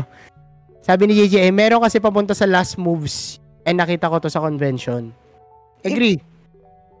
Kasi, yun, yun, yung, yun yung punto ko eh. Yung, yung, yung act na humawa ka ng ganyan sa pader, hindi ko siya nakikita ng NSFW. Ngayon, kung madagdagan ng act yun, katulad ng sinabi ni MC, humawak sa, sa ethics, o kung Ah. anumang act yun, doon ko siya pwedeng i-categorize na, oo, NSFW siya. Pero, the act itself na humawak sa pader, hindi ko siya, ewan ko, baka may mali sa utak ko, hindi ko makita na not safe for work siya eh. Humawak Masyado siya sa- parang pinader mo yung yung yung lalaki. Tapos ah parang showing power ka nga na ano talaga. Yung, Yung- yung wala- point wala kang- dito, yung fetish stuff kasi yun eh. fetish stuff yun sa iba or sa Hmm. karamihan. Pwede. Which is yun yung, para sa akin, X yung color na ako nito. Ah, ako Ah, eh, so, si Derek ko. Ah, para sa akin, X yun eh, yung mga fetish stuff para para sa public place. Mm. So parang kung gagawin mo yon intention mo is to parang trigger fetish. Hindi siya ano, o- okay. Ganun. Oo, ayan, exactly. Kasi hindi naman yun like, like ba't ka magpapaganon? Ano yung, ano yung intention mo, di ba? Oh, Yun iba yung- kasi yun yung, sa ano eh, yung yun sa eh. K-drama kasi parang ano yun eh, ah narrative narrative na Pero- ano yun, na So, di ba to experience. show power, di ba parang to show power din yun na parang ipipin ko si Makino Tsukushi, ipipin ko si Sanchai, ako si Dao Mingsu, nakaganyan ako sa pader, ayaw mo makinig ah. Di ba to show power din yun? Pero siguro Ngayon- pre, yung, yung kasi may konteksto. Dito kasi wala eh. Like, okay, next. 'Di ba? Ayun, may, may, may, may, ano sila eh. May, Hindi may story sila eh. Hindi ba yun parang yung argument na hindi ba yun parang pabor sa akin kasi nga walang konteksto meaning hindi natin alam kung masama or mabuti yung iniisip nung nung na yun paghawak no, na yun Pero again, babalik ako dun tol sa mga, yung message ko na public event yon at hindi lahat. Ganun yung mapaperceive dun. So, I mean- it, it sends pa din the wrong message eh. Hindi ko magets ha. Hindi, hindi, ko- hindi, ko, hindi ko talaga magets. Kasi putang ina, ang daming... Guys, nanonood kayo nung kay drama. Ang daming Mm. ganyan. Saan? Ewan ko. Para sa akin, siguro kasi yung sa Hindi ko K-drama, may, hindi ko may iba yung, iba yung sa story nun eh. Like, hindi yun about fetish and ano, uh, selling yourself sa ibang tao. Kasi, part siya ng kwento. May, may pinanggagalingan. Dito kasi sa convention, like, anong purpose mo? Ba't mo ginanon yung tao? Hindi lang siya dun sa act mismo eh. It's the message. Ano, ay, pa, hindi pa, okay, sige, para clear. Sa iba, ano yung message nun pag nagpaganon?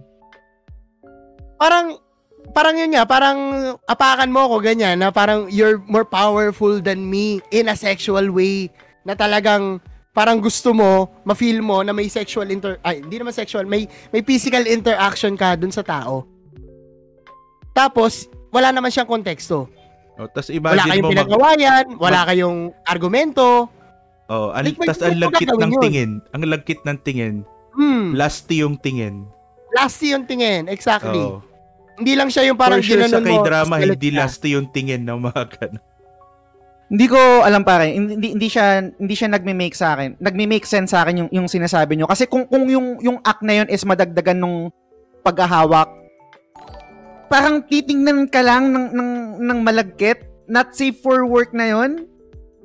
I don't think so. Yung message Ay, kasi, pre. Yung message. Ano ba yung message? Ano yung message? Na, yun nga, parang, sabihin natin, meron kang ah, sexual attraction do sa tao, tapos papagawa mo yun sa kanya, pipilahan yung NSF. Saan, eh, ang- saan yung nang galing yung message yan. na yun?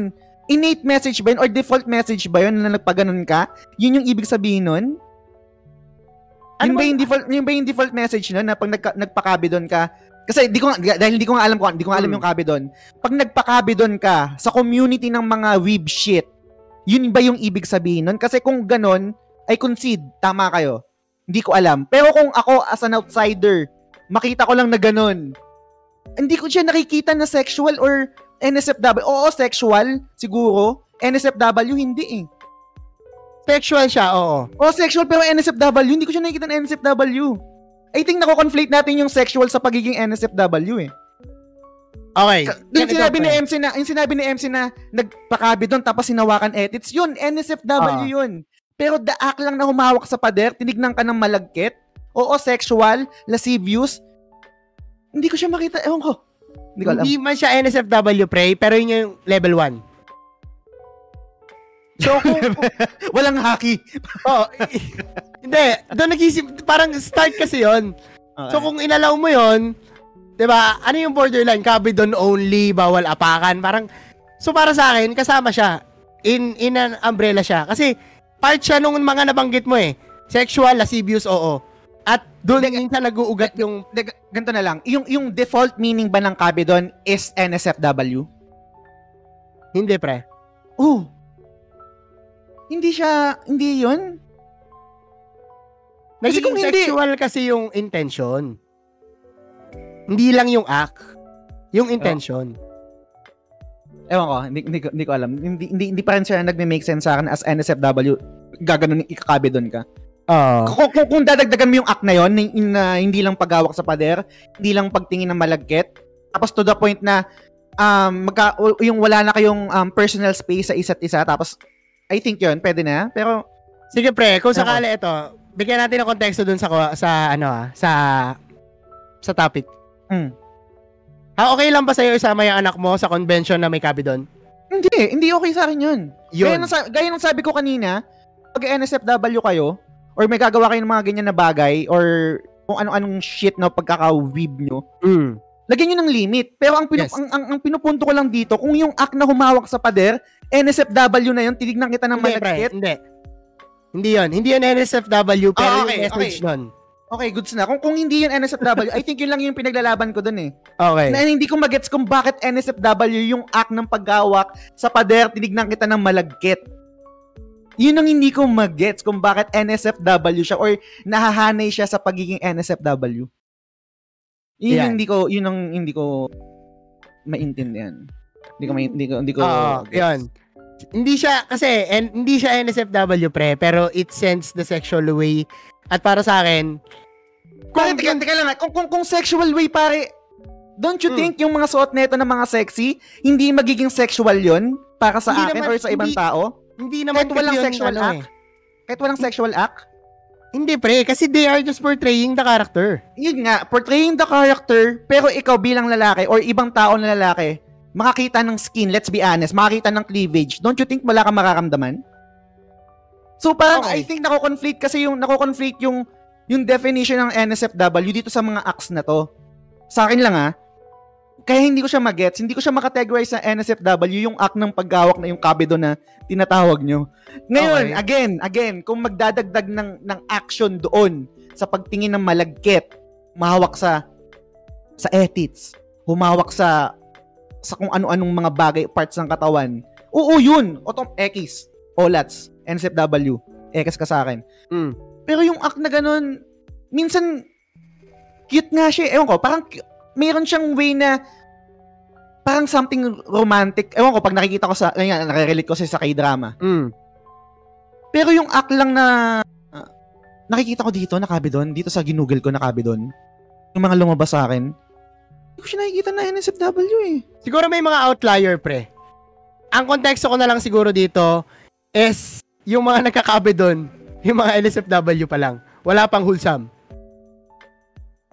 Siguro. Mga nakita ko. Yon. Pag may nakita ako siguro, wala, wala pa ako nakita eh. Out, ah, ano, kabe doon na, kabe doon na, pag, pag, ano, la- la- last question para, sorry. Sorry to cut you off. mm, Ang daldal ko na. Pag sexual ba, NSFW na yan? pag sa, para sa akin, oh, it sends a signal. Yung, yung, last, yung may service kasi eh. Yung, yung may act.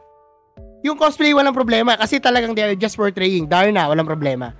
Pero yung, malimbawa, yun nga, it sends a signal kasi na parang hindi siya maganda para sa mga tao at para sa mga taong on a public event. Siguro hindi maganda, pero... Ano? Basa ko ng comment, tol. Marami Sige, silang ko. comment. Sige, basa ko muna.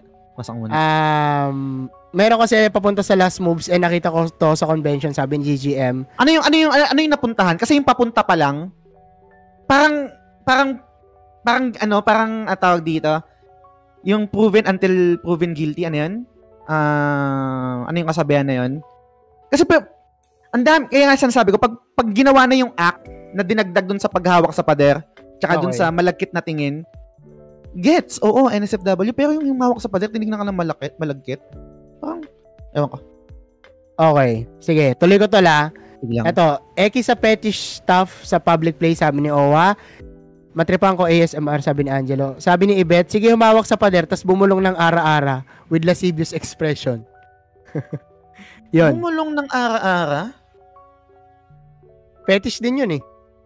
Yung may sexy voice. pag pag fetish, ah sige ganito, sorry, para, para maging klaro no, sa utak ko. Pag may fe, pag involve ang fetish, NSFW yan. Okay. May mga taong Okay, sige. Basa muna ako. Sige. AGM, kaya kaya din eh, nalito ako sa Cabedon kasi wall slapping ang meaning pero nasobrahan na convention. Siguro walang mali sa Cabedon. Ang nangyari sigurong mali is Yung ginagawa kung nila. paano, mismo. kung paano nila gawin. Oo. Get. Okay. I think doon ako doon doon ako natatrap eh kasi nung ginugol ko yung kabi doon nakikita ko Google Pwede ko siyang- din. pwede siyang parang i-translate na parang sweet something or parang romantic na nag parang asot pusa na magka-partner kayo na nag-aaway kayo. Okay, Parang okay. ganun. Ang Cabedon kasi na nasa isip ko pare, dalawang kamay ng tao or nung, nung kung sino man yung kinakabedon, nakaganyan. Mm. Nakaganyan. Tapos hawak nung isang tao yung kamay. Tapos sabihin natin ako yung cosplayer, ginaganon-ganon yung, ul- yung mukha mo. So parang sexual Inaano, talaga. inaano, inaano, inaano? Parang- ah, parang kinakare. okay. Tapos nakalapit na. Mm, Baka kulang wala, lang ako sa... Mm, baka wala yung sa context ko. akin. Okay, gets. Mm. Oh, gets, gets, gets, gets. Sa TikTok gets. siguro mamaya, makikita mo. Pwede Sige, nating sige. ano, i... Basta gano'n, ginagano na parang... Mm, may kasamang ganon. Nag-cringe ah. ako, putang ina pag ginagawa ko, pero Gets yung, ganun yung itsura. Gets ko na. May kasama palang caress. Mm. May kasamang caress. Okay. Oo. Sabi ni Raven, para kay para kay Sir Jazz, some Cabedon ways are NSFW kasi alam natin kung ano tumatakbo Mm. sa taong gumawa nun. The person na Mm. Cabedon is then nagiging submissive. Pero sa Mm. point ni Jazz, sa ibang culture kasi it's nothing. Gets? Parang that person just wanted to show na ako ang mas mataas dito, wag mo akong Mm. subukan. Mm. Kasi iba yung Cabedon ng ano, nag-aaway pre. Yung putang ina Mm. mo. Ganyan, iba yung Cabedon na yan. Sabi ni Bibs, kung pwede lang mag-send ng link dito para makita nyo. Sana yung sample. May sinend siya. Ah, hindi ko alam kung gusto nyong ipakita kasi I think this is on a particular content creator na. Sinend ko kay direct. Hindi ko, eh, hindi ko iffy ako kung direct pa screen na lang kung worth it ipakita kasi baka hindi na. Ah, sabi ni MC, paano daw pag binasiwas? Huwag mong iwas-iwas yan, Lods. Sabi ni Carla Sale, anything sexual is how another person perceives it. Gets ko si Jazz kasi hindi ko rin magets eh. Kung gawin sa akin yan ni Bianca, NSW yun for me kasi si Bianca yun eh. Pero not exactly ganun din feeling niya towards me. Okay. Sabi ni Angelo, ba't ko isasamaan ako sa mga anime conventions? Yan, sabi ni Angelo. Merong mga kids na naka-cosplay din. Ang daming anya na bata na naka-cosplay, sabi ni yan, si Bibs. Na, na, dami rin ko rin nakikita na naka-Detective Conan, Kenshin, at even Anya na kids. Yan pala, sinabi niya. Mm. Ah, I let my kids be informed about stuff before ko siya i-allow sa convention, sabi ni Angelo. Once na may knowledge siya, siya dito, avoid and not to do it, baka doon ko lang i-allow. Kasi aware ako na maraming creeps sa Coscom. Agree. Dito sa Cebu, puro Genshin Impact, Chainsaw Man, at Jujutsu Kaisen ang marami. Kaya maliit lang photos ko kasi may picture na ako ng mga characters. Send ko mamaya sa GC yung nakita ko, sabi ni MC. Sa kabila naman, sabi ni Sir Henry, Jimenez, it's all about the money pagdating sa restrictions. Hindi rin ako naniniwala na kaya nilang gawin yan kung pera ang pag-uusapan. Tsaka yung palagi kong sinasabi sa mga nakilala ko, ang kalibugan may tamang lugar para dyan. Yon, sabi niya. Magdi-disagree ako doon. Okay lang. Go ahead, go ahead. Um, yung yung pag-act, oo, may tamang lugar doon, pero yung nararamdaman, hindi mo makokontrol yung kahit saan kahit nasa simbahan kami, sorry sa mga, relig- mga religious ah, kahit nasa simbahan ako, pakita ko yung may makita akong something na talagang magpapagalit kay Junjun. Mag- Hmm. mag- magagalit talaga siya eh. Ang ang ang ang maganda lang sa atin na na, na tao, kaya nating i-restrict yung sarili natin na hindi mag-act upan dun sa nararamdaman natin. Pero yung to the point na kaya mong sarili mo i-block yung nararamdaman mo na attraction sa opposite sex, never kong nagawa yun.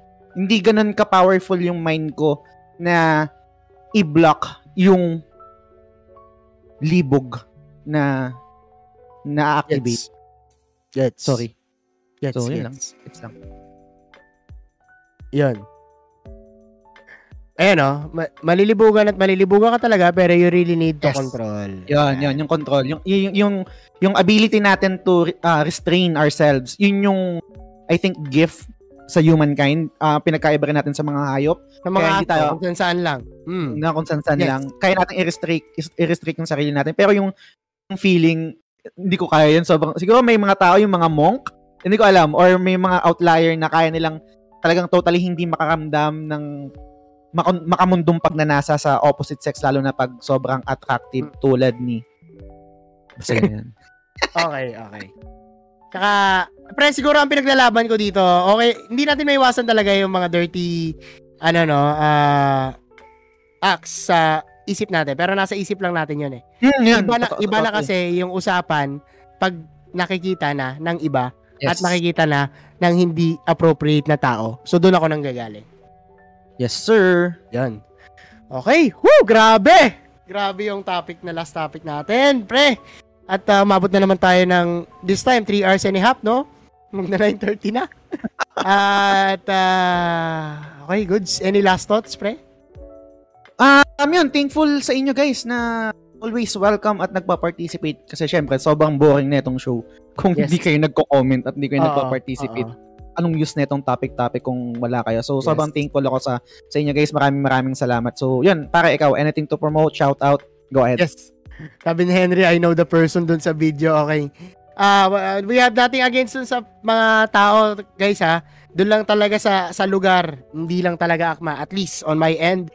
At um, alam ko marami kaming mga bilanggit kanina na medyo iba talaga sa punto ng ibang mga tao. Pero again, yun yung power ng TT that we can always discuss and we can always agree to disagree for the betterment and for the growth of our argument and discussion.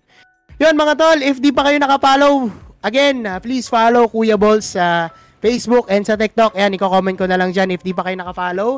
Maraming maraming salamat at uh, kung makakapag-subscribe kayo, allowed na rin yung subscribe button sa page ko.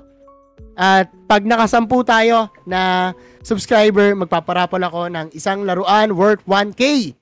Yan, maraming maraming salamat ulit mga tol. At syempre, huwag nyo kalimutang suportahan yung ginagawa ko palagi na Buhay Toy Collector Series na mga short clips natin about toys. And syempre, may games din dun. Syempre, gamers tayo eh. Yun, no? Yun lang mga tol, maraming maraming salamat. Okay, tika lang, may pahabol na 10 stars. Si Mark Justin Fradejas na hindi pa rin nakasubscribe. Hindi natin mahal ang Pinas. Ay, tapos na pala. Happy weekend. Salamat, pare. Salamat sa mga nasend mo ng stars. Thank you, thank you. Oo. So, yun. Pare, any- goods ka na? All goods na? Yes, all good na. Okay, Yun lang, okay. support lang. Mm-mm, salamat, salamat. Yun, so again, um, The Game Silog Show every Monday, yun pa rin yung, yung flagship um, with Daddy Player One, um, available sa Spotify. Kung di pa kayo naka-follow, follow kayo.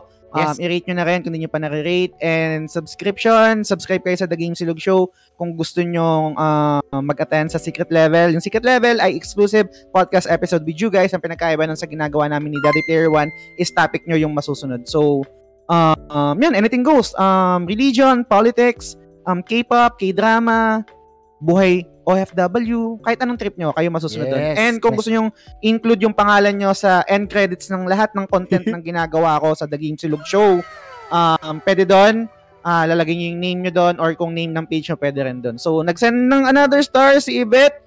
Ah 150 stars. Thank you, thank you. So, yan.